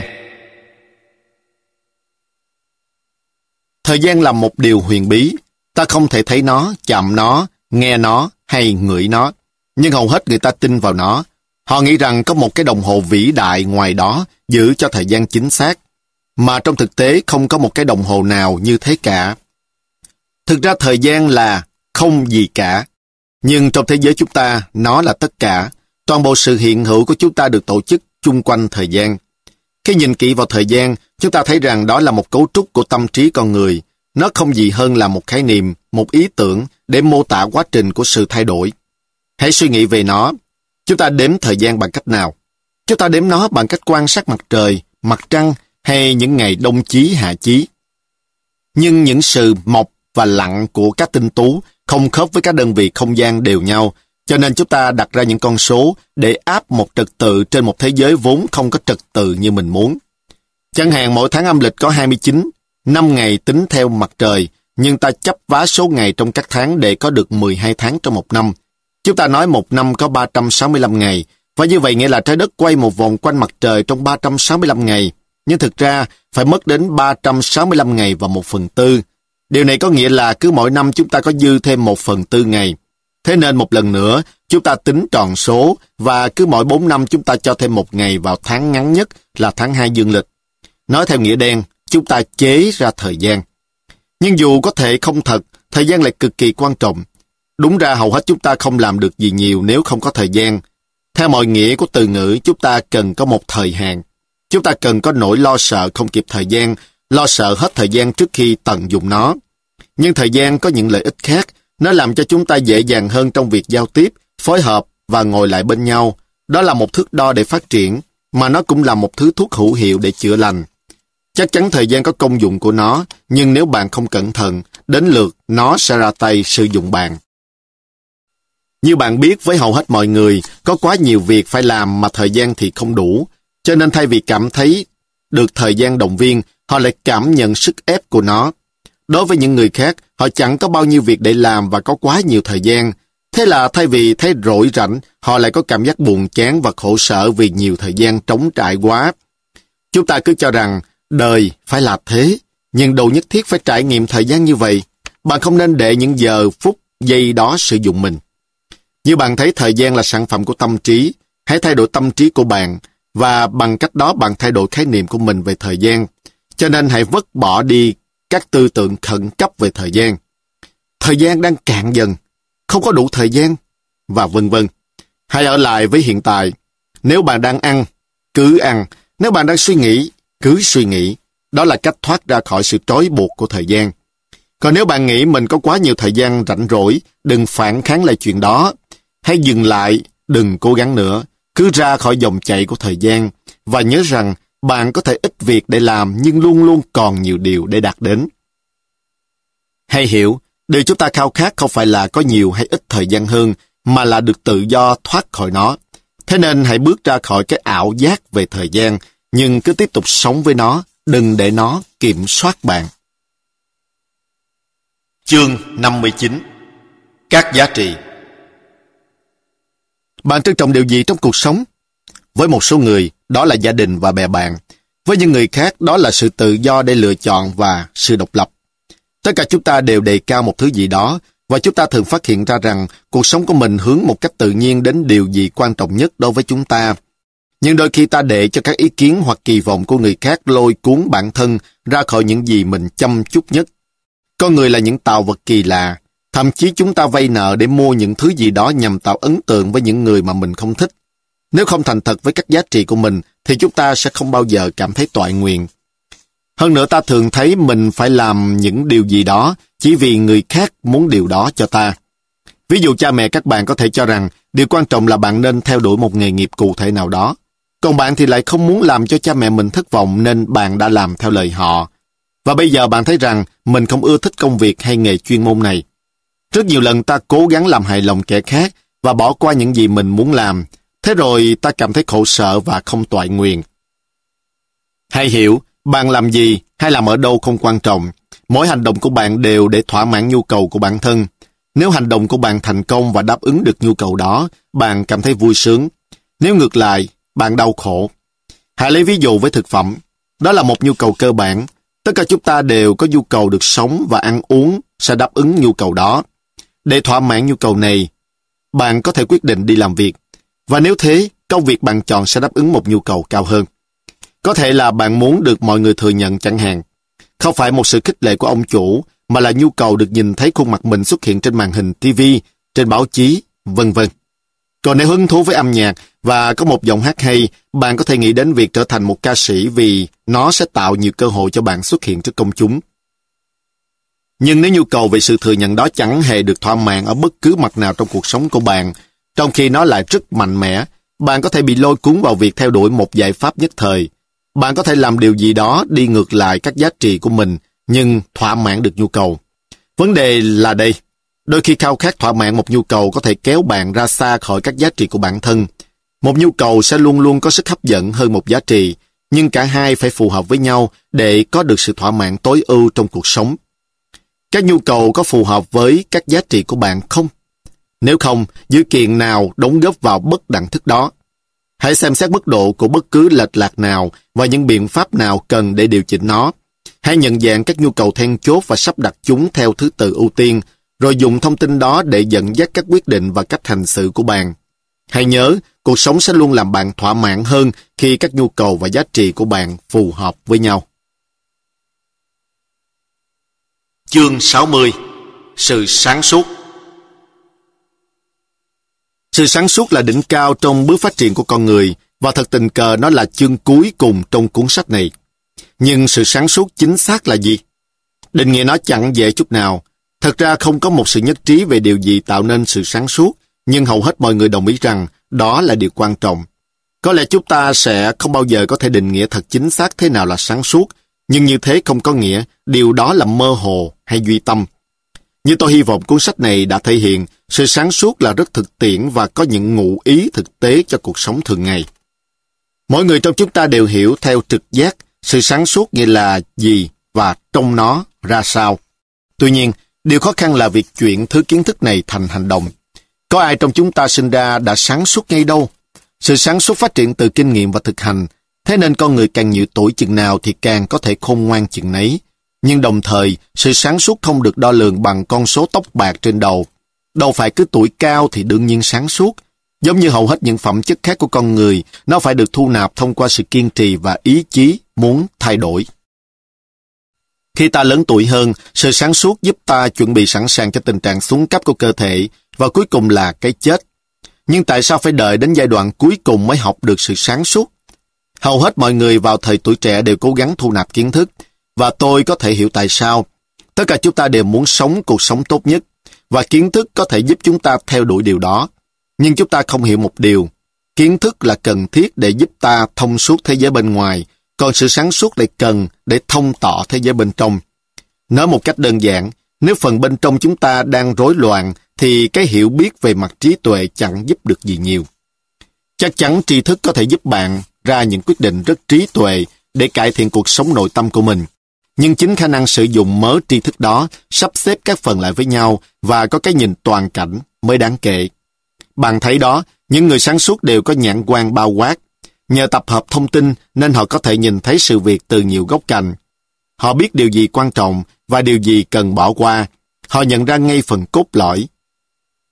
Họ hiểu việc thu nạp kiến thức là một mặt quan trọng của sự sáng suốt, nhưng điều cực kỳ quan trọng là họ hiểu những người thông minh không phải bao giờ cũng sáng suốt. Còn một vấn đề khác nữa về tri thức. Người sáng suốt hiểu rằng tất cả tri thức đều mở ra các câu hỏi, thế nên họ vứt bỏ niềm tin vào thứ tri thức tuyệt đối. Họ rất khéo léo giữ cân bằng cho quan niệm rằng chẳng có điểm nào là sâu nhất, trong khi không hề rơi vào một cái bẫy sâu vô đáy. Nói cách khác, họ biết có nhiều kiểu nhìn sự việc hơn là mình có thể tưởng tượng ra, thế nên họ rất miễn cưỡng nếu phải đi đến kết luận hay rao giảng kiến thức của mình như thể chân lý. Họ thừa nhận nhiều điều mình không biết, nhưng họ có khả năng sử dụng hiểu biết hiện thời để sống một cuộc đời tốt nhất. Để thay lời kết cho cuốn sách này, tôi hy vọng rằng bạn cũng nằm trong số đó. Về tác giả Dean Cunningham là một huấn luyện viên về phát triển khả năng cá nhân, một cựu vô địch karate của Anh và là một vận động viên quốc tế. Ông tốt nghiệp Đại học London với bằng cử nhân và bằng thạc sĩ kinh tế, và ông học tiếng Nhật tại Đại học Keio ở Tokyo. Công việc của ông với tư cách một nhà tư vấn trong lĩnh vực thành tích con người đã bắt đầu với công ty Arthur Understand, được uh, mua lại ở Liên hiệp Vương quốc Anh vào năm 2002 và đưa đến việc ông xây dựng nên doanh nghiệp riêng cho mình như một huấn luyện viên chuyên nghiệp. Có thể liên lạc với ông tại địa chỉ www.deconingham.so.uk.